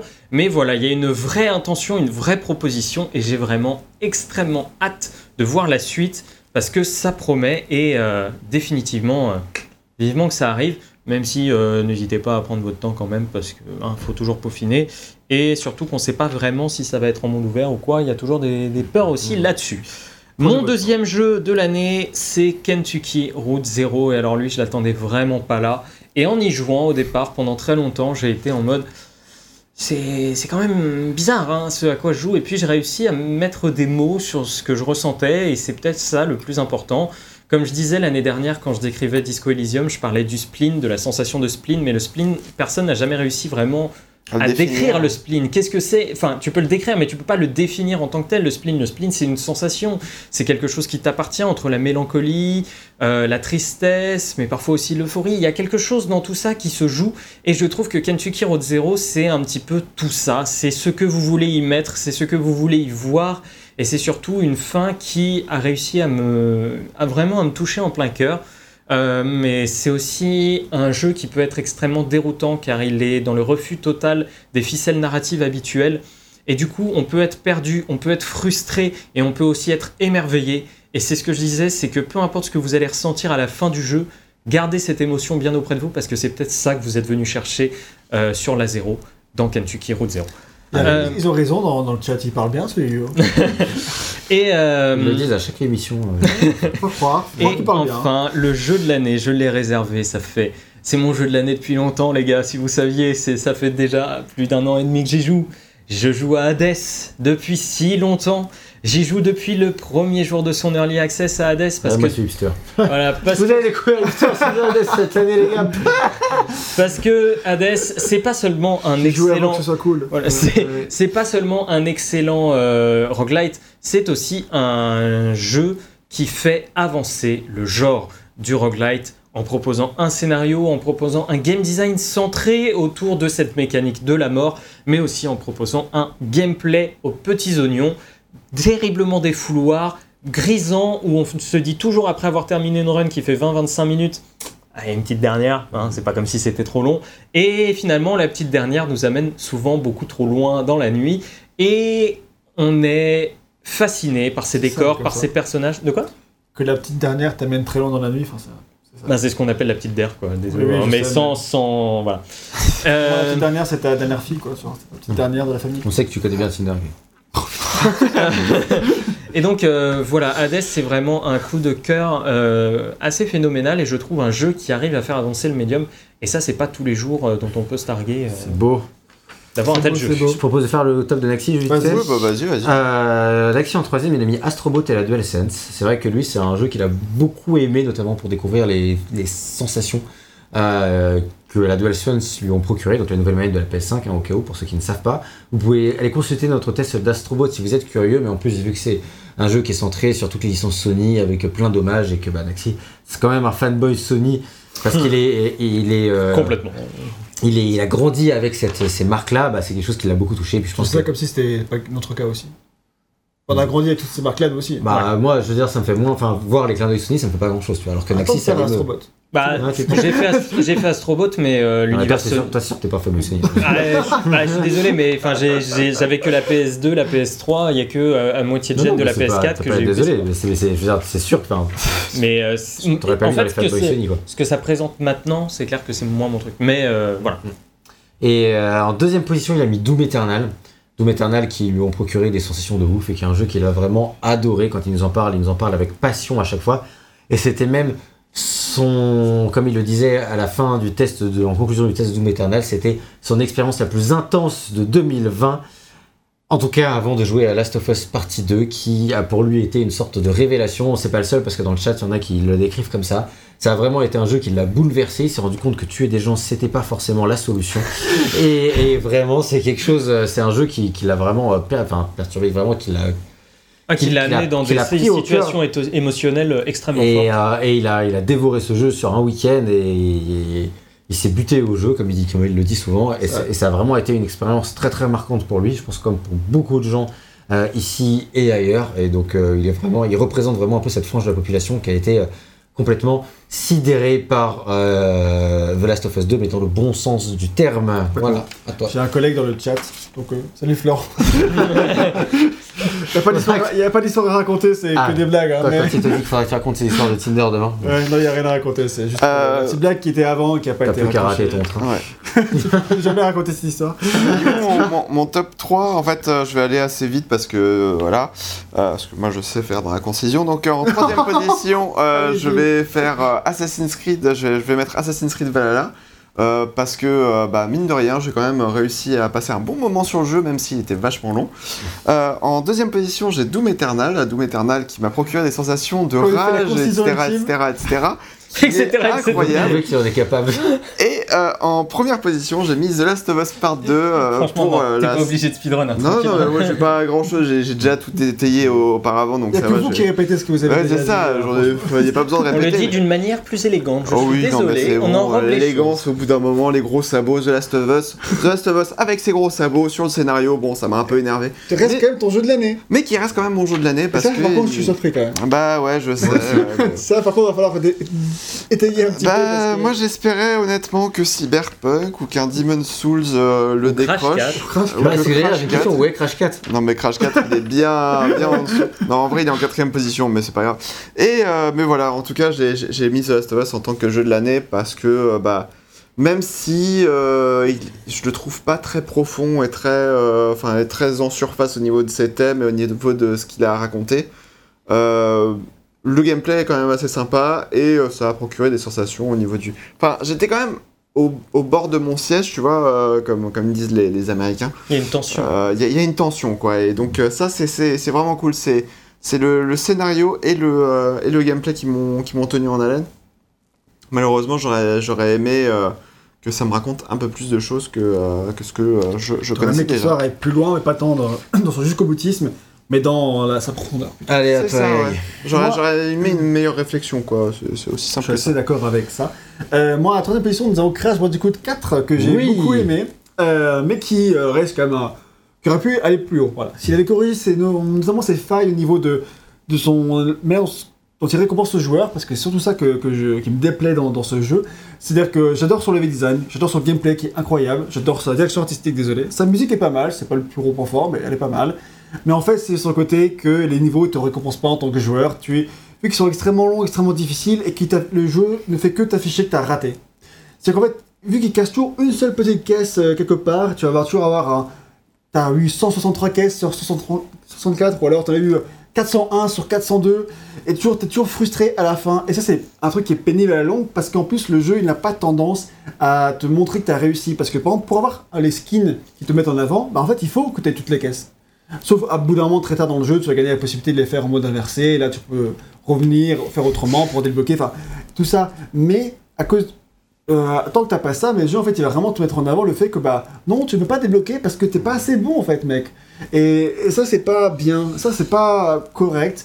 Et, euh, et surtout, bah, ça nique le fun et c'est dommage parce qu'on se joue à pas grand chose. Et ça, c'est un sentiment que tu as à répétition et répétition qui fait que à la longue, ce jeu n'est pas aussi euh, agréable qu'il aurait pu être, malgré d'excellentes euh, qualités, qui fait qu'il arrive quand même à truster la troisième place. Et je suis très content qu'il soit là, parce que c'est un super jeu, c'est un très bon épisode de Crash Bandicoot, et je l'aime beaucoup malgré ses défauts. Et top, t'as mis plus de temps que RL pour ces trois jeux. Tu peux parler, hein. oui je- Ah oui, mais moi je parle justement. Tu ne fais que parler, d'ailleurs, tu ne t'arrêtes pas. Moi, ensuite, à la deuxième position, j'ai mis Final Fantasy VII Remake, qui est quand même un jeu que j'ai adoré, voilà, pour plein de raisons. Son système de combat oufissime, ses musiques incroyables, sa direction artistique revisitée assez cool, malgré une technique un peu en deçà, et son histoire qui a réussi à sublimer des personnages que j'aimais déjà bien, mais que j'aime vachement plus depuis le remake. Et ça, quand même, c'est pas tous les jeux, pas tous les remakes qui en sont capables, et c'est vraiment un excellent jeu. Et d'ailleurs, j'ai beaucoup hésité entre lui et le premier à la première place. Vraiment, ça a été un long débat entre moi-même et je suis toujours pas Sauf que sûr. Demon's Souls est bien meilleur du coup. Demon's Souls est bien, non, en fait, je sais vraiment pas. Euh, encore aujourd'hui, j'hésite toujours et je Ok. j'hésite toujours un peu entre les deux. Ils sont un peu à la première place, égalité pour l'instant. Mais c'est vrai qu'avec le, le- les mois qui passent, euh, ben, The Last of Us 2 gagne en amour auprès de moi. Euh, je l'aime de plus en plus, je le trouve de plus en plus intelligent et malin et profond. Et malgré ses défauts, et ces défauts font que, bah, quand même, c'est pas une première place aussi euh, évidente que celle que j'avais l'an dernier avec euh, Outer Wild, qui était vraiment mon jeu euh, de ouf. Euh, Ah, là, toi, ça a été une révélation. ça a été une révélation de ouf, et puis des années comme ça, t'as vraiment des jeux que tu adores, et d'autres années où c'est où il te manque un petit truc, tu vois, où tu mets un jeu en première place un peu par défaut. Et bah pour l'instant c'est un peu le cas pour The Last of Us partie 2, qui est comme à première place à l'heure actuelle. Mais peut-être que quand j'aurai fait Demon's Souls euh, d'ici quelques semaines, il partira à la première place, j'aurai le temps de vous mettre une petite update dans le test quand on aura dans les, dans les mois qui suivent. Euh, ce sera peut-être l'occasion de. Dans... Je serai content que ce soit le cas, hein. mais en attendant, bah, c'est The Last of Us c'est 2 un qui est remake après. ça reste un remake après, mais c'est vrai que son audace et sa, sa force, les émotions qu'il procure qui sont uniques et son jusqu'au boutisme, malgré le fait qu'il y a quand même pas mal de redondance dans les thèmes, etc. Ça, tout ce dont on a parlé dans un test qui était déjà trop long, Mm. comme ses conclusions. Donc autant s'arrêter dès maintenant et, euh, et pour, voilà, pour Eh ben, terminer sur, euh, Sur, ça, bah, et vous les, sur montrer les top 3 bah, du maintenant sondage. vos réponses à ce top Tout 3. à fait. Allez, Allez, vérifie bien le timing, enfin le, la batterie du micro. Oui, je suis, j'étais dessus tout à l'heure. Donc, vas-y, VGM, en En- quatrième position, on est une doublette. Alors en cinquième position, pour être exact. ah oui, merde, cinquième. En cinquième position, c'est pas grave, on va en parler quand même à 5%. Il y a deux jeux insignifiants, à savoir Hades et Animal Crossing. C'est vrai, deux jeux insignifiants pour beaucoup de gens. Alors pourquoi est-ce Deux jeux. sont. euh, Deux jeux qui n'ont pas marqué l'année du tout, mais qui finissent en cinquième position, donc outside du podium. Euh, voilà. En troisième Position. Vas-y, je vais faire la Ah, troisième, on s'échange après. Troisième position, on a encore une doublette. Et il a quand même une troisième médaille de bronze, Cyberpunk 2077. Et oui, parce que souvent, les attentes génèrent de bonnes surprises et aussi des moins bonnes. Souvent, c'est normal que la déception et, la, euh, et le jeu de l'année soient corrélés. Et là, ben, Cyberpunk se retrouve quand même. Tu sais que ça s'est joué hier, ça, parce que encore jusqu'à hier, ça a été la... ils sont égalité à la troisième place, Mhm. mais jusqu'à, ils ont toujours été euh, à se tirer la bourre entre les Ouais. deux. Et jusqu'à hier, c'était l'autre que tu vas citer Tout à fait. qui était à la troisième place, et Cyberpunk du coup était à la quatrième place. Et j'étais content de ça, j'étais genre ouais. Et puis hier, du coup, il y a un mec qui a voté Cyberpunk et ça a tout niqué. Voilà. Voilà, mais voilà, Gag, il a ses préférés, il ose le dire. Euh, parce que euh, l'autre jeu à la troisième place, c'est Ghost of Tsushima, évidemment, euh, qui est un jeu qui a marqué voilà, énormément les joueurs cette année. je vais faire vite sur Ghost of Tsushima. moi. Euh, tiens, vas-y, siffle le deuxième. C'est clair, le qui voulait. Donc ça, ces deux-là, ils avaient euh, 8,8% des votes, donc Voilà. une avance significative sur les cinquièmes. Euh, il n'y a qu'en revanche que deux votes d'écart qui les séparent. Et là, pareil, c'était serré, hein, et je pensais pas le voir aussi haut, honnêtement. Et euh, bah, franchement, quand tu vois, euh, quand tu, quand tu vois comment il, il a déjà eu beaucoup de plébiscites ouais, ouais. Mais- euh, dans ces awards, à 10%, il s'agit de FF7 Remake. Donc comme quoi, hein, le gros plébiscite autour de FF7 Remake, puisqu'il termine sur la deuxième place avec 10% des votes. Donc euh, c'est pas mal. Et voilà. Mon frère qui se vante d'avoir voté Cyberpunk, j'ai vu dans les sondages, dans les résultats que as voté Cyberpunk. Et je comprends, tu l'as bien aimé, donc je t'en veux pas. tu as bien aimé l'histoire et tout. Voilà, et Et du maintenant, coup- t'es juste le frère que j'aime le moins. Donc pas le choix, t'es le seul. Enfin, Et non, et tu Et vois, euh, to be or not to be, comme tu dis, euh, tu penses à être le seul à avoir voté pour le Gotti. Ben non, puisqu'il est troisième chez nous. Et voilà. Final Ouais. Fantasy VII Remake. Et enfin, et enfin, le jeu de RL, l'année. Oh que là tu là. peux nous divulguer, ça y est, c'est le moment, le moment que vous attendez tous. Est-ce que ce sera le jeu auquel vous pensez ou est-ce que ce sera une grosse surprise évidemment, c'est tout sauf une surprise. Et voilà. C'est The Last of Us Part 2. 27%, 27% des voix, 27%. 43, 43 personnes chez vous ont voté pour l'élire jeu de l'année sans aucune surprise. À peine je l'avais terminé, j'avais dit il sera jeu de l'année chez nous. Vous étiez un petit peu à douter, mais j'ai fait non les Ah, gars, il il va être solo. Mm. Et il était définitivement Ouais, solo sans aucune Oh, surprise. je, pense, je pensais pas qu'il forcément que ce serait autant parce que voilà, c'est quand même 25%, euh, un, un quart, un quart des votes, c'est-à-dire une personne sur quatre qui vote pour Last of Us 2, c'est quand même un plébiscite incroyable autour du jeu, c'est-à-dire que il n'y a pas du tout de débat, quoi. C'est un truc qu'on a commencé à dire plutôt plus, plus tôt dans le dans l'émission en mode euh, ouais il y a des gens qui avaient pas aimé mais en fait finalement ils sont minoritaires bah là en tout cas clairement en tout cas parmi nous ils existent très peu très je vais pas dire qu'ils existent pas mais bon voilà en tout cas clairement c'est des gens bon, il y a, a Xenol qui nous fait le récapitulatif de tous les Niche Awards jusqu'à maintenant. Il est tellement gentil parce Ouais. qu'il n'y a même pas le site qui est disponible pour l'instant. Donc... Ah oui, c'est vrai. Mais il arrive bientôt. vous Donc en on peut faire le récapitulatif de 2015 à 2020. Il y a eu The Witcher 3, Uncharted 4, Zelda Breath of the Wild, Red Dead Redemption 2, Death Stranding et maintenant The Last of Us Partie 2. Deux Donc- fois de suite que, que, The- que Naughty Dog gagne euh, à cette place-là, du coup. d'ailleurs- Alors que c'est des Project Red. Non. Et, et d'ailleurs, euh, chose intéressante à noter, c'est que euh, Red Dead Redemption 2, euh, pour, euh, pour rappel, euh, il avait euh, gagné euh, le- la- l'attente de l'année 2010, enfin des Ça, Nesho Awards 28. 2017 pour l'année 2018, enfin voilà, et euh, The Last of Us 2 euh, était le jeu le plus attendu pour les Nesho Awards 2019, mais aussi pour les Nesho Awards 2018 en fait. C'est vrai. Oui. Et Et, du au coup, final, euh, ils sont euh, jeux de l'année, donc tant mieux Voilà, pour c'est eux. ça, c'est ouais. Donc euh, c'est très marrant de retrouver euh, que généralement, en fait, les, les- les plus grosses attentes euh, finissent en tant que euh, jeu de l'année euh, au Nesho Awards. Bah, Est-ce que God of War sera le jeu de l'année quand il sortira? Excellente question. Parce que là, il a gagné là, et vu qu'il sortira pas cette année, il va encore gagner l'an prochain. Peut-être qu'il va gagner en Peut-être, on verra. En hein. tout cas, voilà, ça commence déjà à parler de la légitimité du gagnant. On n'est pas là pour ça. C'est une victoire qui est logique par rapport au nombre de ventes, par rapport aussi à notre public, il ne faut pas s'en cacher, qui est quand même très tourné vers Sony.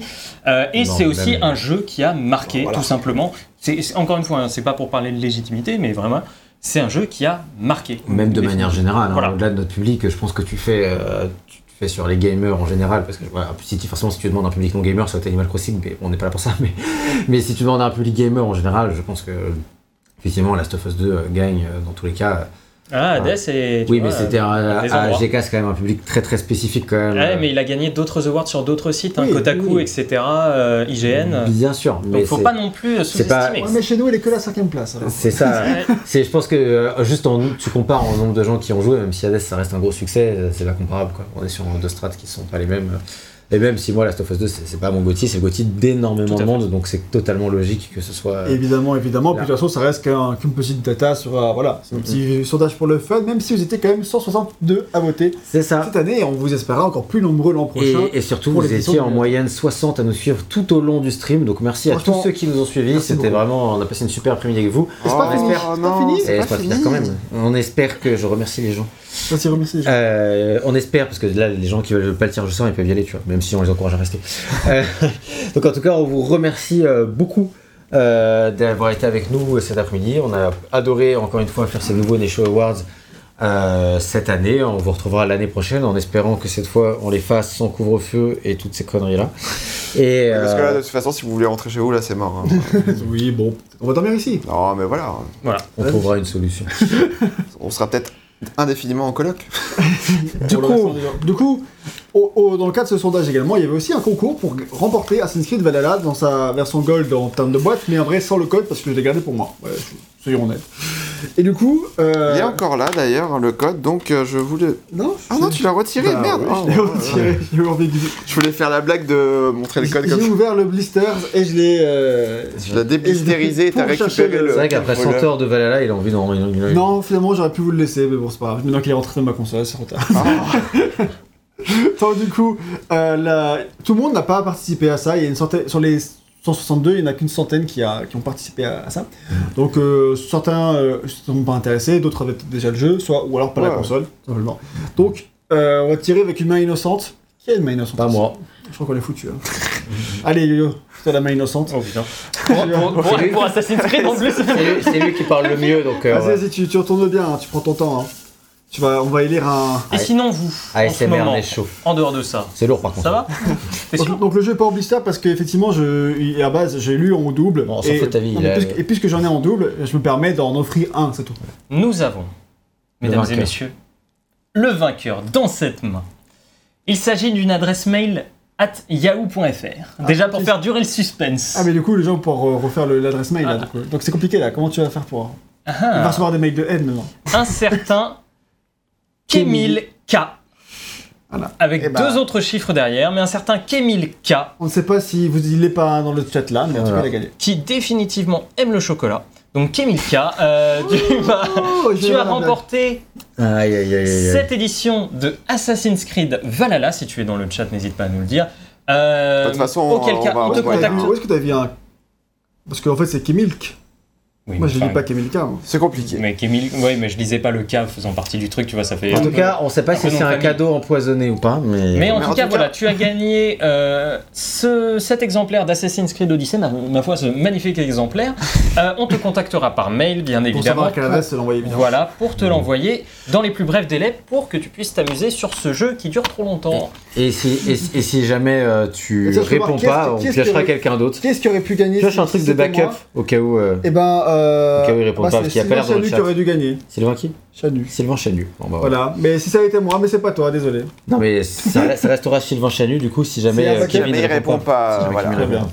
C'est ça. C'est pas bête. Si Voilà. pas, si pas d'huissier, je porte plainte. Voilà. Bon bah, on verra si l'an prochain on aura un nouveau cadeau à offrir, c'est possible. Hein. Et on verra. On verra. Exactement. Euh, En attendant, Tu devrais pouvoir t'arranger pour avoir des cadeaux à offrir. Ouais, bah, a-. En attendant, je pense qu'il est l'heure de vous remercier Yes. d'avoir suivi ce live. Merci d'avoir été là. Certains ont été là pendant les quasiment 4 heures de live. Enfin, ça fait plus de 4 heures puisqu'on avait lancé le live un petit peu avant. Merci à vous d'avoir été là. Merci d'avoir répondu présent. Merci d'avoir été dans le chat pour discuter.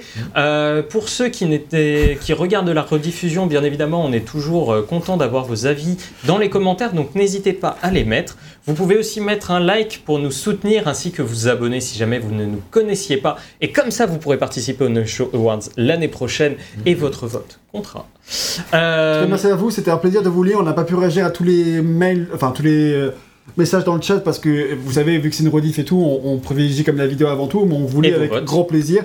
Et euh, surtout, euh, enfin, on, on a beaucoup rigolé en vous lisant. C'est un plaisir. vous êtes une communauté formidable. On vous adore. ouais, vraiment. Et euh, merci à tous d'avoir été là. C'est un plaisir. Il y a beaucoup de noms qu'on connaît euh, très bien, d'autres noms qu'on découvre. Donc vraiment, c'est un, un plaisir de vous avoir tous. N'hésitez pas à aller en discuter sur notre Discord, hein, évidemment ce sera avec plaisir qu'on échangera avec vous là-bas. Vous pouvez nous retrouver de temps en temps sur Twitch aussi où on parle un petit peu plus avec le chat puisque c'est beaucoup plus communautaire. Et pour les autres, vous pouvez euh, nous Likez la vidéo. liker la vidéo, Très vous important abonner. que ce soit là où on rediff surtout très important likez la vidéo et abonnez-vous si c'était pas le cas et vous êtes tombé là-dessus par hasard. Voilà, et en attendant, vous pouvez nous rejoindre sur nos réseaux sociaux, Facebook, Twitter. Et pour ceux qui veulent véritablement nous soutenir, il y a toujours Tipeee pour euh, nous aider et pour maintenir l'émission au niveau que vous Et voyez actuellement des, des avec, du- t-shirts tels que ceux qu'on.